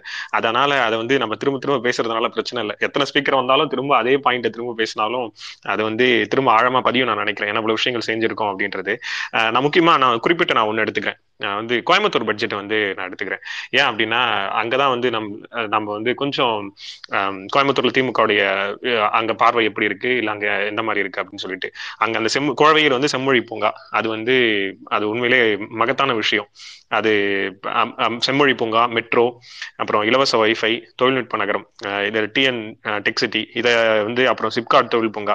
இந்த மாதிரியான விஷயங்கள்லாம் வந்து கோயம்புத்தூர்ல வந்து வச்சது ஒரு பெரிய ஒரு மாஸ்டர் ஸ்ட்ரோக்கா நான் பாக்குறேன் கோயம்புத்தூர்ல. அஹ், அது வந்து அங்க நம்ம வாக்குகள் வந்து கம்பேரட்டிவ்லி அந்த மண்டலத்துல வந்து குறைவா இருக்கு அப்படின்னாலும் அது வந்து எல்லாருக்கும் சமமா ஈக்குவலா எப்படி அது வந்து எல்லாருக்குமான அரசு திமுக அரசுன்றது வெறும் குறிப்பிட்டு இவங்க வாக்கு இந்த பக்கம் வாக்கு செலுத்துவாங்க இல்ல இந்த பக்கம் வாக்கு செலுத்த மாட்டாங்க. அந்த மாதிரி இல்லாம எல்லாருக்கும் சமமா ஈக்குவலா வந்து போட்ட பட்ஜெட் நான் பாக்குறேன். அது எந்த நகரமும் விட்டு- விடுபடாம வளர்ச்சின்றது ஒருமை எல்லாமே ஒருங்கிணைஞ்சு வளரணும். தனியா அஹ், இது இதுக்கு ஒரு சென்னைக்கு மட்டும் மதுரைக்கு மட்டும் அந்த மாதிரி இல்லாம எல்லா முக்கிய நகரங்களுக்கும் அஹ், அந்த வளர்ச்சியை வந்து ஒருங்கிணைஞ்சு போட்ட பட்ஜெட் நான் பாக்குறேன். அதனால இந்த சிறப்பு அம்சம் இது அருமையான ரொம்ப அருமையான பட்ஜெட் இதை வந்து இந்த பட்ஜெட்டை வந்து எல்லாரும் நம்ம அடுத்து நம்ம கொண்டு போய் சேர்த்துக்கிட்டே இருக்கணும். இந்த ஒரு நாள் இல்லாம அடுத்து தொடர்ச்சியா அடுத்து நம்ம வந்து இந்த பட்ஜெட் பத்தியான வந்து எதிர்வா எதிர்வாதங்களும் எப்- ஏன்னா இன்னும் நான் இன்னும் அவங்க என்னென்ன சொல்ல போறாங்க? அண்ணன் சொன்ன மாதிரி தான் டிஆர்பி சொன்ன மாதிரி தான் இவர் அண்ணாமலை வந்து ஒரு பாயிண்ட் முன் வச்சாரு. அதாவது அதுக்கு திரும்ப நம்மளே அதை கவுண்டர் வச்சுட்டேன்னு வச்சுங்களேன். அந்த ஆயிரம் ரூபாய்க்கு வந்து நீங்க இதுவா கொடுக்கணும். நீங்க ஒன்றரை கிட்டத்தட்ட ஆட்சிக்கு வந்து இந்த ரெண்டு ஆண்டு ரெண்டு ஆண்டு காலமாக அதுல இருந்து மொத்தமா சேர்த்து கொடுக்கணும். அதுக்கு திரும்ப நம்ம வச்சிருந்தோம் அப்ப பதினஞ்சு லட்சத்தை நீங்க நீங்க சொன்ன மாதிரி போடணும்னா அப்ப எல்லாத்தையும் போடுங்க. பத்து வருஷமா கிட்டத்தட்ட ஒன்பது வருஷமா நீங்க ஆண்டுகிட்டு ஆண்டுகிட்டு இருக்கீங்க. அப்ப மொத்தமா ஒவ்வொருத்தருக்கும் போடுங்க அப்படின்னு சொல்லிட்டு. இந்த மாதிரி நிறைய இதுக்கு மேல இன்னமும் எப்படியும் இன்னைக்கு தானே பட்ஜெட் வந்து தாக்கல் பண்ணிருக்காங்க. அடுத்தடுத்து வைப்பாங்க வாதங்கள்ல. சோ தீவிரமா அதை நம்ம எதிர்த்து களமாடணும். இன்னைக்கு நம்ம இந்த சரியான இந்த பட்ஜெட் பத்தி நம்ம கொண்டு போய் சேர்க்கிறோம். அதை தாண்டி இன்னும் வரக்கூடிய எதிர் விமர்சனங்களையும் நம்ம கேட்டு அதுக்கு நம்ம திரும்ப எப்படி கவுண்டர் பாயிண்ட் நம்ம கொண்டு போக போறோன்றதுதான் அடுத்து வரப்போற காலகட்டங்களில் ரொம்ப முக்கியமா நான் என்னோட பார்வையா நான் பாக்குறேன் நன்றி ஹரிஷன இதுதான் நான் சொல்ல விரும்புறேன். ஏன்னா எல்லாரும் எல்லாருமே பேசிட்டாங்க. எல்லா பாயிண்ட்ஸையும் முக்கியமான பாயிண்ட்ஸ் எல்லாத்தையும். ஸோ மேல டேட்டாஸ் நான் கொஞ்சம் ஷேர் பண்ணியிருக்கேன். மிக முக்கியமானது அதையுமே வந்து இந்த da- G graphs state domestic product அதுல வந்து தமிழ்நாடு ரெண்டாவது இடத்துல மகாராஷ்டிரா முதல்ல இருக்கு தமிழ்நாடு ரெண்டாவது இடத்துல இருக்கு. ஸோ அது அதையும் பார்த்துங்க. இது ஏன்னா டேட்டாஸ் ரொம்ப முக்கியம். அதுதான் வந்து நம்ம எந்த அளவுக்கு அந்த வளர்ச்சி பாதை அப்படின்றது அதுல இருந்து தான் நம்ம புரிஞ்சுக்க முடியும். ஏன்னா பத்தாம் போதுல வந்து என்ன சொல்லிடுவாங்கன்னா திமுக அரசாங்கம் வந்து ஒன்னும் பண்ணல இதை பண்ணிச்சா வெறும் வாயிலே வட சுட்டுட்டு போயிடுவாங்க. ஆனா அது கிடையாது. நம்ம டேட்டாஸ் பார்க்கணும். உங்க வளர்ச்சி எந்த அளவுக்கு இருக்கு இருந்திருக்கு இருக்கு அப்படின்னு சொல்லிட்டு. இன்னொரு விஷயமா அண்ணன் குறிப்பிட்டார். எதனா ஒரு பிரச்சனைகள் வருது இல்ல அரசு வந்து ஏதாவது தவறான ஒரு ஸ்டாண்ட் எடுக்குதுன்னா அது முதல்ல விமர்சனம் பண்ணக்கூடியது அது எங்க உடன்பிறப்புகளாக தான் முதல்ல இருக்கணும். முதல்ல இருப்பாங்க அப்படின்றதையும் குறிப்பிட்டார். அது உண்மை நூறு சதவீதம் உண்மை. இங்க வெளியில இருக்கிற ஆட்களுக்கு நம்ம இடம் கொடுக்க போறது இடம் கொடுக்க இடம் கொடுக்க போறது கிடையாது. அதை எங்க பிரச்சனை நாங்க பாத்துக்கிறோம் அப்படின்னு சொல்லிட்டு. சோ வளர்ச்சின்றது டேட்டா மூலியமா தான் ப்ரூவ் பண்ண முடியும். டேட்டா என்ன சொல்லுதுன்னா தமிழ்நாடு இந்த இந்த ரெண்டு ஆண்டுகளை திமுக வந்த பிறகு வளர்ச்சி பாதையை நோக்கி போய்கிட்டு இருக்கு அப்படின்றது இது நிறைவா இதுதான் நான் சொல்றேன். ஓகே நீங்க அடுத்த ஸ்பீக்கிட்ட போயிடலாம். நன்றி ஹரிஷன் வாய்ப்பு கொடுத்தது நன்றி நன்றி நன்றி பிரதர் ரொம்ப நன்றி. ரொம்ப தீர்க்கமான ரொம்ப கன்னிங்கான ஸ்வீட்டான பாயிண்ட்ஸா வச்சு முடிச்சதுக்கு நன்றி. வாங்க பிரதர் சலீம் பிரதர் அக்கா சில்வி அக்கா நான் உங்களுடைய ரெக்வெஸ்ட்டை கிட்டத்தட்ட ஒரு முக்கால் மணி நேரமா நானும் அக்செப்ட் பண்றேன். ஆனா இதுல டெக்னிக்கல் கிளிட்ஜ் வந்து திருப்பி திருப்பி வெளியில தள்ளிக்கிட்டே இருக்குது. So I am so sorry என்னால முடியவே இல்லை. நானும் ரொம்ப நேரமா பல பேரோடது பிஎம்எஸ் ஆனந்த் அண்ணனோடது எல்லாரோடதையும் அக்செப்ட் பண்றேன். ஆனா உள்ளுக்கே ஏத்த மாட்டேங்குது மேல. ஸோ தயவு செஞ்சு என்னை மன்னிக்கவும். அவங்களுக்கு டிஎம் பண்ணியிருக்கேன் பிரதர் அவங்க அந்த மைக் ரெக்வஸ்ட் மற்றது அன்இன்ஸ்டால் பண்ணிட்டு இந்த ஓல்டு வெர்ஷன் இன்ஸ்டால் பண்ணீங்கன்னா நீங்க மறுபடியும் மைக் பர்மிஷன் எல்லாம் கொடுத்தா தான் உள்ள வர முடியும். நான் அதுக்கு எடுத்துக்காட்டு. இல்ல நீங்க இல்ல நீங்க இல்ல. யாருன்னா எல்லாரும் ஆட்டோ ஆட்டோ அப்டேட் ஆயிருக்கும். கீழ இருக்கிறவங்களுக்கு ரெக்வஸ்ட் கொடுக்குறவங்களுக்குலாம் அவங்க எல்லாம் அன்இன்ஸ்டால் பண்ணிட்டு சாம்சங் கேலக்ஸி ஸ்டோர்ல வந்து நான் இப்ப அப்படிதான் பண்ணேன். கேலக்ஸி போய் எப்படி இந்த இன்ஸ்டால் பிலால் பிரதர்லாம் பிலால் பிரதர்லாம் அவர் நினைச்ச நேரத்துக்கு போய்க்கிறாரு அக்செப்ட் பண்ணா வந்துக்கிறாரு அது ஆமா இல்ல அவங்களுக்கு ஸ்பெஷல் பர்மிஷன் கொடுத்துருக்கேன். ஐபோனா வாங்க முடியும் இதுக்கெல்லாம்? ஆண்ட்ராய்டுல இருக்கவங்களுக்கு மட்டும் தான் இந்த இஷ்யூ ஐபோன்ல இருக்கவங்களுக்கு இந்த ப்ராப்ளம் இல்ல. இந்த பாலமுருகன் அண்ணனெல்லாம் கிட்டத்தட்ட ஒரு இருபது முப்பது வாட்டி பிரகாஷ் அவங்களெல்லாம் ஒரு இருபது முப்பது வாட்டி அக்செப்ட் பண்ற மெசேஜ் அனுப்பிச்சிருக்கேன் எல்லாருக்கும் எல்லாருக்குமே டிஎம் பண்ணிருக்கேன் அதை ஃபாலோ பண்ணணும் அவங்க. அவங்க அவங்க ஐடி விங்ல செழிப்பா இருக்கிறவங்க. அப்படிதான். இந்த கட்சிக்காக நான் வந்து பாடுபடணும் பேசணும்னு நினைச்சு ஸ்பேஸுக்குள்ள வர்றவனா இம்மீடியட்டா அந்த ஸ்பேஸ் அலோவ் பண்ணுது. அதை புரிஞ்சு பேசுங்க. சிறப்பு சிறப்பு அண்ணன். வாங்க. வேற யாரு? அண்ணன் சலீம் பிரதர் பேசி முடிச்சிருங்க. அப்புறம் அண்ணன் பிலால் எனக்கு வந்து நீங்க கோஹோஸ்ட் கொடுங்க. நான் சில்வி டாக்டரையும் பாலமுருகனையும் நான் கொடுக்க முடியுமா? ஆ ஓகே ஓகே கொடுத்துட்டேன் பிரதர் கொடுத்துட்டேன் உங்களுக்கு. என்ன கொடுப்பீங்க வேற யார் யார் இருக்காங்களோ கொஞ்சம் எடுத்துருங்க நான் கோஹோஸ்ட் மேல. கொடுக்க சொன்னேன். இன்கேஸ் நீங்க என்ன கொடுப்பீங்க ஓகே கோஹோஸ்ட் தான் கொடுத்துருக்கேன். வேற என்ன கொடுத்தேன் நானு? இங்க என்ன நீங்க கொடுக்கறதுக்கு கேட்டா உயிரே கொடுப்பாருண்ணே உயிரே கொடுப்பாருண்ணே கோஸ்டா கொடுக்க மாட்டாரு. கொடுப்பாருண்ணே வாங்கிக்கங்கண்ணே எங்க பிரதர் ஐயோ. எங்க எங்க இருக்குது? சில்வி சிஸ்டருக்கு கொடுத்த கோஹோஸ்ட் ஏன்னா அவங்க அட்லீஸ்ட் கோஹோஸ்ட்லயாச்சும் மேல வர முடியுமான்னு பாக்குறதுக்கு. வெயிட் பண்ணுங்க நான் திருப்பி கொடுக்குறேன். பிலால் அண்ணே பிலால் அண்ணே உங்களுக்கு ஒரு கோஹோஸ்ட் கொடுத்துருக்கிறேன். சுப்பையா அண்ணே உங்களுக்கு ஆல்ரெடி இருக்குது. கழுகு பிரதர் ஆல்ரெடி பேசிட்டாரு. சரி ஃபரி அந்த பிஎம்எஸ் ஆனந்த் அண்ணன் மேல எடுக்க முடியுமான்னு பாருங்க. சில்வி ஆண்ட்ராய்டு யூஸ் பண்ணாங்கன்னா அவங்க வெளியில போயிட்டு தான் வரணும். டெலீட் பண்ணிட்டு தான் இன்ஸ்டால் பண்ணணும். டெலீட் பண்ணிட்டு பழைய வெர்ஷனை போய் இன்ஸ்டால் பண்ணணும். அது ஏன் இப்படி வச்சிருக்கிறான் அந்த அது பையன் எங்கேயும் இல்ல அது ஒன்லி கேலக்ஸி ஸ்டோர்ல மட்டும்தான் கேலக்ஸி இருக்கு. சாம்சங் கேலக்ஸி ஸ்டோர்ல மட்டும்தான் இருக்கு வெளியில வேற எங்கேயும் இல்ல. நீங்க எங்கே டவுன்லோட் பண்ணீங்கன்னாலும் அது வராது. நானே இருக்கேன் எனக்கு அப்படிதான் ஒர்க் ஆச்சு. நான் வெளியே போய் அன்இன்ஸ்டால் பண்ணி கேலக்ஸி ஸ்டோர்ல இருந்து இன்ஸ்டால் பண்ணி தான் நான் உள்ள வந்தேன். சரி ஓகே ஃபைன் வாங்க. பேசாதவங்க சலீம் பிரதர் பிலால் பிரதர் ரெண்டு பேர் தான் ஃப்ரீயா இருக்கீங்க பேசாம. எனக்கு வந்து எல்லாரையுமே வந்து அக்செப்ட் பண்ண சொல்லி. ஓகே சொல்லுது. யார் யார் கேட்க சொல்லுங்க. ஓகே அப்போ செல்வி அக்கா இருக்காங்கன்னா மேல கொஞ்சம் மேல வர வைங்களேன் செல்வி அக்கா ஏன்னா ரொம்ப நேரமா அவரு அண்ணன் பாலமுருகன் அப்புறம் பிரகாஷ் பிரதர் பிஎம்எஸ் ஆனந்த் அண்ணன் இவங்கெல்லாம் வந்து ரொம்ப நேரமா ரெக்வஸ்ட் கொடுத்தாங்க. ஆனா நானும் அக்செப்ட் பண்ண வேலையே வரல அதனால. அவங்கள இதுனுங்க வாங்க Saleem brother please go ahead okay thanks எல்லாம் முடிஞ்சிச்சுல்ல ஃபைனல் பண்ணிட்டீங்கல்ல? ஓகே ஹரிஷ் பிரதர் நன்றி. ஆக்சுவலாக வந்து பட்ஜெட்டை பற்றி ஷார்ட் அண்ட் ஸ்வீட் எல்லாம் சொல்ல முடியாது. கொஞ்சம் லென்த்தாக தான் இழுத்து பேசணும். கோச்சிக்காதீங்க. ரெண்டாயிரத்தி பத்தொம்போது ரெண்டாயிரத்தி இருபது காலகட்டங்களில் கிட்டத்தட்ட வந்து நம்மளுடைய பற்றாக்குறை வந்து அறுபத்தி ரெண்டாயிரம் கோடியில இருந்து நம்ம குறைச்சி இன்னைக்கு ரெண்டாயிரத்தி இருபது ரெண்டாயிரத்தி இருபத்தி ஒண்ணுல வந்து குறைச்சி முப்பதாயிரம் கோடி அளவுக்கு நம்ம கொண்டு வந்து நிறுத்தியாச்சு. ரெண்டாயிரத்தி ஆறுல இருந்து ரெண்டாயிரத்தி பதினொன்னு கலைஞருடைய ஆட்சி காலத்துல வந்து எட்டு சதவீதம் வந்து நம்ம வரி வருவாயில இருந்ததை இவர்களுடைய அதிமுக ஆட்சியினுடைய அவ்வளவு நிலைனால அஞ்சு புள்ளி அஞ்சு எட்டு சதவீதத்துக்கு கொண்டு வந்துட்டோம். வரி வருவாயை. அதை திருப்பி ரொம்ப கஷ்டப்பட்டு உயர்த்தி ஆறு புள்ளி நாலு சதவீதத்துக்கு கொண்டு வந்து நம்ம ஆறு புள்ளி ஒன்று சதவீதத்துக்கு கொண்டு வந்து பிடிஆர் வந்து இந்த பட்ஜெட் வந்து தாக்கல் பண்ணியிருக்காரு. அது ஆக்சுவலாக அவர் எடப்பாடி பழனிசாமி அவர்களுக்கு வந்து புரியுதா இல்லையான்னு எனக்கு தெரியல. உடனே அவர் பற்றாக்குறை பட்ஜெட்டுன்னு போயிட்டார் அவர். அவர் முழுசாக படிச்சிருக்க கூட மாட்டார். பாப்பா அவர் பேப்பரில் வேணால் எடுத்து கொடுத்துடலாம். ஒரு பிரிண்ட் அவுட் எடுத்து கொடுத்துடலாம். நோ இஷ்யூ மெயில் ஐடி அனுப்புங்க நம்ம எடுத்து கொடுத்துடலாம். ஃபர்ஸ்ட் வந்து பிடிஆர் ஆரம்பிச்சது வந்து தமிழ் வளர்ச்சி பண்பாடு. இந்த துறையில இருந்து ஆரம்பிச்சாரு. அது ஏன்னு தெரியல ஆக்சுவலா கலைஞர் வந்து குழந்தைகளை பெறப்பயே வந்து இவங்க இவங்களுக்கு இது இதுதான் இந்தந்த ஃபீல்டுன்னு அவங்களே அந்த குழந்தைகளே வந்து சூஸ் பண்ணி எடுத்துட்டாங்களான்னு என்னன்னு தெரியல. கனிமொழி அக்கா வந்து ஒரு பெரிய ஒரு சங்கம இலக்கிய கலை விழான்னு சொல்லிட்டு சென்னையில வந்து ஆர்கனைஸ் பண்ணாங்கல்ல. அதை இப்ப வந்து எல்லா டிஸ்ட்ரிக்ட்லயும் வந்து ஆர்கனைஸ் பண்றதுக்கான நிதி ஒதுக்கீடு நம்ம பண்ணியிருக்கோம். தமிழ் வளர்ச்சி இதுல. அதுக்கப்புறம் வந்து சென்னையில வந்து தாளமுத்து நடராசன் இந்த மொழிப்போர் தியாகிகள்லாம் இருக்காங்கல்ல திருவாளர் அவங்களுக்குலாம் வந்து ஒரு நினைவிடம் அமைக்கிறதுக்கு ரெடி பண்ண சொல்லியிருக்காங்க. அப்புறம் அம்பேத்கருடைய நூல்கள் எல்லாம் வந்து தமிழ் மொழியில வந்து மொழிபெயர்க்கிறதுக்கு அஞ்சு கோடி ரூபாய் வந்து ஒதுக்கீடு பண்ணியிருக்காங்க. இந்த தமிழ் பேராசிரியர்கள் அந்த மாதிரி தமிழுக்காக உழைச்சவங்க எல்லாம் இருக்காங்கல்ல அவங்களுக்கு வந்து வயது மூப்புக்கு ஏற்ற மாதிரி காசு இல்லா பயணச்சீட்டு. அதாவது வந்து பணம் இல்லா அந்த அந்த இலவச பயணச்சீட்டு முறை வந்து அறிமுகப்படுத்தி கொடுக்க சொல்லியிருக்காங்க. அப்புறம் தமிழ் தமிழ் கணினி பண்பாடுன்னு சொல்லி பன்னாட்டு ஒரு மீட்டிங்னு சொல்லிட்டு ஒன்று ஆர்கனைஸ் பண்ண போறாங்க ஆக்சுவலா. யாரோட மைக்கு? கழுகு பிரதர். மைக்கு கொஞ்சம் மியூட் பண்ணிக்கங்களேன். கழுகு பிரதர். இல்ல இல்ல நான் மியூட்ல தான் இருக்கேன் வேற இல்ல Fareed Fareed. Okay okay okay. அப்புறம் இன்னொன்னு வந்து இந்த திரைக்கடல் ஓடி திரவியம் தேடுன்னுவாங்க. நம்ம பண்பாடை தேடுறதுக்கு கடல் வழியா பயணம் பண்றது ஃப்ளைட்ல போய் எங்கெல்லாம் வந்து பண்பாட்டு இதை வந்து நிறுவுறதுக்கான இதுக்கு வந்து இது சாங்ஷன் பண்ணியிருக்காங்க ஆக்சுவலா ஸோ இதெல்லாம் வந்து தமிழ் இலக்கிய பண்பாட்டுக்கான இது. லாஸ்ட் டைம் ஒரு புத்தக கண்காட்சி போட்டாங்கல்ல அதுல வந்து கிட்டத்தட்ட மூணு லட்சத்தி இருபத்தி மூணு லட்சத்தி இருபத்தஞ்சாயிரம் புக்ஸ் வந்து வந்திருந்தது. இருபத்தி நாலு கண்ட்ரீஸ்ல இருந்து புக்ஸ் எல்லாம் கொண்டு வந்து நம்ம வந்து ரெடி பண்ணி அந்த புத்தக கண்காட்சியை நடத்திட்டு இருந்தோம். அதை வந்து இந்த வருஷமும் தொடர்றதுக்கு பத்து கோடி ரூபாய் நிதி ஒதுக்கீடு பண்ணி புத்தக கண்காட்சி போடுறதுக்கான வேலையில இறங்கியிருக்காங்க. முக்கியமா நம்ம வந்து ஒரு மூணு நாலு டிபார்ட்மெண்ட் வந்து கரெக்டா டச் பண்ணியிருக்காங்கன்னு சொல்லலாம்.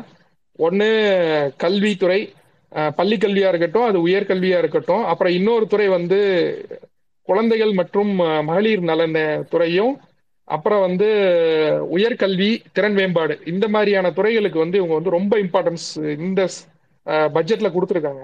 இப்ப வந்து ஸ்கூல்ஸ் வந்து கிட்டத்தட்ட வந்து ஒரு ஸ்கூல்ஸுக்கு வந்து ஏழாயிரம் கோடி ரூபாய் வந்து தனியா வந்து ஒதுக்கீடு பண்ணியிருக்காங்க எதுக்குன்னா இந்த டேமேஜ் ஆன ஸ்கூல்ஸ் ரிப்பேர் பண்ண வேண்டிய ஸ்கூல்ஸ் அதே மாதிரி வந்து அந்த கிளாஸ் ரூம்ஸை வந்து தரம் உயர்த்துறதுக்கான வேலைக்கு வந்து ஏழாயிரம் கோடி ரூபாய் வந்து இது பண்ணியிருக்காங்க அந்த எண்ணும் எழுத்தும் திட்டம்னு ஒரு திட்டம் ஒன்று கொண்டு வந்திருக்காங்க.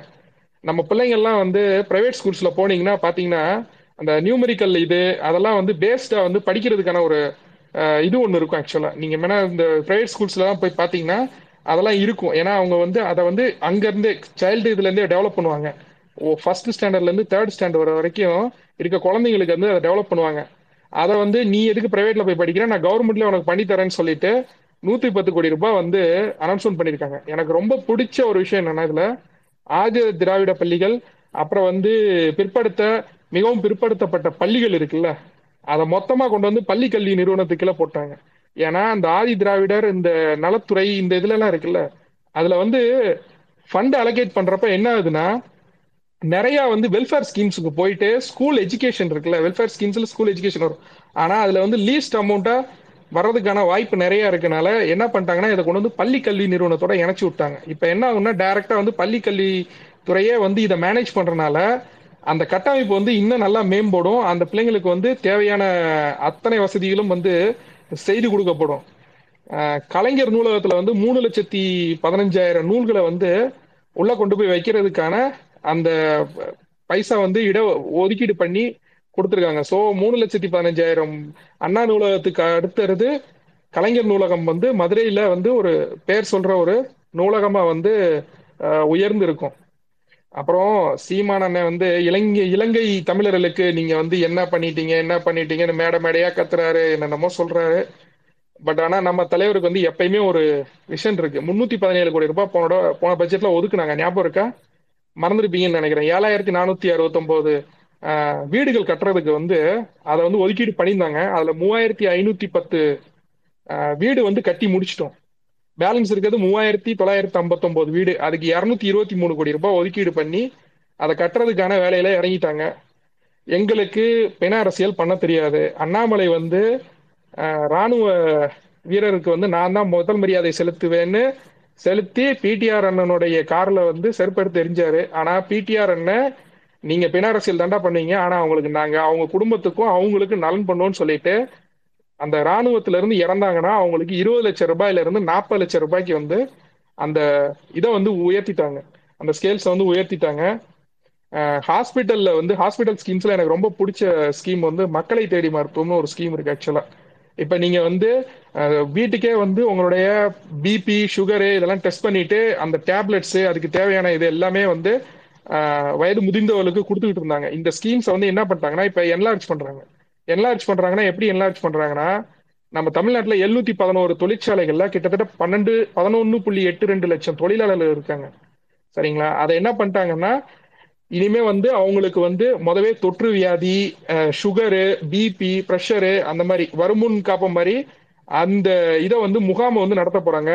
அதுக்கு தனியா தொள்ளாயிரத்தி தொண்ணூத்தி மூணு கோடி ரூபாய் ஒதுக்கீடு பண்ணியிருக்காங்க. எந்த அரசாங்கமே இது வரைக்கும் பண்ணதே கிடையாது. அது வட இந்திய தொழிலாளர்களா இருந்தாலும் சரி வெளியில இருந்து புலம்பெயர்ந்து வந்த எந்த தொழிலாளர்களா இருந்தாலும் சரி அவங்களுக்கு வந்து இனிமே வந்து இந்த மக்களை தேடி மருத்துவம் ஸ்கீம்ல நீங்க பண்ணிக்கலாம். அதே அதே மாதிரி வந்து இந்த இளைஞர்கள் இது கலைஞர் காப்பீட்டு திட்டத்துல இது வரைக்கும் பயனடைஞ்சவர்களோட எண்ணிக்கை வந்து சாரி பேல முன்னாடி சொன்னது வந்து எழுநூத்தி பதினொன்னுல எட்டு புள்ளி மூணு அஞ்சு லட்சம் பேருக்கு வந்து இனிமே வந்து அந்த முகாம் நடத்துவாங்க. கலைஞர் காப்பீட்டு திட்டத்துல இது வரைக்கும் பயனடைஞ்சவர்களோட எண்ணிக்கை வந்து பதினொன்னு புள்ளி எட்டு ரெண்டு லட்சம் பேர் பயனடைஞ்சிருக்காங்க. கலைஞர் காப்பீட்டு திட்டம் அந்த அஞ்சு லட்சம் ரூபாய் இது கொடுப்பாங்கல்ல அதுல பயனடைஞ்சிருக்காங்க.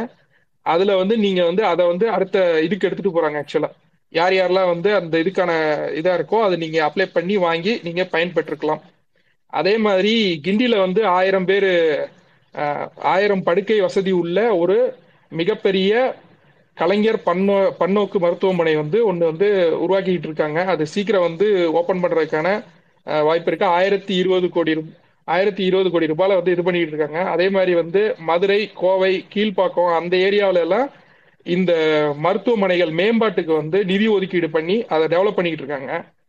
திருச்சியில வந்து மகாத்மா காந்தி நினைவு அந்த இது ஒன்று இருக்கு ஆக்சுவலா ஒரு அறக்கட்டளை மாதிரி வச்சு அவங்க வந்து அந்த மெடிக்கல் இதெல்லாம் வந்து இது பண்ணிட்டு இருக்காங்க. அவங்கள வந்து அப்சர்வ் பண்ணி இவங்க வந்து நிறைய வந்து வேலைகள்லாம் பண்றாங்கன்னு சொல்லிட்டு என்ன பண்ணிருக்காங்கன்னா அவங்களுக்கு ஒரு நூத்தி நாற்பத்தி ஏழு கோடி ரூபாய் ஒதுக்கீடு கொடுத்து செவிலியர் பயிற்சி பள்ளி அங்க உள்ள பிள்ளைங்களுக்கு விடுதிகள் அதே மாதிரி வந்து இந்த கட்டமைப்பு மேம்படுத்துறதுக்கு ஒரு நிதி ஒதுக்கீடு பண்ணி கொடுத்துட்டாங்க.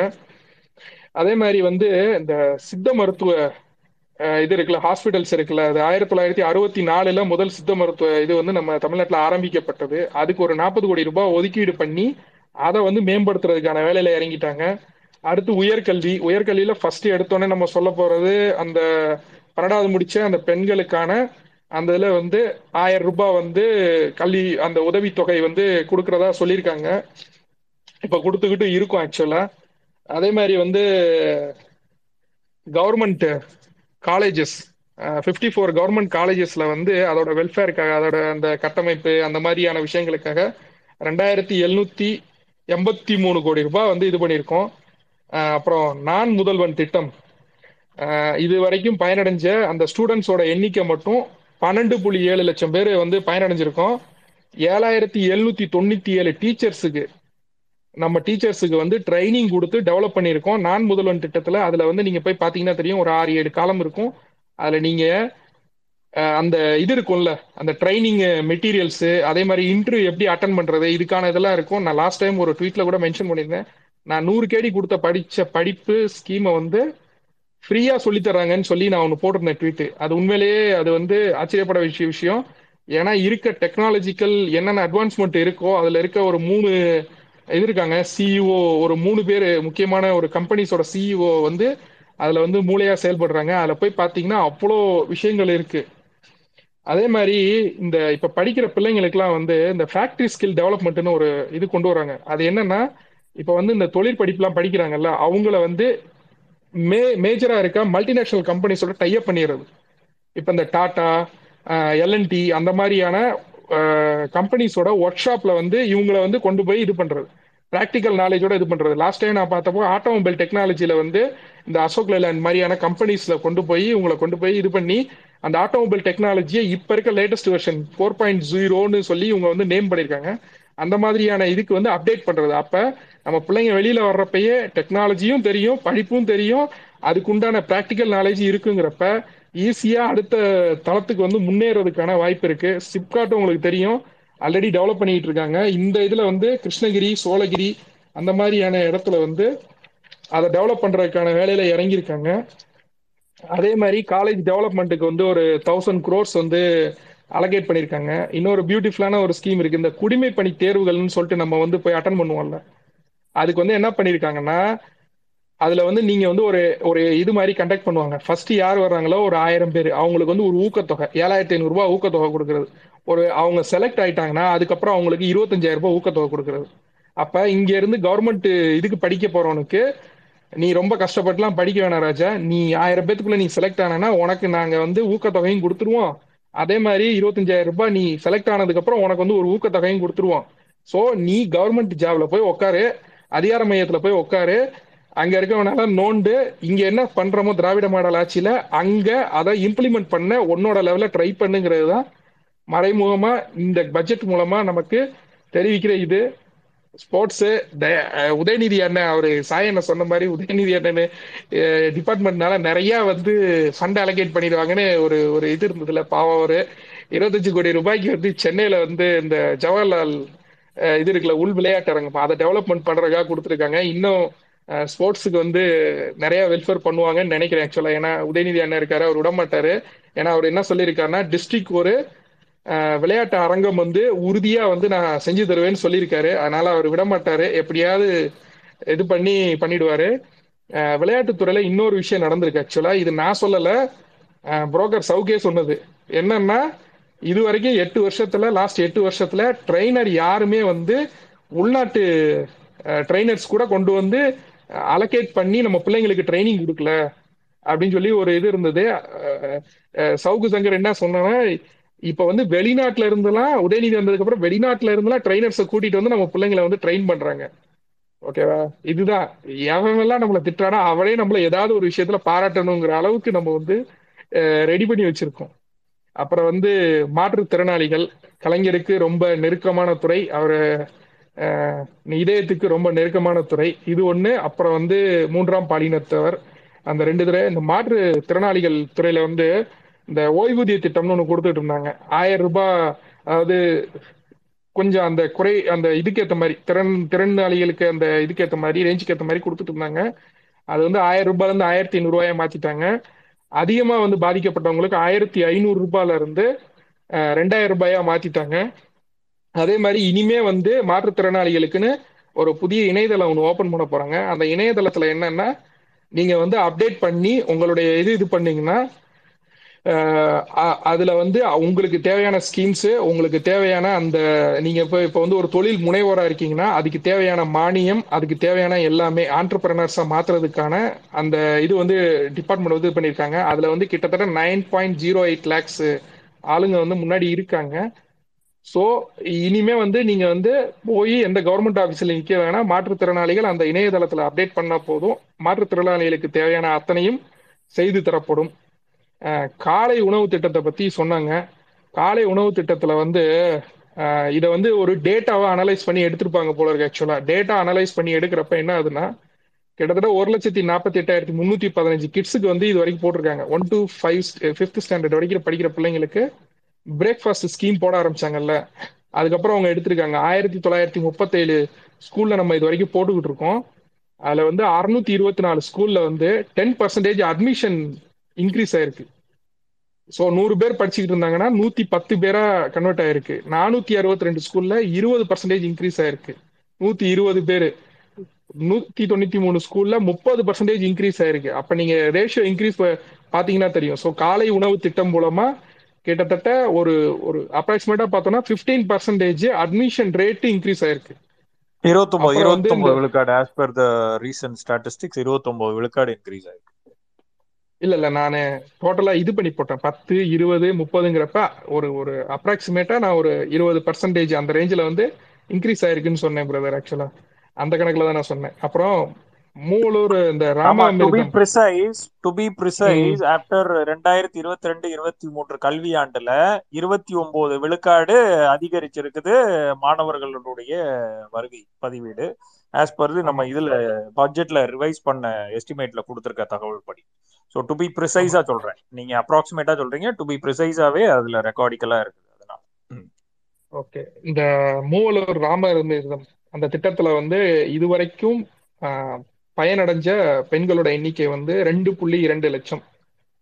ஓகேவா அந்த ஆயிரம் ரூபாய் ஸ்கீம் கொடுப்போம்ல? ப அந்த படிப்பு பன்னெண்டாவதுக்கு அப்புறம் படிக்க போற பிள்ளைங்களுக்கு அது இது வரைக்கும் ரெண்டு புள்ளி ரெண்டு லட்சம் பேர் வந்து இன்க்ரீஸ் ஆயிருக்கு. அதுல நீங்க சொன்ன அளவு வந்திருக்கு. இருபத்தி ஒன்பது பர்சன்டேஜ் வந்து அந்த அட்மிஷன் ரேட் வந்து இன்க்ரீஸ் ஆயிருக்கு. அதாவது ஸ்கூல்ஸ்ல இருந்து அந்த படிக்க போற காலேஜஸ்க்கு படிக்க போற எண்ணிக்கை வந்து இருபத்தொன்பது பர்சன்டேஜ் வந்து இன்க்ரீஸ் ஆயிருக்கு. அதே மாதிரி இது வரைக்கும் நம்ம சுய உதவி குழுக்களுக்கு வந்து எப்பயுமே வந்து சுய உதவி குழுக்களுக்கு வந்து அவ்வளவா எந்த கவர்மெண்ட்டும் வந்து இது பண்ணாது பூஸ்ட் பண்ணாது. காரணம் என்னன்னா அந்த சுய உதவி குழுக்கள்ல வந்து நம்ம லோனோ ஏதோ ஒன்று கொடுக்குறோம்னு வச்சுக்கோங்க. அந்த அளவுக்கு வந்து இதாகாதுன்னு. ஆனா திராவிட மாடல் அரசாங்கம் அதையே ஒரு ப்ராஃபிட்டான ஒரு வெல்ஃபேர் ஸ்கீமா கரெக்டான ஒரு பாயிண்ட் ஆஃப் வியூல எடுத்துட்டு போயிருக்கு. என்னன்னா இருபத்தி நாலாயிரத்தி எழுநூத்தி பத்து பன்னெண்டு கோடி ரூபாய் வரைக்கும் லாஸ்ட் பட்ஜெட் வரைக்கும் நம்ம கொடுத்தது. அந்த இதா கொடுத்தது லோனா கொடுத்தது. அதை வந்து இப்போ வந்து டார்கெட் ஃபிக்ஸ் பண்ணியிருக்காங்க மினிமம் முப்பதாயிரம் கோடியாவது நம்ம எப்படியாவது அவங்களுக்கு வந்து அந்த மாதிரி சுய உதவி குழுக்களுக்கு மூலமா அதை கொடுக்கணும்னு சொல்லி இது பண்ணியிருக்காங்க அப்புறம் அந்த ஆதி திராவிடர் பழங்குடியினர் அந்த துறையில வந்து நீங்க வந்து இப்ப வந்து ஒரு ஆண்டர்பிரனா என்டர் ஆகணும்னா மூலதனத்துல மட்டும் கிட்டத்தட்ட ஒரு முப்பத்தஞ்சு பர்சன்டேஜ் உங்களுக்கு வந்து மானியமா கொடுத்துருவாங்க. அதே மாதிரி வந்து ஆறு பர்சன்டேஜ் அந்த நீங்க வந்து ஒரு லோனோ ஏதோ ஒன்று வாங்குனீங்கன்னா அந்த ஆறு பர்சன்டேஜ் இன்ட்ரெஸ்ட் ரேட்ல உங்களுக்கு வந்து இது கொடுத்துருவாங்க. அப்புறம் வந்து இந்த குதிரை குதிரை வண்ணார்னு ஒரு இது ஒரு சமூகம் இருக்கு. ஒரு கலைஞர் வந்து ஆரம்பிச்சப்ப வெறும் முப்பதாயிரம் பேர் இருந்தாங்க ஆக்சுவலா அந்த சமூகம் இருக்கானே நிறைய பேருக்கு தெரியாது. நம்ம சொல்லுவோம்ல அதாவது வந்து இந்த பழங்குடியினர் பழங்குடியினருக்கு கீழேயும் ஒரு சமூகம் இருந்ததுன்னு சொல்லுவாங்க அவங்களுக்கு முத முறையா வந்து அந்த இடஒதுக்கீடு கொடுத்து அவங்களுக்கு ஒரு நலவாரியம் போட்டது கலைஞர் தான். அவரோட பிள்ளை என்ன பண்ணியிருக்காருன்னா அதை என்ன அடுத்த லெவலுக்கு எடுத்துட்டு போயிருக்காரு. பத்து கோடி ரூபாய் போட்டு அந்த நலவாரியத்து மூலமா அவங்களுக்கு ரெடி பண்றதுக்கான வேலையில இறங்கியிருக்காரு. கிட்டத்தட்ட ஆதி திராவிடர் பழங்குடியினர் நலத்துறைக்கு மட்டும் மூவாயிரத்தி ஐநூத்தி பதிமூணு கோடி ரூபாய் டோட்டலா வந்து அலோகேட் பண்ணி ஃபண்டு கொடுத்துருக்கோம். பிசி எம்பிசி அந்த விடுதிகள் கட்டுறதுக்கு முப்பத்தி ஆறு முப்பத்தி ஆறே கால் கோடி ரூபாய் வந்து நம்ம வந்து ஒதுக்கீடு பண்ணியிருக்கோம். ஸ்காலர்ஷிப்புங்கிற முறையில இரநூத்தி ஐம்பத்தி ரெண்டு கோடி ரூபாய். இப்போ மத்திய அரசு வந்து SC ST scholarship BC MBC அந்த ஸ்காலர்ஷிப் எல்லாம் டோட்டலாக ஸ்டாப் பண்ணிட்டு வருது. இன்னொரு கவர்மெண்ட் வந்து புஷ் பண்ணி நம்ம பிள்ளைங்களுக்கு எப்படியாவது ஸ்காலர்ஷிப்பை கொடுத்து உள்ள தள்ளுறதுக்கான முயற்சியை ஈடுபடுது. சைக்கிள்னு ஒரு ஸ்கீம் கொண்டு வந்தாங்கல்ல இவங்க அடுத்த அந்த ஒரு நாலு வருஷத்துல அந்த சைக்கிள்ங்கிற ஸ்கீமே எல்லாம் ஒழிச்சிட்டாங்க. அதை வந்து இப்ப வந்து புதுப்பிச்சு முன்னூத்தி அஞ்சு கோடி ரூபாய்க்கு மிதிவண்டி. யார் யாரெல்லாம் அந்த பிஎஸ்சி எம்பிசி அந்த இதுல இருக்காங்களா அந்த மிதிவண்டி அந்த படிக்கிற பிள்ளைங்களுக்கு மிதிவண்டி கொடுக்குற இதுல வந்து முன்னூத்தி அஞ்சு கோடி ரூபாய் வந்து இன்வெஸ்ட்மெண்ட் பண்ணியிருக்கோம். கூட்டுறவு உணவு மற்றும் நுகர்வோர் பாதுகாப்பு. அதுல கிட்டத்தட்ட வந்து அண்ணன் சொல்லிட்டு போனார் டிஆர்பி ராஜா அண்ணன் சொல்லிட்டு போனார். நாங்க வந்தப்ப கிடங்குகள்லாம் ரொம்ப மோசமான நிலைமையில இருந்துச்சுன்னு. கிட்டத்தட்ட வந்து இருநூத்தி முப்பத்தாறு கோடி ரூபாய் வந்து நம்ம வந்து இது பண்ணியிருக்கோம். ரெண்டு புள்ளி ஏழு ஆறு லட்சம் மெட்ரிக் டன் வந்து நம்ம சேவ் பண்றதுக்கான அளவுல வந்து ரெடி பண்ணியிருக்கோம். இருபத்தெட்டாயிரம் மெட்ரிக் டன் கொள்ளளவுல பன்னெண்டு கிடங்குகளை வந்து நம்ம ரெடி பண்ணி கொடுத்துருக்கோம். இது இல்லாம விவசாய கடன் தள்ளுபடியில ரெண்டாயிரத்தி முன்னூத்தி தொண்ணூத்தி மூணு கோடி ரூபாய் விவசாய கடன் தள்ளுபடி பண்ணியிருக்கோம். சுய உதவி குழுக்கள் கடன் இருக்குல்ல அதுல கிட்டத்தட்ட அறுநூறு கோடி ரூபாய் நம்ம தள்ளுபடி பண்ணியாச்சு. நாய்க்கடன் தள்ளுபடின்னு ஒன்று சொன்னாங்கல்ல கூட்டுறவு நாய்க்கடன் தள்ளுபடி. அதுல ஒரு ஆயிரம் கோடி ரூபாய்க்கு நம்ம வந்து தள்ளுபடி பண்ணியிருக்கோம். பொது விநியோக திட்டத்துக்கு மட்டும் பத்தாயிரத்தி ஐநூறு கோடி ரூபாய் நம்ம ஸ்பெண்ட் பண்றதுக்கு கொடுத்துருக்காங்க. இந்த இந்த இந்த டிபார்ட்மெண்ட் எல்லாம் வந்து யாருமே டச் பண்ணாத டிபார்ட்மெண்ட்டு தமிழ்நாடு கவர்மெண்ட் மட்டுமே டச் பண்ற ஒரு டிபார்ட்மெண்ட் இருக்கு. நீர் வளங்களை பாதுகாக்கிறது. தொள்ளாயிரத்தி அறுபது நானூத்தி அறுபத்தி ரெண்டு கோடி ரூபாய். இதுக்கு போட்டு முன்னூத்தி நாற்பத்தோரு ஏரி அறுபத்தேழு டேமு பதினோரு கால்வாய். இதுல வந்து கட்டமைப்பு இல்லாதது தூர்வார வேண்டியது எல்லாத்தையும் சேர்த்து இது பண்ணியிருக்காங்க. வெள்ள தடுப்பு பணிகள்னு ஒண்ணு பண்ணாங்க தெ- ஞாபகம் இருக்கா? சென்னையில நமக்கு பண்ணது ஞாபகம் இருக்கு. ஆனா கடலூர் இந்த மாதிரியான இடங்கள்ல எல்லாம் வந்து அதிகமா வெள்ள அந்த பாதிப்பு இருக்கும். அவங்களுக்கு வந்து தனியா வந்து நானூத்தி முப்பத்தி நாலு கோடி ரூபாய் இது பண்ணியாச்சு. பன்னெண்டு ப்ராஜெக்ட் பண்ணியிருக்கோம். ஒன்பது ப்ராஜெக்ட் கம்ப்ளீட் ஆயிருச்சு. ரெண்டு ப்ராஜெக்ட் ஒர்க் இன் ப்ராக்ரஸ் ஒரு ப்ராஜெக்ட் வந்து இன்னும் ஸ்டார்ட் பண்ணல. இப்ப ஸ்டார்ட் பண்ணியிருக்கோம். ஒர்க் இன் ப்ராக்ரஸ்னா கிட்டத்தட்ட ஓரளவு முடிஞ்சதுக்கான ஒரு இது. கால்நடை இது. இந்த நாய்கள் வந்து குழந்தைங்களை எல்லாம் கடிச்சு இது பண்ணுது. அந்த மாதிரியான இன இனத்தடை இனப்பெருக்க தடை பண்ணுங்க.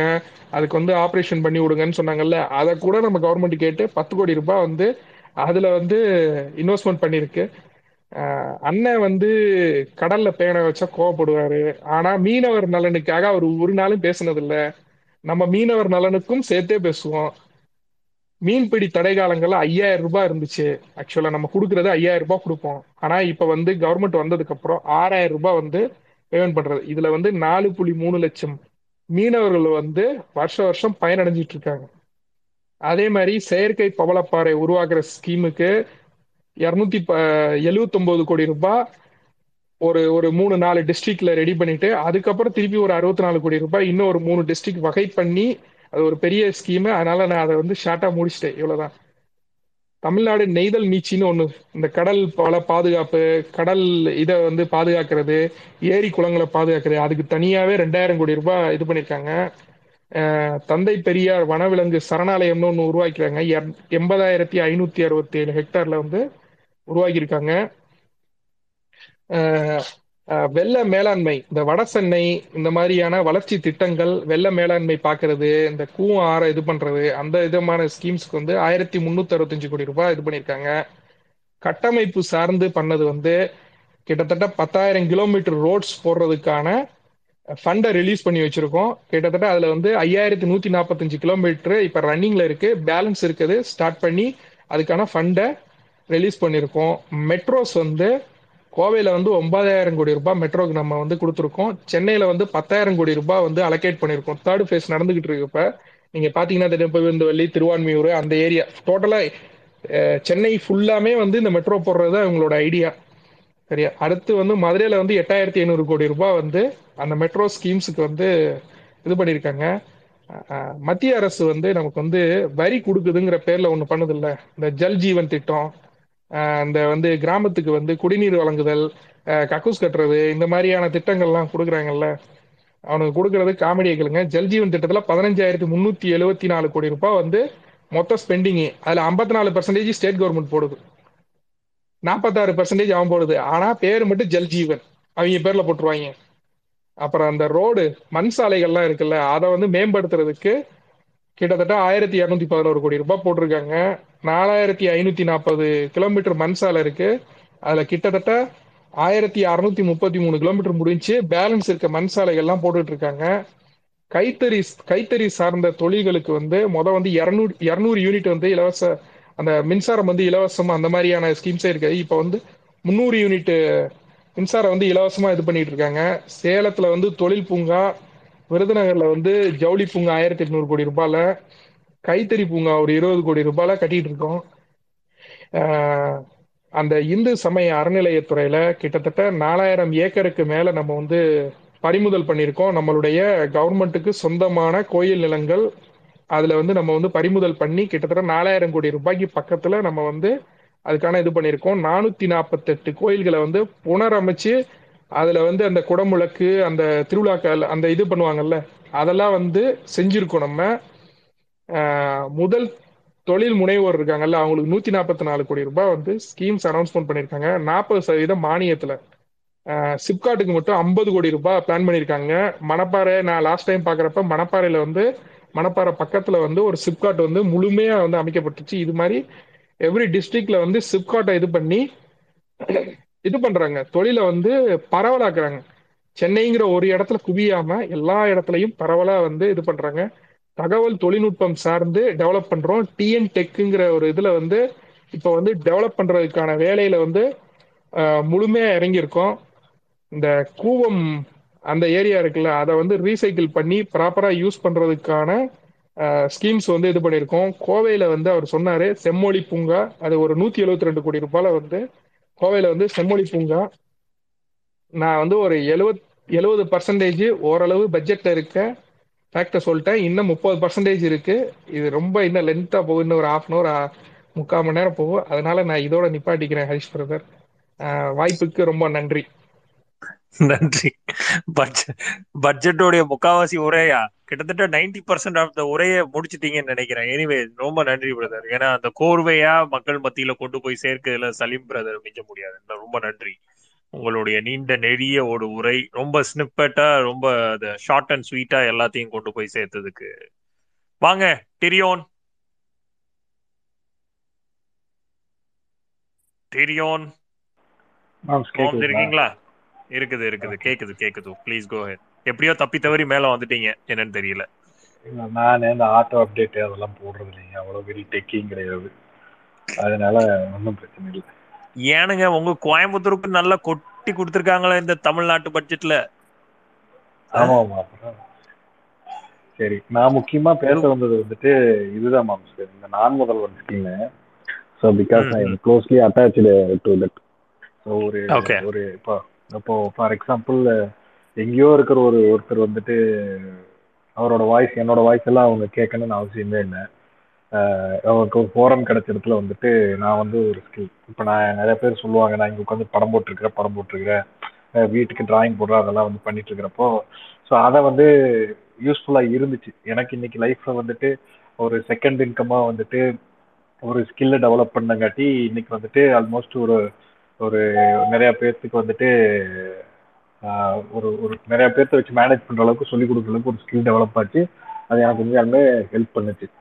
ஸோ இதை ரொம்ப நாளாக நான் யூஸ் பண்ணிக்கிட்டே இருந்துட்டு எனக்கு ஒரு ஃபோரம் கிடைச்சதுல வந்துட்டு நான் வந்துட்டு இந்த ஸ்கில்லை பற்றின இதை வந்து சொன்னேன். அதில் வந்து அதுக்கு பேர் வந்து ஆர்கிடெக்சரல் விஷுவலைசேஷன் அப்படின்னு சொல்லிட்டு ஒரு ஸ்கில் ஸோ அதை சொன்னோன்னே வந்துட்டு அந்த ஃபோரம் ரீச் ஆகி இன்னைக்கு பார்த்தீங்கன்னா அந்த நானூறு ஸ்கீமில் இன்னைக்கு இருக்கிற அஃபிலியேட்டட் காலேஜஸ்க்கெல்லாம் நீங்கள் விசாரிச்சு பார்த்தீங்கன்னா தெரியும். ஆர்கிடெக்சரல் விசுவலைசேஷன் அப்படின்னு சொல்லிட்டு ஒரு ஸ்கில்லு ஸ்கெட்சப்பு யூனிட்டி பிளெண்டர் இதெல்லாம் வச்சு சொல்லிக் கொடுக்குற ஒரு ஸ்கில் வந்து சொல்லி கொடுத்துட்ருக்குறாங்க ஸோ இப்போ என்ன என்ன ஒரு என் என்னோட வாய்ஸை கேட்கணும்னு அவங்களுக்கு அவசியமே கிடையாது. என்னோட எத்தனையோ பேர் இருந்திருப்பாங்க. பட் அதை கேட்டு அதை போய் அண்ணா யூனிவர்சிட்டியில் உட்காந்து அதை வந்து தீர விசாரிச்சு இது உண்மையாலுமே சாத்தியமா அப்படின்னு பார்த்துட்டு இன்னைக்கு எல்லாரும் படிக்கிறாங்க அப்படிங்கிறப்போ அதுல இருந்து ஒரு நாலு பேர் வந்தாங்கன்னா ஒரு மிகப்பெரிய இதா இருக்கு அப்படிங்கிறப்போ லைக் அது வந்து ஒரு சந்தோஷமான விஷயம். ஸோ ஒரு கடைக்கோடி நான் வந்து இத்தனைக்கும் தொண்டனும் கிடையாது. ஒரு ஒரு ஒரு நல்ல விஷயம் எங்க இருந்தாலும் கிடைக்கும் அப்படிங்கிற ஒரு இதுக்கு வந்துட்டு இதை விட ஒரு பெரிய சாட்சியம் கிடையாது. ஸோ இதுல இதுல இன்னொரு சேஞ்ச் என்னாச்சு அப்படின்னு பார்த்தீங்கன்னா அந்த சிஸ்டம் வந்து இதுக்கு ஆக்சுவலி கொஞ்சம் ஹை எண்ட் கான்ஃபிகரேஷன் சிஸ்டம் எல்லாம் வருது. ஸோ அந்த ஹை எண்ட் கான்ஃபிகரேஷன் சிஸ்டம் வரப்போ அது வந்து நிறைய காலேஜில் அப்டேட் ஆகாம இருந்துச்சு முதல்ல. ஸோ இப்போ இந்த இந்த இந்த இந்த கோர்ஸ் பார்த்தீங்கன்னா இந்த சிஸ்டம் வேணும்னு சொன்ன உடனே இப்போ பார்த்தீங்கன்னா எல்லா காலேஜுக்கும் வந்துட்டு ஒரு எயிட் ஜிபிலேருந்து சிக்ஸ்டீன் ஜிபி ரேம் இருக்கிற சிஸ்டம் ஐ ஃபைவ் இப்போ ஐ செவன் நினைக்கிறேன். ஐ செவன் ப்ராசர் இருக்கிற சிஸ்டம்ஸ் எல்லாம் வந்து அப்கிரேட் பண்ண போகிறாங்க ஸோ இதுக்கு உண்டான சாங்ஷன்ஸ் எல்லாமே வந்துட்டு அந்த இதில் வந்திருக்கு. அண்ட் தென் ட்ரைனிங் ட்ரைனிங் வந்துட்டு ரொம்ப ரிகரஸான ட்ரைனிங் ஒரு த்ரீ ஃபேஸில் வந்துட்டு ஐம் க்ளோஸ்லி வாட்சிங் this because I'm also some part of it so three ஃபேஸில் ரிகரஸாக வந்துட்டு இந்த வேர்ல்ட் ஸ்கில்ஸு இந்தியா ஸ்கில்ஸு அந்த மாதிரி ஒரு ஸ்கில் பேஸ்டு அசஸ்மெண்ட் எல்லாம் போட்டு ஃபேக்கல்டிஸ் எல்லாம் பிடிச்சி நீ பண்ணுங்க அப்படின்னு சொல்லிட்டு கண்டிப்பாக பண்ணி ஆகணும்னு சொல்லிட்டு ரொம்ப ரிகரஸாக வந்து பண்ணுறாங்க ஸோ ஒரு ஒரு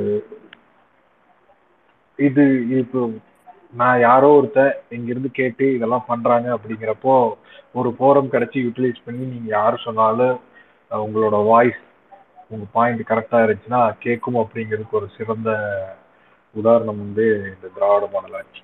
ஓகேங்களா நீங்க யார் வேணாலும் இந்த நான் முதல் வெப்சைட்டில் வெப்சைட்ல வெப்சைட்ல இருக்கான்னு தெரியல பட் இங்க colleges university colleges government colleges government college எதாக இருந்தாலும் போய் கேட்டு பார்த்தீங்கன்னா weekly once weekly one day வந்து நான் முதல்வனுக்கு வந்து கொடுத்துருவாங்க.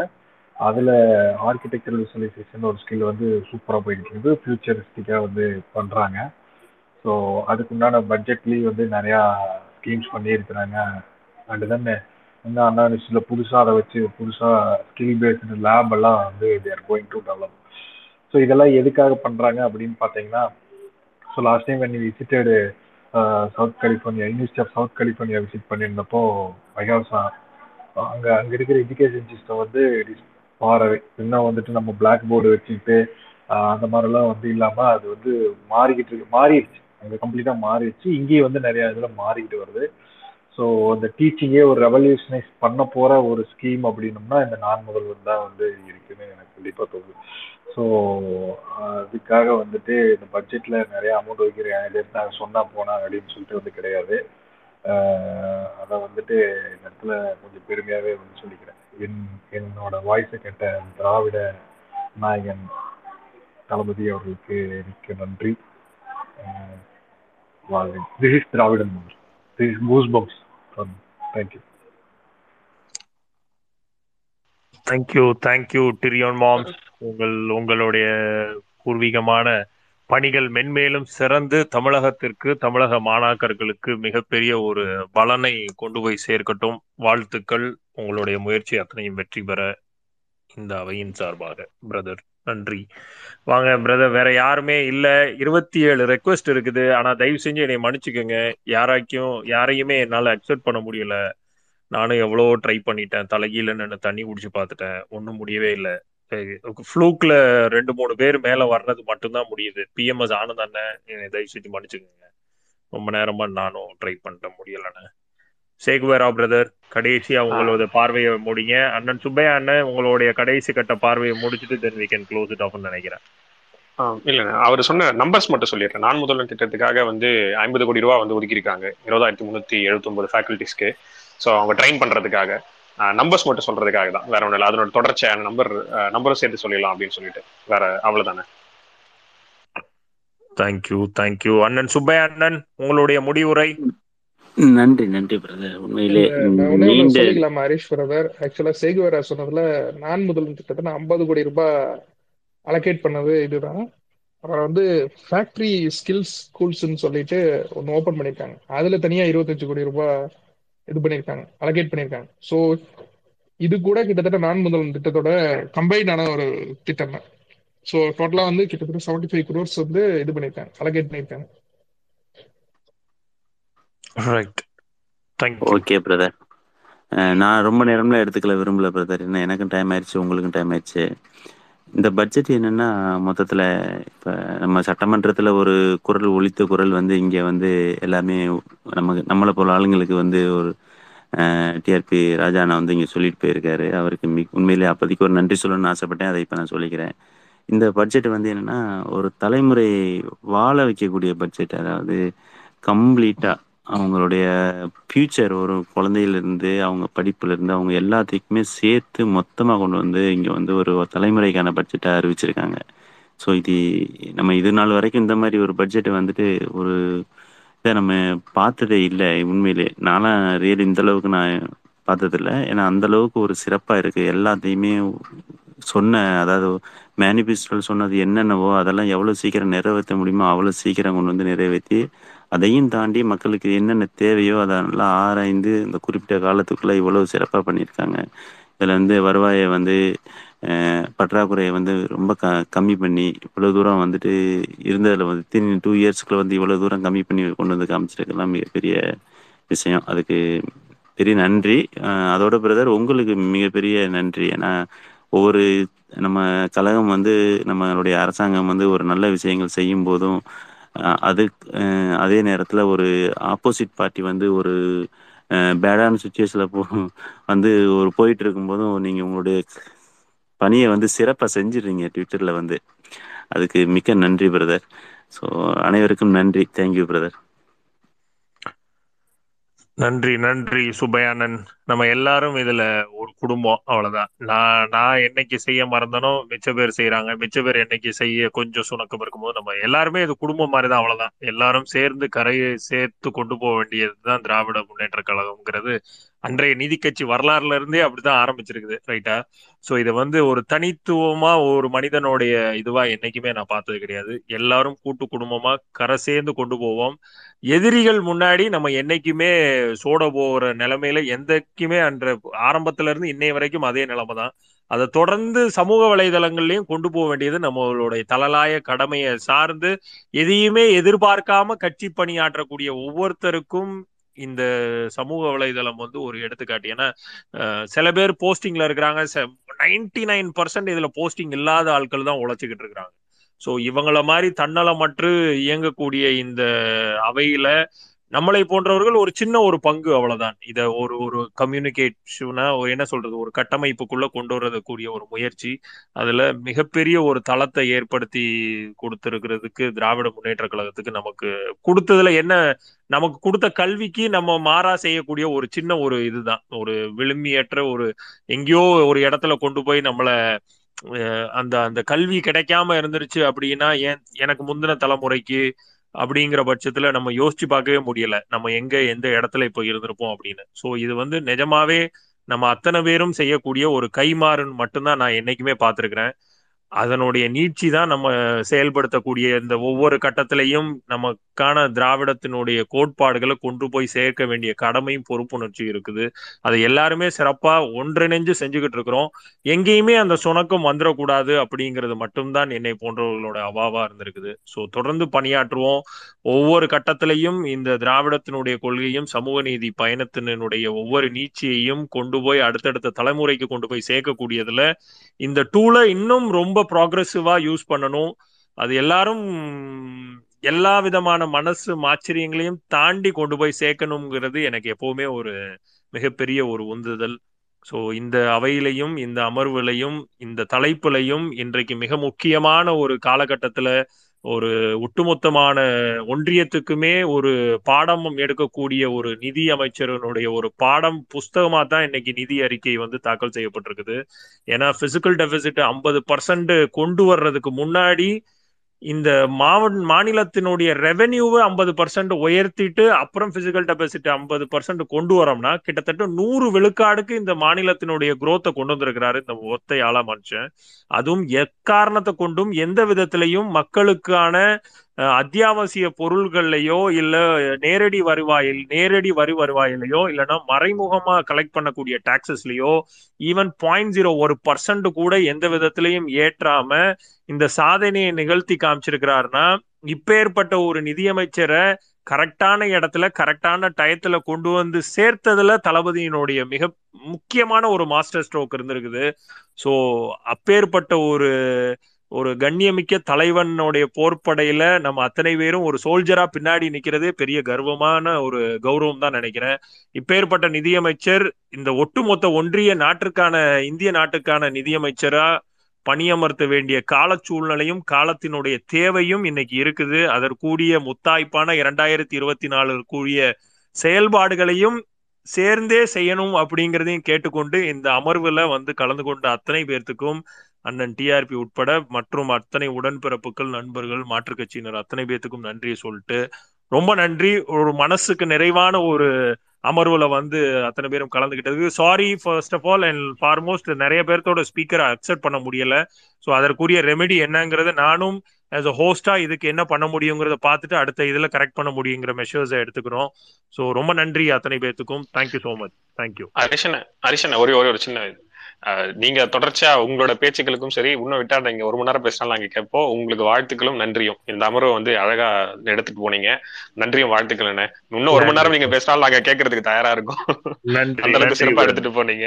நிச்சயமா அடுத்தது இன்னும் ஒரு சின்ன குறைக்கு அண்ணன் சொன்ன மாதிரி அடுத்த ஸ்பேஸ்ல வரும்போது சகோதரிகளுக்கும் நம்ம முடிஞ்ச அளவுக்கு அவங்களுக்கும் நம்ம இதுல சகோதரி சகோதரன் நான் என்னைக்குமே பாகுபாடு யார் மைக் ரெக்வஸ்ட் கேட்டாலும் சரி கேட்காட்டினாலும் சரி நம்ம இருக்கிற வந்தது அத்தனை பேத்துக்கும் நம்ம கொடுத்துக்கிட்டே தான் இருப்போம். நிறைய பேர் மேல வரணும் அவ்வளவுதான் அவ்வளவுதான். ஏன்னா அவங்க அக்செப்ட் பண்ணி வரணும். நான் யார் ஈவன் மாற்று கட்சியினர் கூட நான் ரெக்வஸ்ட் கொடுத்துக்கிட்டே தான் இருப்பேன். அவங்களா மேல வர்றது அவங்களுடைய வேலைப்பழு அவங்க எப்படி இருக்காங்க என்ன சுச்சுவேஷன்ல இருக்காங்க நமக்கு தெரியாது. பட் ஸ்டில் அந்த பாகுபாடே இல்ல.